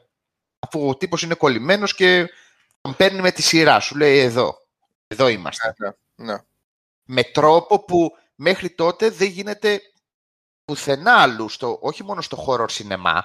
Δηλαδή αυτή η σχεδόν α, ε, ο Κόρμαν με τον Μποέ αναπτύσσει μια εργολαβική σχεδόν σχέση με έναν μεγάλο συγγραφέα που λες ποιος άλλος, ας αφήσουμε το χώρο στην άκρη, ποιον άλλον παραγωγό ταινιών έχεις που λέει ότι α, παίρνω αυτό το συγγραφέα παιδιά και το ένα story του μετά το άλλο εγώ θα σας βάλω 10 ταινίες μέσα σε μια δεκαετία. Εγώ δεν μπορώ να σκεφτώ κανέναν.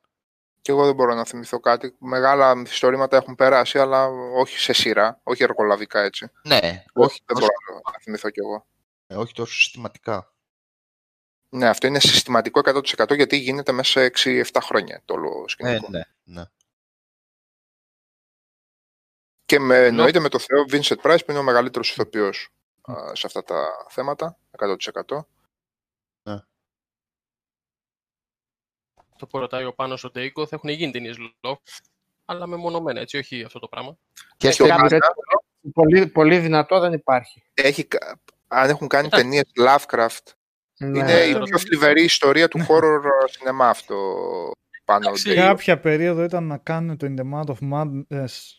Ε, Είχανε πώς, κάνει- ε, με... Πώς; Ε, Mouth of Madness το είχαν κάνει, μια παραλλαγή με το Sam Neill είναι. Τι μαλακίες λέω. Ναι, Όχι, ναι. ε, Άλλο Carpenter. αυτό. Ναι, Carpenter, Κοίτα, ναι. Με Sam κοιτάξτε, Neill, ναι. Ταινίες Lovecraft που ρωτάει Το ο Πάνος. Reanimator. ρε φίλε, Είναι. γιατί; Ποιο, πώς; Το Reanimator. Τι το αν Reanimator; Lovecraft δεν είναι το Reanimator. Έτσι λέει το εξώφυλλο της ταινίας. Όχι. Ε, όχι, δεν, Όχι ρε. όχι, όχι. Εγώ θα, εγώ θα έλεγα ότι ταινίες Lovecraft με την έννοια ότι παίρνω το τάδε story του Lovecraft και το κάνω δεν έχει πετύχει, ιδιαίτερα το πείραμα. Ταινίες Lovecraftικέ έχουν γυριστεί απίθανα ωραίες. Αλλά είναι άλλο Ναι. πράγμα. Μμμ. Γιατί ο άλλος σου βάζει αυτό το τέτοιο, η ταμπέλα του είναι μια λαφκραφτική ταινία. Το In the Mouth of Madness είναι μια super λαφκραφτική ταινία. Δεν στηρίζεται σε Lovecraft, αλλά εκεί, έχουμε να... εκεί δεν έχει να κάνει με το ο Πόε περνάει στο σινεμά με, με, την, με το format συγκεκριμένων ιστοριών, short stories που γίνονται adaptation, ο Lovecraft περνάει στο σινεμά ως ατμόσφαιρα. Μόνο ως ως μυθολογία. Είναι ένα άλλο πράγμα δηλαδή. Ναι. Το άλλο Μια το, με το, συγκεκριμένη- το Day- Dagon, πώς το λέγαμε, με τους ανθρώπους ψάρια, ρε, εσύ. Ναι, το Dagon ήταν μια προσπάθεια διασκευής και μάλιστα ήταν ισπανική παραγωγή από ό,τι θυμάμαι. Μμμ. Άρα, ισπανικό είναι. Νομίζω Ωραίο. ισπανικό ήταν, ισπανική παραγωγή, νομίζω. Αλλά ήταν μια συμπαθητική, γιατί δεν υπήρχε τίποτα άλλο, συμπαθητική προσπάθεια να περαστεί η μυθολογία, όπως είπε ο Γιώργος προηγουμένως, και όχι κάποια αυτο, αυτοτελής ιστορία, ε, του Shadow over Innsmouth. Έτσι, πολύ πολύ αδρά. Το χωριό με αυτούς τους κατοίκους κτλ. Ε, εν ολίγης, ε, το adaptation του Lovecraft έχουν γίνει πολύ καλύτερα. Και στο αυτός Stuart gaming- Gordon, ε. Ε, πώς; Και το Re-Animator και το Dagon είναι του Stuart Gordon. Μεγάλο, πέθανε πέρσι. Ναι, ξέρω, ξέρω, βέβαια, βέβαια. Ε, Λάμπρο, ξέρεις ποιο, ποιο, ε, που έχω δει πολύ καλά λαφκραφτικά τέτοια. Την έχετε δει αυτή τη σειρά που ήταν σαν α, μ, επεισόδια της, των 60 λεπτών περίπου, το The Masters of Horror. Ε, Έχει ναι, κάνει ναι, ένα ναι. τέτοιο- ε, εκεί έχει ένα ωραίο επεισόδιο, έχει μια ωραία μεταφορά των, α, μ, των ονείρων στο σπίτι της μάγισσας. Είναι, ας πούμε, παίρνει το κείμενο του Lovecraft και το κάνει. Αλλά αν α, απ' την άλλη, νομίζω ότι στην περίπτωση του Lovecraft, ένα από τα πράγματα που εξηγούν γιατί δεν έχει μεταφερθεί τόσο πολύ είναι ότι ο Lovecraft είναι πολύ πιο δύσκολο να μεταφερθεί για τον εξής λόγο ότι η... ο Lovecraft τι σου κάνει, πώς δημιουργεί χώρο; Με έναν πολύ υπενικτικό τρόπο, ο οποίος δεν σου δείχνει το τερατάκι στο τέλος, σου Σπάνια. λέει ότι πήγε και θεώρησε ότι είδε κάτι και μετά το έψαξε και τρελάθηκε και πέθανε. Αυτό μπορεί να δημιουργήσει μια φοβερή λαφκραφτική μυθολογία και ατμόσφαιρα για να την πάρει ο άλλος και να πει ότι θα το πάω προς τα εκεί και θα δημιουργήσω μια ταινία, ότι εδώ έχω την πρώτη ύλη, αλλά δεν σου έχει το encounter με το τέρας, ότι είναι όλο τόσο suggestive και allusive που η ατμόσφαιρα είναι εκεί, αλλά δεν έχεις, ας πούμε, δεν μπορεί να γίνει τόσο εύκολα plot για ταινία. Ναι. Ε, και τα καλύτερα συγγνώμη, πράγματα είναι, είναι μικρές ιστορίες, ε, οπότε... Χάσαμε το The Thing, το οποίο εντάξει, στην ουσία τι σου κάνει; Τα βουνά της τρέλας κάνει.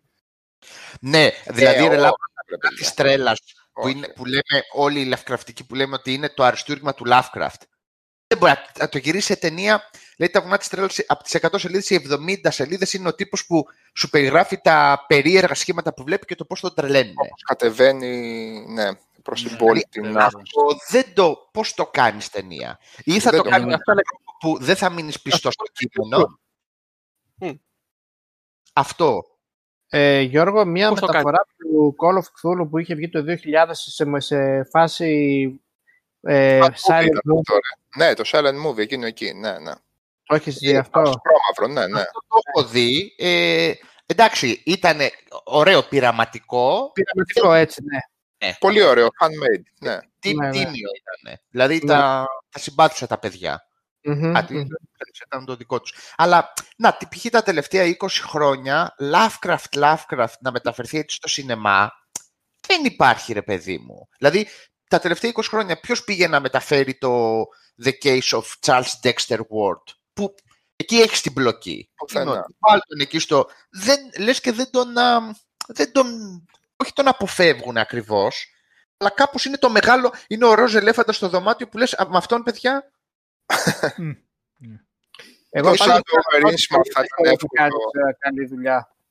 τι πράγμα, πες Μιχάλη. Ε, λέω, συμφωνώ ότι θεωρώ ότι είναι πολύ δύσκολο να κάνεις καλή δουλειά με το Lovecraft. Είναι πάρα αυτό. πολύ εύκολο να, να, πώς το λένε, να προδοκλωθείς και να φας τα μούτρα σου. Αυτό ε, είναι να αυτό βγάλεις που, έχουν, κάτι που θα βγάλει γέλιο και όχι τρόμο. Εντάξει. ναι, είναι αυτό που έχουν πει στον, α, που είχε πει ο David Lynch σε κάποια φάση ότι το, το μεγάλο του αποθυμένο είναι ότι δεν γύρισε ποτέ την α, μεταμόρφωση του Κάφκα. Και Α, λένε, γύρισα τώρα, Ας μην εντάξει. έχει παράπονο, γύρισε το Dune. ναι, και λένε Και γιατί... άρα, ε, και, αυτό το, Λάμπρο. και του λένε Δεν κατσάρι. Και του λένε, Για Μιχάλη, λάσπη. γιατί, γιατί δεν το γύρισες, ρε παιδί μου, αφού το ήθελες. Και γυρνάει ο Λίντς και λέει, γιατί δεν μπόρεσα. Δεν ήταν ένα Ε, ναι, κοινό. σκέψου. Οκ, α- ε, λέει, του λένε τι δεν μπόρεσες. Ε, δεν είναι, κατέληξα ποτέ. Λέει πώς θα απεικόνιζε αυτό το, τον άνθρωπο Παύλα Έντομ. Οπότε Το- λες, Το Μακλά- Το Μακλάχλαν με στολή κατσαρί. ναι, ρε παιδί μου, αλλά το, το πέδεψε. Ε, νομίζω ότι πολλοί που χοροράδες που θα ήθελαν να κάνουν Lovecraft ε, λίγο το αποφεύγουν στο τέλος γιατί σου λέει ότι εδώ δεν είναι το υλικό περίεργο. Το Necronomicon, εκείνο το, το αστείο το πράγμα που είχε κυκλοφορήσει και καλά, που ήταν ε, σπονδυλωτό και τα λοιπά, ελπίζω να το έχετε δει, έτσι. Αρχές δεκαετίας 80 είναι αυτό, μέσα δεκαετίας 80. Το Necronomicon. Νομίζω, ναι, σπονδυλωτό είναι αυτό, υποτίθεται είναι το Necronomicon του Αλχασρε, του Αλχα, Αρχ, Αλ, Ε, του Άραβα. του Άραβα, Αλχαζρέτ. του Αμπτούλ Αλχαζρέτ, λοιπόν, και α, βγαίνουν ιστοριούλες γύρω από αυτό ένα, ε, μια σπλατεριά έτσι πολύ πρόχειρη. Πάντως, να, ε, που λέγαμε πριν για το ράδιο, να πω ότι το τελευταίο, γιατί ταινίες Lovecraft δεν βλέπουμε, αλλά το τελευταίο super horror που έχω έτσι απολαύσει είναι, παιδιά, κάτι ωραία, τώρα δεν ξέρω πώς τα λένε, podcasts, τα λένε όταν είναι στο, Podcast, ναι. στο BBC, ε, που έχουν πάρει τρεις μεγάλες ιστορίες του Lovecraft και τις έχουν κάνει γύρω στα, τις έχουν μετατρέψει σε 20-25 ραδιοφωνικά επεισόδια είναι όλο το ντοκιμενταρίστικο και τα λοιπά, ότι είναι ο, οι δύο δημοσιογράφοι του BBC που κάνουν εκπομπές με το κοινό, τους στέλνει κάποιος σε κάποια φάση και τους φέρνει πολύ, ρε παιδί μου, αυτό το illusion of reality. Ε, ε, δεν είναι πολύ πιστοί στο κείμενο του Lovecraft, αλλά έχουν όλα τα βασικά τέτοια και κάπως το μπλέκουν με, το έχουν στήσει υπέροχα. Δηλαδή, σε κάποια φάση είναι ότι είναι στο στούντιο, χτυπάει το τηλέφωνο, τους μιλάει κάποιος, ένας τηλεθεατής που τους λέει «Α, τώρα που είπατε αυτό έχω αυτή την πληροφορία και έχουν δημιουργήσει ένα, ένα υπέροχο σύμπαν. Υπέροχο.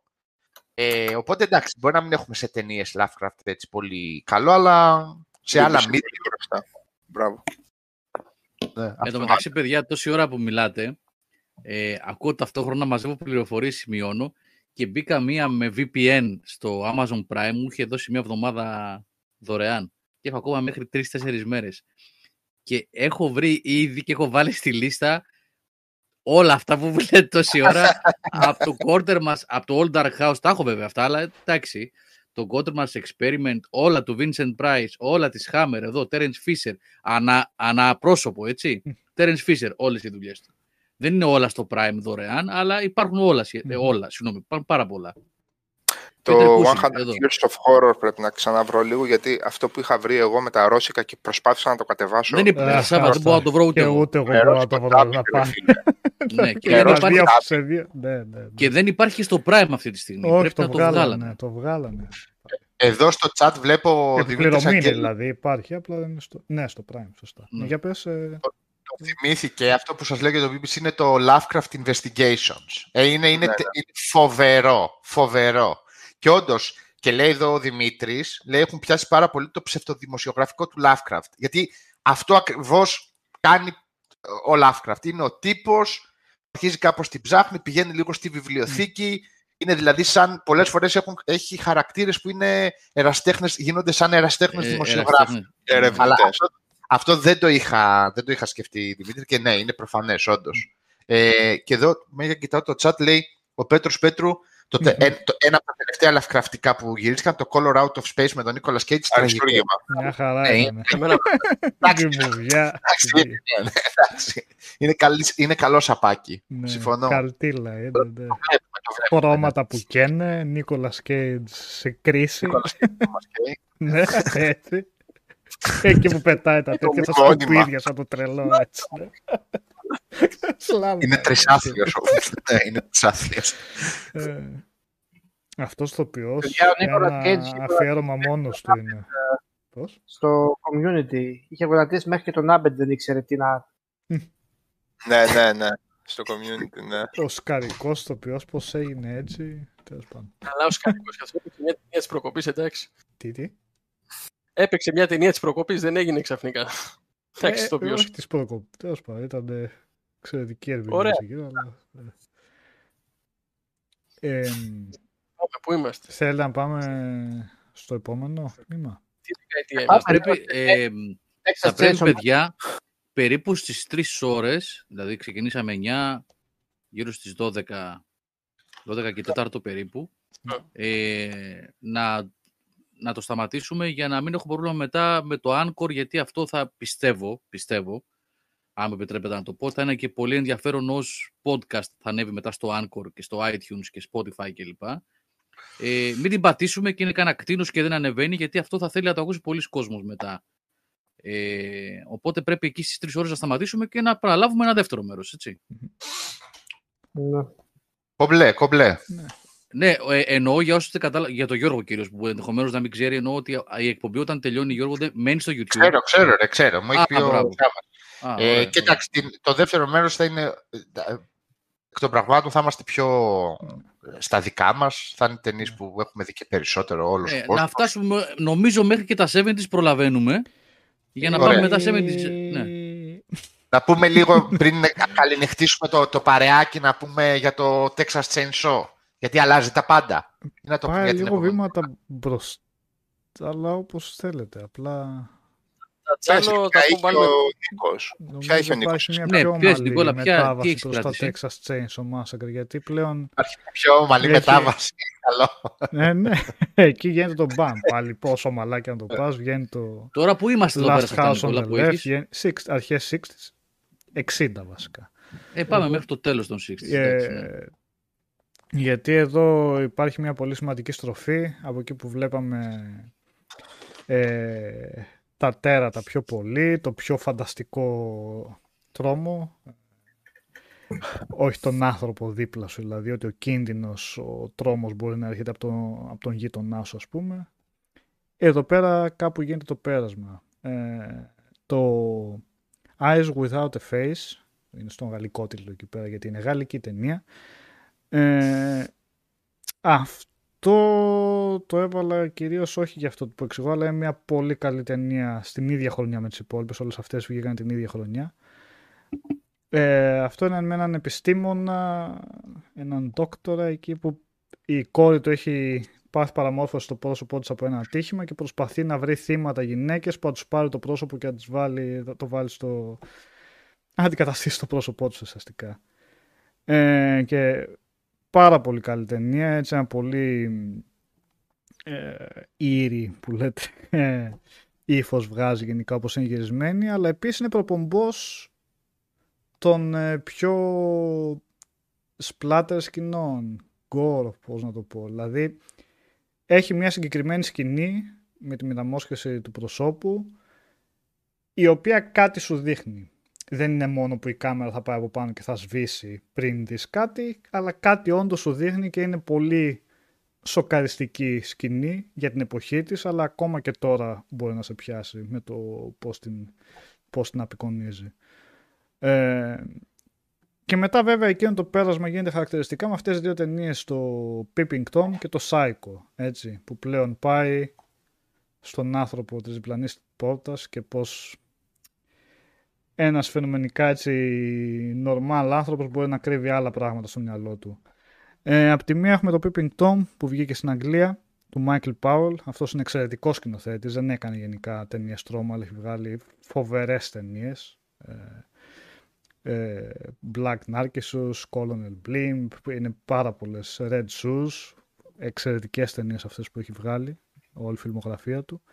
Και στο Peeping Tom που έχει κάπως παρόμοια θεματολογία με το Psycho, στο Peeping Tom ακολουθεί τον δολοφόνο, έναν serial killer, έναν φιλίσχο άνθρωπο που δουλεύει σε στούντιο ταινιών κλπ, ο οποίος φτιάχνεται, ας πούμε, θέλει να σκοτώνει θύμα, προφανώς serial killer, αυτό είναι που τον τραβάει και έχει πάρα πολύ ωραίες σκηνές. Μας βάζει μέσα στον ρόλο αυτού του ανθρώπου, γιατί εκεί εστιάζει όλη η ταινία. Αυτόν ακολουθεί, αυτός είναι ο αντίήρωας, ας πούμε, της, της ταινίας. Ε, με μια εξαιρετική σκηνή κάπου στα μέσα της ταινίας, που εκεί που τον βλέπει σύρεμο, ντροπαλό κτλ. είναι μαζί με το θύμα του το οποίο δεν γνωρίζει φυσικά δεν έχει καταλάβει ακόμα τι έχει στο μυαλό του αυτός και τον βλέπεις εκεί παίζει και φοβερό ηθοποιός το πώς αλλάζει ξαφνικά η ψυχοσύνθεσή του εκεί που είναι ντροπαλός τον βλέπεις πιο άνετο, πιο εύκολα ε, μιλάει με την άλλη είναι σου προκαλεί έτσι ένα τρόμο το πώς, το πώς καταλαβαίνεις ότι εκείνη τη στιγμή αυτός ο άνθρωπος είναι στο στοιχείο του. Από εκεί που ο ανθρωπαλός εδώ είναι εδώ είμαι. Αυτός είναι ο ρόλος της ζωής μου. Αυτό ε, θέλω να κάνω. Και βέβαια Να πω το... για αυτά τα δύο. Νίκο. Α, sorry. Ναι, ναι, πες, πες. Ε, αυτά τα δύο, το Peeping Tom και το ε, Psycho, εντάξει, το Psycho, ok, Hitchcock είναι, αλλά ε, και horror, προφανώς. Μμμ. Ε, το, αυτό, ο, ένας κοινός παρονομαστής τους και, ε, που μπαίνει έτσι στο χώρο σινεμά ε, μετά αυτός ο παράγοντας είναι η σεξουαλικότητα. Μέχρι τότε δεν το έχεις. Ο Peeping Tom είναι Peeping Tom. Είναι ο τύπος που παίρνει μάτι. Ο Σάικο είναι ο τύπος ο, ο οποίος δεν έχει ξεπεράσει το ειδipόδιο με τη μητέρα του και ε, η σκηνή που πάει να μαχαιρώσει την άλλη κτλ. είναι κλασικά μια σκηνή penetration και, και, και. Οπότε έχεις από τη μία το σεξουαλικό και το πώς μπορεί να έχει πιο horrific πράγματα και πιο horrific προεκτάσεις. Και το δεύτερο είναι και το μπίπικτο με αυτό που είπες, ότι μ, είναι από τις πρώτες ταινίες που σου δείχνει κανονικά, ε, η σκηνοθεσία της είναι τέτοια, που να βλέπεις πια τα πράγματα με τα μάτια του, ε, πώς το λένε, του κακού. Μμμ. Οκ. Ε, Γιο- ε, Γιώργο, ε, Έλα. αυτό το σεξουαλικό που είπες δεν είχε ξεκινήσει λίγο και με το Δράκουλα του, του Λί. κοίτα, ναι. Όχι, όχι, όχι έτσι τόσο ξεκάθαρο, ρε παιδί μου, σαν υπαινιγμός έτσι. ξέρω Ναι, εγώ. ναι, ναι, ναι, ναι. Και έχει- έχεις δίκιο. Απλώς εδώ μπαίνει, επειδή έχεις να κάνεις και με Hitchcock που τα κοιτάει αυτά πολύ... Δηλαδή τώρα το, το Psycho, ο Hitchcock έχει διαβάσει εκεί Freud και σου λέει θα βγάλω μια φροϋδική ιστορία. Έτσι είναι ο τύπος, η μαμά και έλα να σου γνωρίσω την πεθερά. Οκ. Ε, και το, το Peeping Tom πια είναι πολύ πολύ ξεκάθαρα. Προφανώς Όχι. κάθε σκηνή δαγκώματος του Δράκουλα, ρε παιδί μου, αλλά αυτό πηγαίνει πίσω και στο, και στο κείμενο αυτό καθ' αυτό, στη λογοτεχνία. ναι, ναι, Εκεί ναι, ναι. δηλαδή στα 60s μπαίνει πιο... Αυτό δηλαδή που...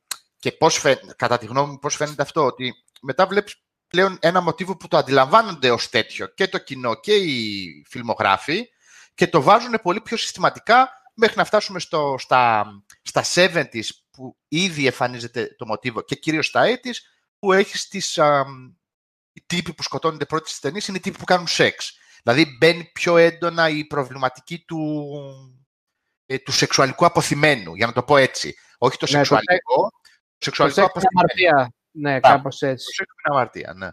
Ναι. Οπότε το Peeping Tom και το, και το Psycho μπορεί να τα δει κανείς έτσι ως ένα ζεύγος ταινιών που το φέρνουν αυτό το πράγμα. Και πολλά από αυτά δεν είναι απαραίτητο να γίνονται και συνειδητά. Έτσι. Δηλαδή τις περισσότερες φορές οι επαναστάσεις στην τέχνη είναι, εμ, πώς το λένε, κοιτάνε οι άλλοι πίσω και σου λένε ότι α, μπορούμε να τσιμπήσουμε κάτι από εκεί. Ε, μπορεί να είναι θεματολογίες που ενδιαφέρουν τον χύψη δημιουργό independently, αλλά με το που μπαίνουν, ο άλλος καταλαβαίνει ότι έχει μπει, μπει πια κάτι καινούριο που αξίζει σαν θεματική να το κάνει explore. Η ιστορία δείχνει μετά εκ των υστέρων ότι ναι, μάλλον έτσι φαίνεται.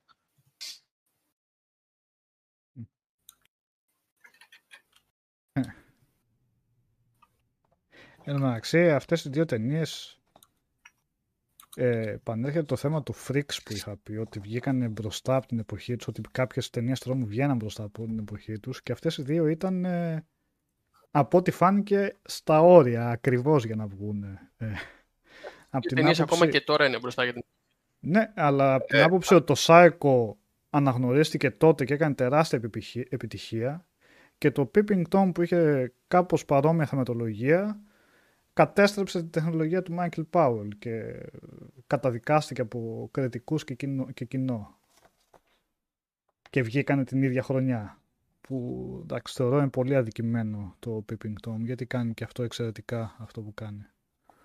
Ε, τελείως ε, άσχετο, αυτό που προηγουμένως επειδή λέγατε για Hitchcock, νομίζω μια ιστορία μόνος του, τα, τα horror του Hitchcock, ας το πούμε. Ε, υπάρχει και Hour και Presents, έτσι. Μην μπερδευτούμε. Άλλο το ένα, άλλο το άλλο. Α, οκ. Το, το, Ε, το μπέρδεψα. Ναι, ναι, υπάρχουν 7 σεζόν συνολικά. Και εννοείται για, το, για να μην ξεχνάμε πάντα τη λογοτεχνική άποψη, το ιστορικό σάικο είναι του Robert Bloch. Έτσι. Α, αυτό ρε φίλε, Άλλο ούτε, Robert Bloch. ούτε το ήξερα. Δεν ήξερες Α. του Robert Block. Όχι ρε, sorry. Ε, από μένα από τον Robert Block. Ε, Που τώρα που είπες προ για Hitchcock, ε, πολλές φορές δεν είναι μόνο και το τι βλέπεις, είναι και το πώς σου παρουσιάζεται. Δηλαδή, επειδή το αναφέραμε το Alfred Hitchcock Presents και τα λοιπά σε σχέση με τα Twilight Zone. Τα Twilight Zone πάντα παρουσιάζονται και έχεις αυτόν τον, αυτή τη μορφή τον παρουσιαστή που βγαίνει και μιλάει έτσι με πολύ περίεργη dark μουσική και λέει ότι τώρα έγινε αυτό και, και θα δείτε τώρα. Οπότε σε προετοιμάζει; Ο Alfred Hitchcock Presents, ακριβώς επειδή είναι και ο Alfred Hitchcock, πάντα ο άτιμος στο τέλος σου βάζει ένα στοιχείο στην παρουσίαση που έχει πάντα ένα λεπτό πριν το κάθε επεισόδιο. Του βάζει ξεκάθαρα το dark comedy, το hitchcockικό. Δηλαδή δεν λες ότι τώρα θα δω comedy horror απαραίτητα, αλλά σου το παρουσιάζει σαν ένα προϊόν που... Αλλά ψάχνεις και την ηρωνία, ψάχνεις και Ε, το... λίγο πιο διασκεδαστικό, ας πούμε, πιο Ναι, το entertaining. διασκεδαστικό. Κοίτα τον Ε, ρε τι έκανε και τα λοιπά. Ναι, βέβαια. Ναι. Ε, ναι, ο Ρόμπερτ Μπλοκ, βεβαίως. Και με προσπάθειες να γράψει και τα επόμενα ο Μπλοκ, αλλά εντάξει, και λίγο... Και τα επόμενα δικά του είναι δηλαδή. Αλλά εκεί λίγο το κινηματογραφοποίησε. Ωραία. Ε, την ίδια χρονιά του 60 έχουμε και το Black Sunday του Μάριο Μπάβα από Ιταλία. Η κατά κάποιο τρόπο η εισαγωγή στα, στις διάλο ταινίες. Δηλαδή, Το οι splatter σπονδυλωτό, δεν είναι ταινίες. αυτό. Όχι, αυτό είναι το Black, ε, το Black Sabbath, το σπονδυλωτό του 63. Α, το το Black, Black Sabbath. Sunday είναι σε ένα Black κάστρο, Sunday. ένα γοτθικό... Του ίδιου είναι βέβαια του σκηνοθέτη. Του ίδιου είναι, άλλος ναι, ναι. ε, Μπερδεύτηκατε. τις για άλλο ταινίες σπλατε, σπλατερικές που είχαν βγει από, από την Ιταλία. Ε, δεν μπορώ να πω ότι είμαι πολύ φαν αυτών. Έχω δει κάποιες, αλλά... Εγώ έχω δει Τζιάλο. πάρα, πολλές, πάρα Ε, ναι. Τζάλο, τζάλο πάρα πολύ, αλλά παιδιά δεν μπορώ να θυμηθώ. Εντάξει, με μπερδεύουν γενικά οι horror τίτλοι γιατί ανακυκλώνουν ίδιες λέξεις. Εκεί που μπαίνουν και τα ιταλικά στη μέση, δεν μπορώ να θυμηθώ ποια έχω δει. Δεν μπορώ να θυμηθώ. Έχω δει πάρα πολύ τζάλο, μου αρέσει πάρα πολύ. Είναι αυτό η βρωμιά, η μπιμουδιά γιατί είναι φτηνή, φτηνή παραγωγή σε σχέση με το Hollywood, έτσι. Αλλά Ε, είναι όλες είναι, ταινίες με είναι, μεράκι, ρε ναι. φίλε. Είναι αυτές ταινίες. Έχουν αυτή τη μαγεία, η ατμόσφαιρα που έχουν τα τζάλο για μένα πολύ λίγα. Κοίταξε, οι Ιταλοί αμερικάνικα για- κατάφεραν και κάναν τα καλύτερα western.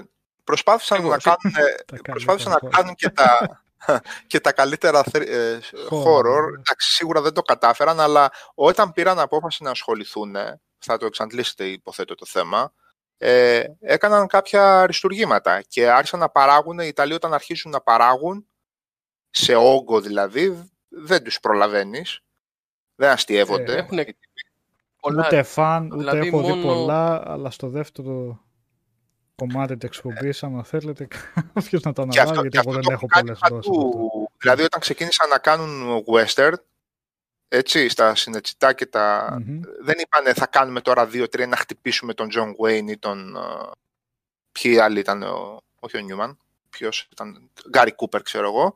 Ξεκίνησαν να κάνουν και έγινε χιονοστιβάδα. Μμ. Όταν ξεκίνησαν να κάνουν horror, έγινε κίνημα. Ναι. Λοιπόν, μπορεί η progressive mu- μουσική να ήταν ε, αγγλική υπόθεση και ελάχιστα αμερικάνικα, αλλά όταν ξεκίνησαν οι Ιταλοί, οι Άγγλοι είχαν ε, 300 συγκροτήματα και οι Ιταλοί 1800. Δεν αστείευονται. Δεν Όχι, έχει σε καμία κάτι ο, ο ήχος ο Ιταλικός progressive, ο, της- του progressive rock, δεν βγάζει άκρη. Ναι, Στο- σαφώς δεν βγάζει άκρη. Δεν βγάζει άκρη, ρε. Είχε πάρα, πάρα πολύ πράγμα. Ναι, ε, 2.000 με 2.500 καταγεγραμμένα γκρουπ. Φωτογραφίες, Θέλω ναι. να πω ότι μιλάμε για χώρα που όταν ξεκινήσει μια βιομηχανία, γιατί δεν ξέρω γιατί ρε παιδί μου, έχουμε την τάση λίγο τους Ιταλούς γενικώς εδώ στο Ελλάδα να τους υποτιμούμε γενικώς. Και πάντα Τους να ρωτιόμουν γιατί, αλλά εντάξει, αυτό είναι πολύ άλλη κουβέντα. Γιατί ρε φίλε, το 70 εμείς τι είχαμε κινηματογράφο, για κάποιο λόγο. Τίποτα. Και αυτοί τι βγάζανε, Μπάβα, Φούλτσι, ε, Αρτζέντο, Πάπη Αβάντη και δεν συμμαζεύεται. Μιλάμε για πολλή παραγωγή και καλή παραγωγή. Και αυτό που έχουν δηλαδή τα τζάλο, και είτε ήταν αστυνομικά, είτε thriller, είτε κατασκοπικό, είτε όλο το μυστηρίο που ήταν πάντα σε όλες τις ταινίες. Να ρωτήσω Έχει τελείως, α, Λάμπρο, τα- στα Τζάλο είναι και οι ταινίες οι ύστερες του, του Αρτζέντο. Ε, ναι, το Ε, ατζέντο, θεωρούνται, γιατί, ναι. Και τα πιο αστυνομικά του δηλαδή και αυτά, Τζάλο θεωρούνται αυτά. Αστυνομικά Σίγουρα, ναι. Και τα αστυνομικά του και τα... Άμα έχουν σπλάτερ horror μέσα, του. είτε... όχι, δεν έχουν, όχι, όχι, όχι. Ναι, ε, έχει και άλλα που έχουν, ναι. Αλλά Πολλές μπαίνουν στην μεγάλες. γενική κατηγορία δηλαδή. Ναι, ναι, πώ δεν μπαίνει ο Ρετζέντο. Ναι. Εννοείται. Να, να πω κάτι, μιας και τελειώνουμε σιγά σιγά. Κοιτάω τώρα εδώ λίγο τα σχόλια, συγγνώμη. Ε, λέει εδώ TG 1992, γιατί έπεσε η σιωπή των αμνών στην κουβέντα. Το, ούτως ή άλλως θα μιλήσουμε για αυτό και την επόμενη φορά. Λέει ο Buffalo Bill, λέει Ερμηνιάρα. Παιδιά, αλλά δεν εκτιμήθηκε όσο έπρεπε. Έκλεψαν τη δόξα το δίδυμο Hopkins και Foster. Εδώ, ε, αν μου επιτρέπετε, που α- είναι ένα- μια οπτική γωνία που δεν σχολιάσαμε καθόλου μέχρι τώρα, έχει να κάνει με το ποιοι ηθοποιοί παίζουν σε horror ταινίες. Ή ποιοι είναι οι κλασικοί ηθοποιοί που αποφασίζουν σε κάποια φάση αφού το έχουν γίνει established να πούνε άντε να έρθω να παίξω και λίγο. Ή ποιοι ηθοποιοί, για να σχολιάσω λίγο αυτό που λέει ο TG, ε, Καταστρέφουν που την μας καριέρα τους. ακούει, ποιοι ηθοποιοί ακριβώς έπαιξαν τόσο καλά, που είχαν την ατυχία να παίξουν τόσο καλά σε μια τόσο iconic ταινία και κατέστρεψαν την καριέρα τους. Δηλαδή εδώ TG, νομίζω ότι ο, ένας από τους λόγους που ο Buffalo Bill, ο τύπος που παίζει, εξαφανίστηκε για τα επόμενα 20 χρόνια, είναι ακριβώς επειδή έπαιξε πάρα πολύ καλά. Είπαν ότι ναι, παιδιά, ήταν μετά, δεν ήταν marketable ο τύπος. Στο Monk Ε, δεν είναι ο τέτοιος μετά. Ναι, Ήταν- ναι, ε, ναι, αλλά αυτό του γέρασε, ρε παιδί μου. Δηλαδή, το ότι ξέρω, ήταν δεν έβρισκα δουλειά. πάρει το Buffalo Bill και να το βάλεις σε, σε ταινία με παιδάκια. Δεν θα του είπαν όχι. Με ευχαριστούμε τίποτα, ούτε με, πολύ. μεγαλο... ούτε με μεγαλάκια Μεγάλο, έμπαινε βέβαια. αυτό σε Ού- ταινία. ού- ούτε, καν, ούτε, καν σε, ούτε καν σε horror ταινίες, ούτε καν σε... Ο τύπος ήταν προφανώς μια disturbing φυσιογνωμία, έτσι. Δηλαδή, Και ο Πέρκινς δεν πρέπει να τα πήγε και πολύ καλά μετά το Σάικο, γενικώς. Ποιος; όχι τεράστια, Έ- έπαιξε σε αρκετά σαπάκια μετά.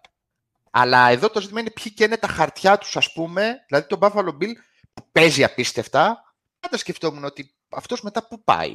Και Όταν τον είδα στο Ξεκάθαρα. Monk, λέω κάτι μου θυμίζει αυτός ο γέρος. Ε, εντάξει. Ε, ναι, εδώ λέει ο TG ότι τον επισκίασε αυτός ο ρόλος. Ε, ότι ναι ρε παιδί μου, είναι, είναι πολύ άρρωστος. Πολύ άρρωστος. Έλα, μην χάνουμε τον ειρμό. Πού ήμασταν; Ε, τι- επειδή έχει πάει 12 και 4 ρε μπρο. αν είναι να κλείσουμε. Κάτσε, ο Γιώργος θα το θα πήρε. Εντάξει. Ναι. Α, Ναι, ναι, Α, εντάξει. ναι, Νομίζω ότι είμαστε στο τρίωρο αυτή τη στιγμή Γιατί ακριβώς και είναι καλό. για να πλησιάσουμε το Texas Chainsaw Massacre ίσως είναι καλό για να το πλησιάσουμε εκεί και να περάσουμε μετά στο επόμενο μέρος γιατί αν πιάσουμε τώρα το τι έγινε εκεί πέρα γιατί μιλάμε για πολύ μεγάλο μπαμ και στροφή στο τι σημαίνει horror πλέον με τον ερχομό είναι πολύ σημαντικές ταινίες εκεί που βγαίνουν το Night of the Νέο Living κύμα Dead, είναι, ναι, το ναι. Last House on Νέο the κύμα. Left Ναι. το χώρια που Wes στο μεταξύ Craven, μέχρι να Hooper, ναι, φτάσουμε ναι, εκεί μέχρι να φτάσουμε σε εκείνες χρονολογίες έχουν βγει Άλλες πολύ σημαντικές από την Repulsion, Rosemary's Baby. Έχει, έχει διάφορους πρέ- που πιστεύω ότι θα έπρεπε να σχολιαστούν πριν Διαχέεται φτάσουμε στο πολύ το Texas. πράγμα μετά. Δεν υπάρχουν απλά ρεύματα. Δια, διαχέεται το πράγμα Ε, Στο μετά και η Texas, παραγωγή. Ναι, στο Texas Όχι, όχι, Chainsaw γενικά, είναι... γενικά. Μ, Πες, πες. Γενικά λέω διαχέονται. Ε, Ναι. Δηλαδή υπάρχουν πλέον πολλά ρεύματα. Παίρνει θάρρο. Ναι, όχι ναι, παίρνει παίρνει- θάρρος. ισχύει, Μπαίνει πολύς ισχύει. κόσμος μέσα. Ε, Όταν είναι- έψαχνα για τις ταινίες αυτές... Πώς; Είναι το μεγάλο άνθισμα των Ναι. horror. Τα 70's πια κοιτάνε προς παντού. Δεν υπάρχει. Μα είναι- είναι Μπράβο. αυτό, ρε εσύ, Γιώργο, όταν ε, ψάχναμε την, για τη λίστα που κάναμε και συζητήσεις αυτά, ως το σημείο που βγαίνει το Night of the Living Dead, υπήρχαν αρκετά διακριτά σημεία που έλεγες τώρα είναι τα monster movies, τώρα είναι οι ταινίες του Val Newton που θέλουν να κάνουν κάτι διαφορετικό, ξανά έρχονται τα monster movies, μετά η αλλαγή στο ψ- πιο ψυχολογικό είναι πολύ διακριτά τα σημεία. Μετά έρχεται το Texas Chainsaw και όλες αυτές τις ταινίες και εκεί λίγο χάνεται, εκεί είναι πάνε παντού. Τώρα Ναι, δεν, ερώτηση. δεν γίνεται να ονομάσουμε ήδη και ακριβώς ρεύματα διακριτά. Είναι πολλά Ερώτηση. πράγματα που συμβαίνουν εκεί. Ε, ναι. Που τα είδατε Γιώργο Νίκο. Ε, καλά, μ- μην, λίγο μην το παραμελήσουμε αν, εφόσον συνεχιστεί. Ο Vincent Price δεν είναι στις 5 του Κόρμαν. Έτσι. Ο Vincent Price όπου παίζει αφήνει σφραγίδα και έχει και κα- Ναι, δηλαδή το, ναι. τα fly δεν είναι ε, Ναι. τε- λέω θέλω να πω ρε παιδί μου Μμ. το, το Last Man on Ναι, Earth του, I- το, από το I Am Legend μέχρι να γίνει ο Mega Man με τον, ε, με τον Heston ε, Μμ. είναι μια πρωτόλια ταινία. Τέλος πάντων, Ναι. άλλο αυτό. Ε, ήθελα να ρωτήσω. Ε, ο Vincent Price, συγγνώμη Σάβα, συμπληρώνω σε αυτό που λες, επειδή πάω πολύ πίσω τώρα. Ε, Μμμ. ήταν πάρα πολύ καλός, χωρίς να εμφανίστηκε επίσης ούτε λεπτό παρά μόνο μερικά εθνοπλά στο τέλος, στο Μμμ. Invisible Man 2.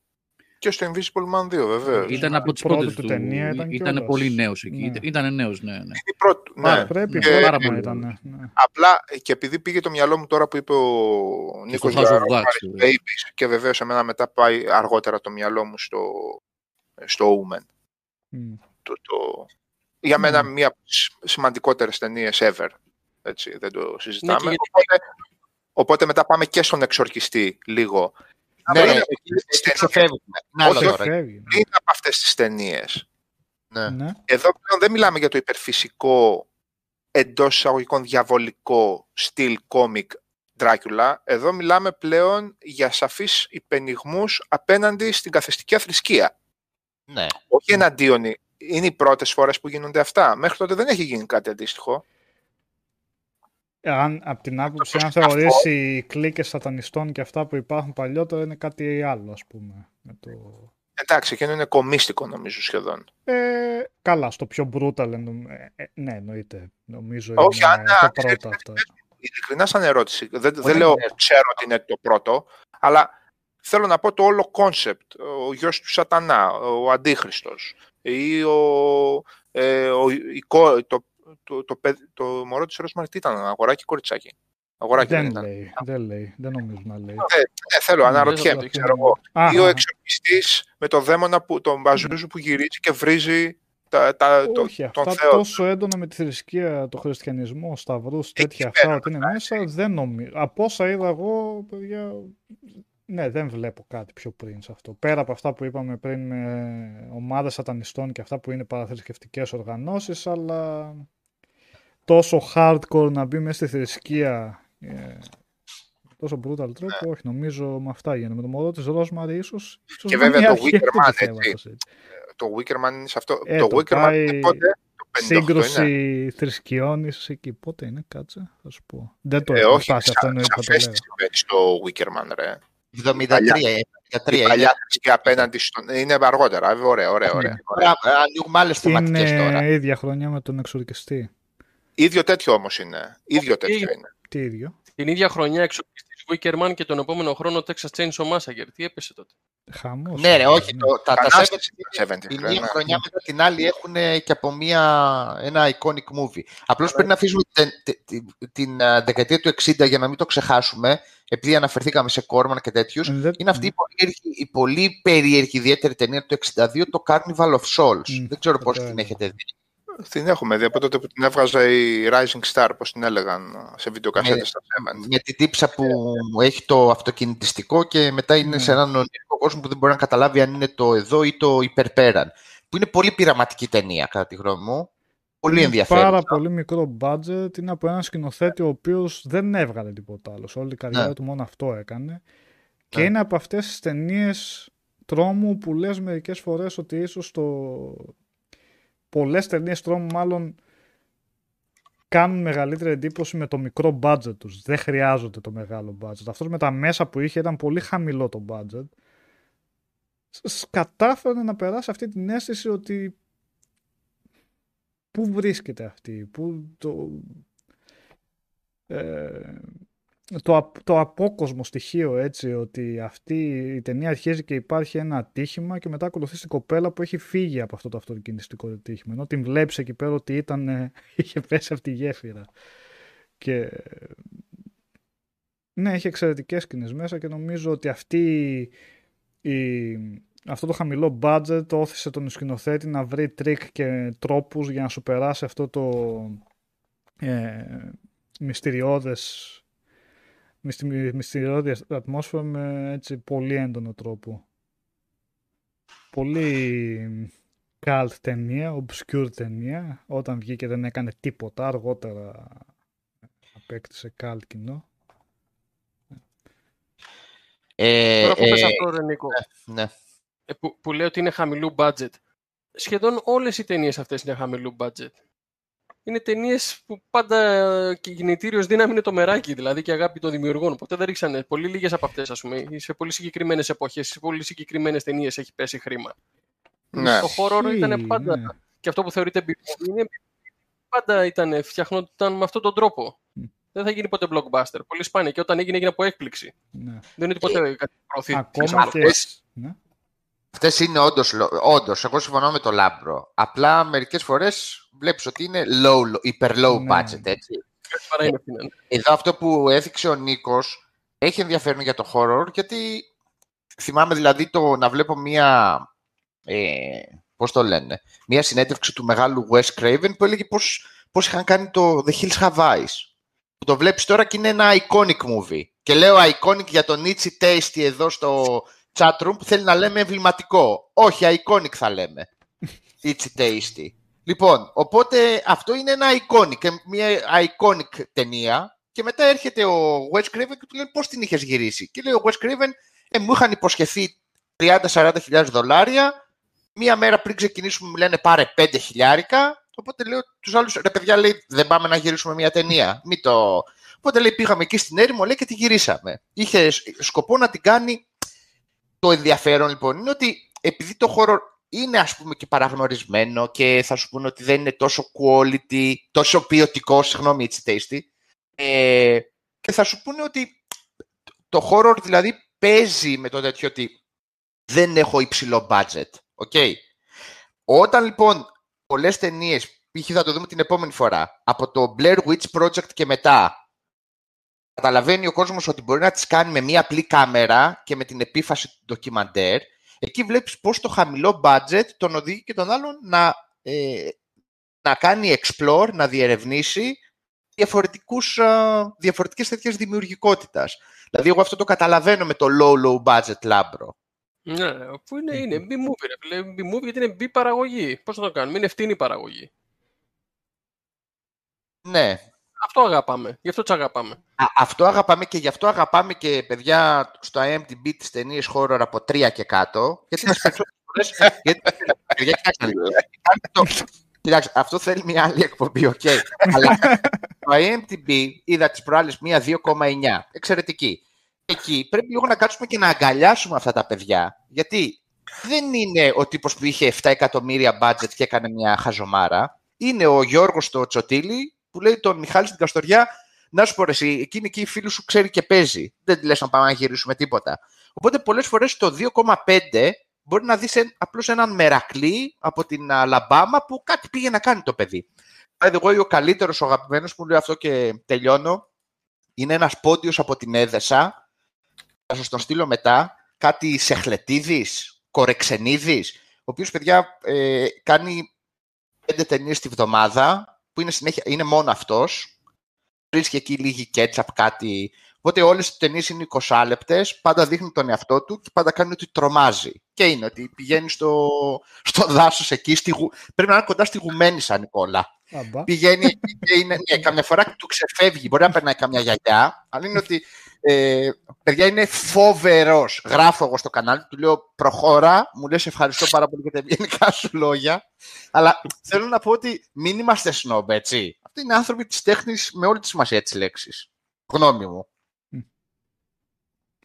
Ε, όταν, όπου μπαίνει ο Παδηλίκη, ακόμα και low budget κι αν είναι και λίγο κακόγουστο να είναι και λίγο να μην τα καταφέρουν ως προς τους, ε, τις τεχνικές ε, επιδιώξεις, εννοείται ότι εκτιμάται περισσότερο από, μια, από ένα χρυσόβαμμένο σκατό. Εννοείται αυτό.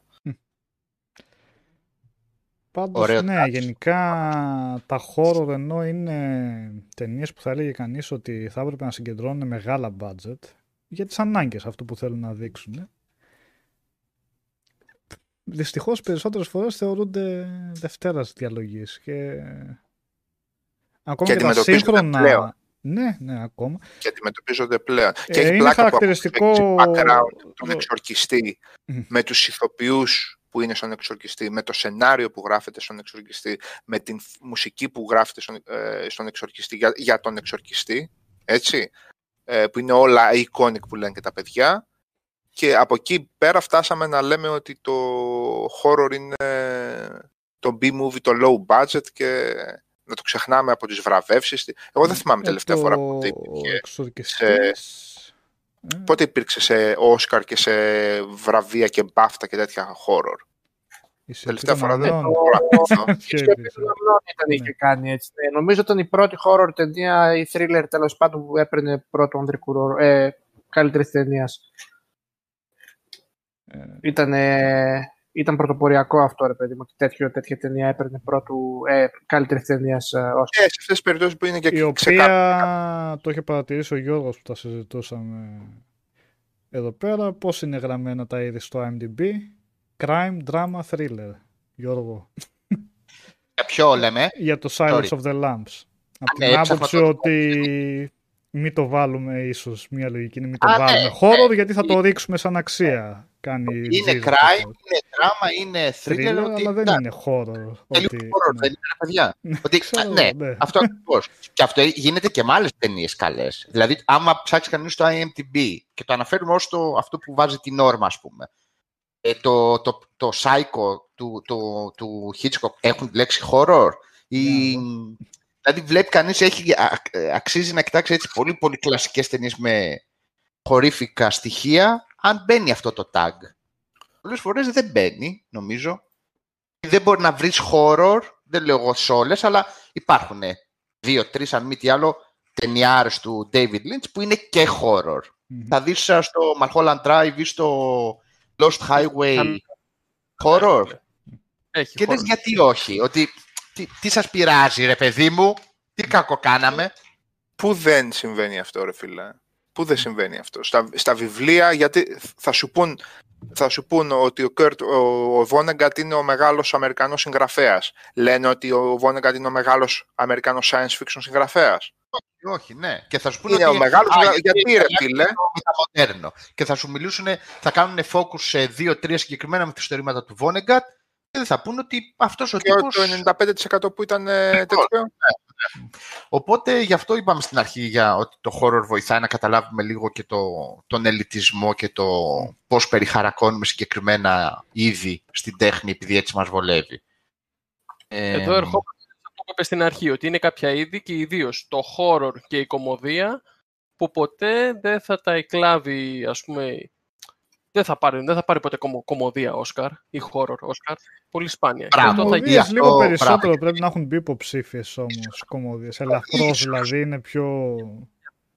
ίσως, έχουνε πά- αλλά αυτό ναι, ήταν σχόλιο στην αρχή στο chat room, Λάμπρο. Ναι, Ρο- Αν, ε, ναι, σχόλιο- αν κάτι παίζει η λέει- Meryl Streep, Νικόλα, μπορεί να πάει υποψήφια για Όσκαρ μια κωμωδία. Αυτό. Ε, ναι, κάπως ναι. έτσι. ναι. Ναι. Δηλαδή δεν, δεν υπάρχει ποτέ περίπτωση ο Stephen King να πάρει, όπως δεν υπάρχει περίπτωση να πάρει Νόμπελ λογοτεχνίας, ο Stephen King, Ναι, δεν θα πάρει και Όσκαρ η ταινία του. δεν θα πάρει και Όσκαρ μια πολύ καλή χοροτενία. Και Το βέβαια, μόνο λίγο που... Δηλαδή, που- ποιος που- κομι- Έχει πάρει ο Ορίστε. Robin Williams. Έχει πάρει Ναι. ο Robin Williams σαν κωμικός παίζοντας δραματικό ρόλο. Μπράβο, Το- μπράβο. Δεν το Ακριβώς. δώσουμε ποτέ. ναι. Είναι το ίδιο πράγμα. Είναι στην ίδια κατηγορία αυτά. Δηλαδή όταν βγήκανε ρε παιδιά τα, λέει, το, το, το Alien, έτσι. Όταν βγαίνει τότε εκείνη, θα μου πεις, δεν ξέρω. Αλλά βλέπει κανείς και, ε, ξέρεις, ή sci-fi horror ή, ή γερές horror που λες, οκ, αυτές δεν μπορούσαν να πάρουν ένα Όσκαρ. Όχι ότι μας ενδιαφέρει, αλλά βλέπεις πώς είναι out of question. Ότι όχι, Ναι. αυτό το πράγμα είναι Είναι, άλλο. ρε. είναι και αυτό μέρος αναγνώρισης, έτσι. Εντάξει. Θέλω να πω, μας ενδιαφέρει, δεν μας ενδιαφέρει. Καθορίζουν αυτά και το πού θα δοθεί βάρος μετά στις ταινίες. Όταν βλέπεις ότι η Ακαδημία εκεί πέρα που βραβεύει τις καλύτερες υποτίθεται ταινίες χρονιάς αδιαφορεί για τα χώρο, ε, υπάρχει ένας αντίκτυπος στο prestige του, του στούντιο ε, το τι ταινίες θα βγάλει. Γιατί μπορεί να πουλάνε τα στούντιο, τα, τα horror, αλλά βλέπεις ότι ακόμα το budget μένει χαμηλό. Δηλαδή, ακόμα για τα δεδομένα του Hollywood, όταν διαβάζουμε budget 30-40 εκατομμύρια, εννοείται ότι είναι μεγάλα τα ποσά, αλλά όχι για τα δεδομένα του Hollywood για να γυριστεί. Και τα horror, ενώ α- αυτό που έλεγα στην αρχή τώρα, φαντάζει ως είδος το οποίο θα έπρεπε να έχει μεγάλα budget, όπως τα sci-fi, ας πούμε, για να γυριστεί καλό φα- sci-fi, ε, καλός ή κακός πρέπει να έχει μεγάλο budget, έτσι, εκτός εξαιρέσεων ίσως.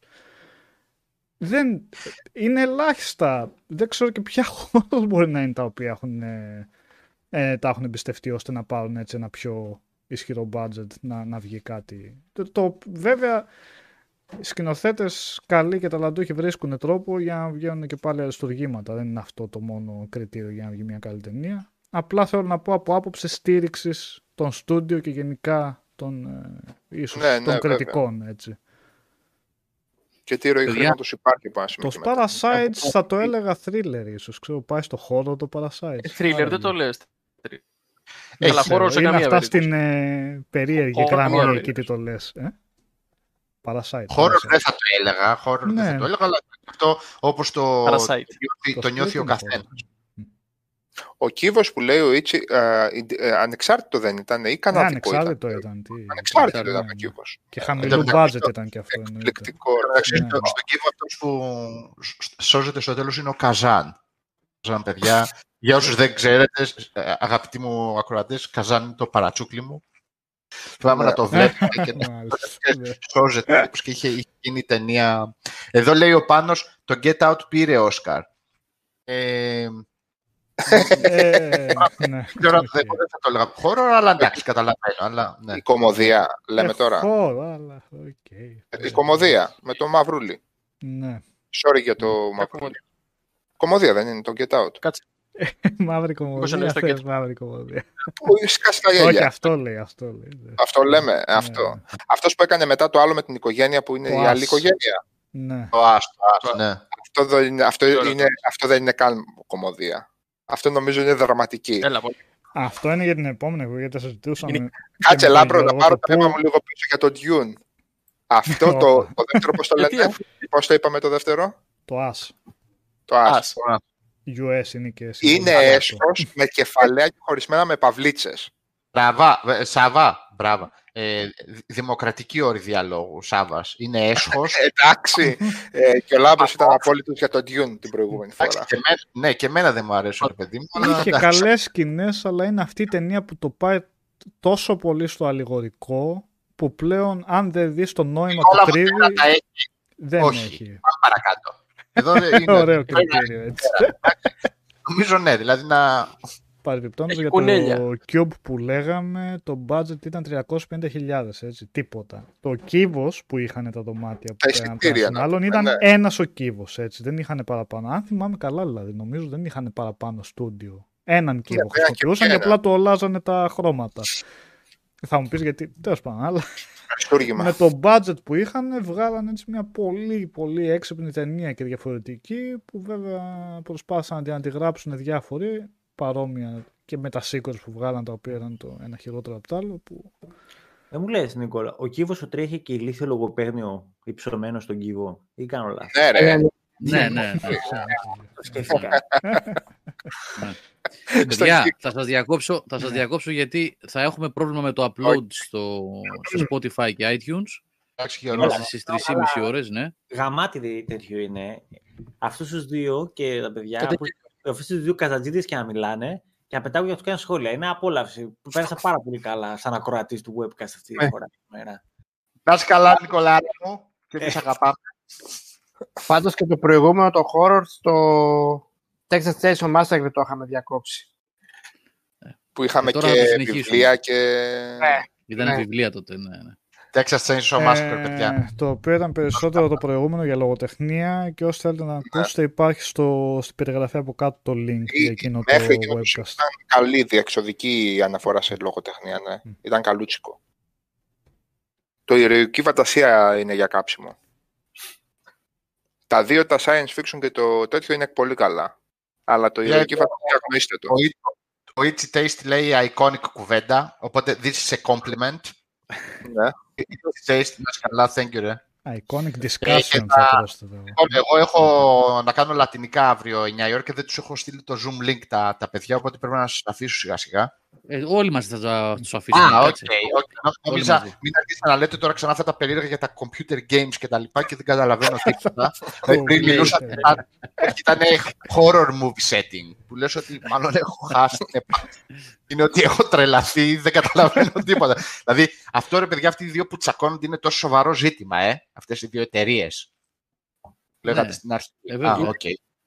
Εντάξει, είναι. Δεν δεν το σνομπάρω, Γιώργο. Εννοείται. Απλώς προσπαθώ να σου, να σου πω πόσο δεν καταλαβαίνω, ρε φίλε. Ναι, είναι Πόσο- σοβαρό ζήτημα είναι αυτό. Ο άλλος βγάζει καράβια στο Αιγαίο. Λέει σοβαρό ζήτημα είναι και αυτό. Δεν ξέρω. Έχει διάφορα. λοιπόν, κλείνουμε. Θα συνεχιστεί. Αν δεν μπορεί την άλλη Δευτέρα καλά να είμαστε, θα συνεχίσουμε το δεύτερο μέρος. Ε, θα συνοηθούν τα παιδιά εδώ, τους χρόνους που είχε ο Γιώργος, γιατί ο Γιώργος έχει υποχρεώσεις στο Πανεπιστήμιο. Και αν βολέψει, θα συνεχίσουμε άμεσα. Ε, σε κάθε περίπτωση θα σας ενημερώσουμε, παιδιά, στο άρθρο που θα βγει ανακοίνωση για το επόμενο webcast. Λοιπόν, ε, ευχαριστούμε όλους για την παρέα. Τα like μην τα ξεχνάτε, βοηθάνε πάρα πολύ. Ελπίζουμε να σας άρεσε. Να κάνω Αυτό και το εγώ special. στην σήμερα. Τάκ, Ναι. το δικό μου. Λοιπόν, ε, αν σας άρεσε θα τα συνεχίσουμε, θα κάνουμε κι άλλα. Καλά, θα κάνουμε έτσι κι αλλιώς. Αν σας άρεσε, δεν σας άρεσε. δεν θα το αφήσουμε στη μέση. θα πρέπει να το ολοκληρώσουμε. Ναι, ναι.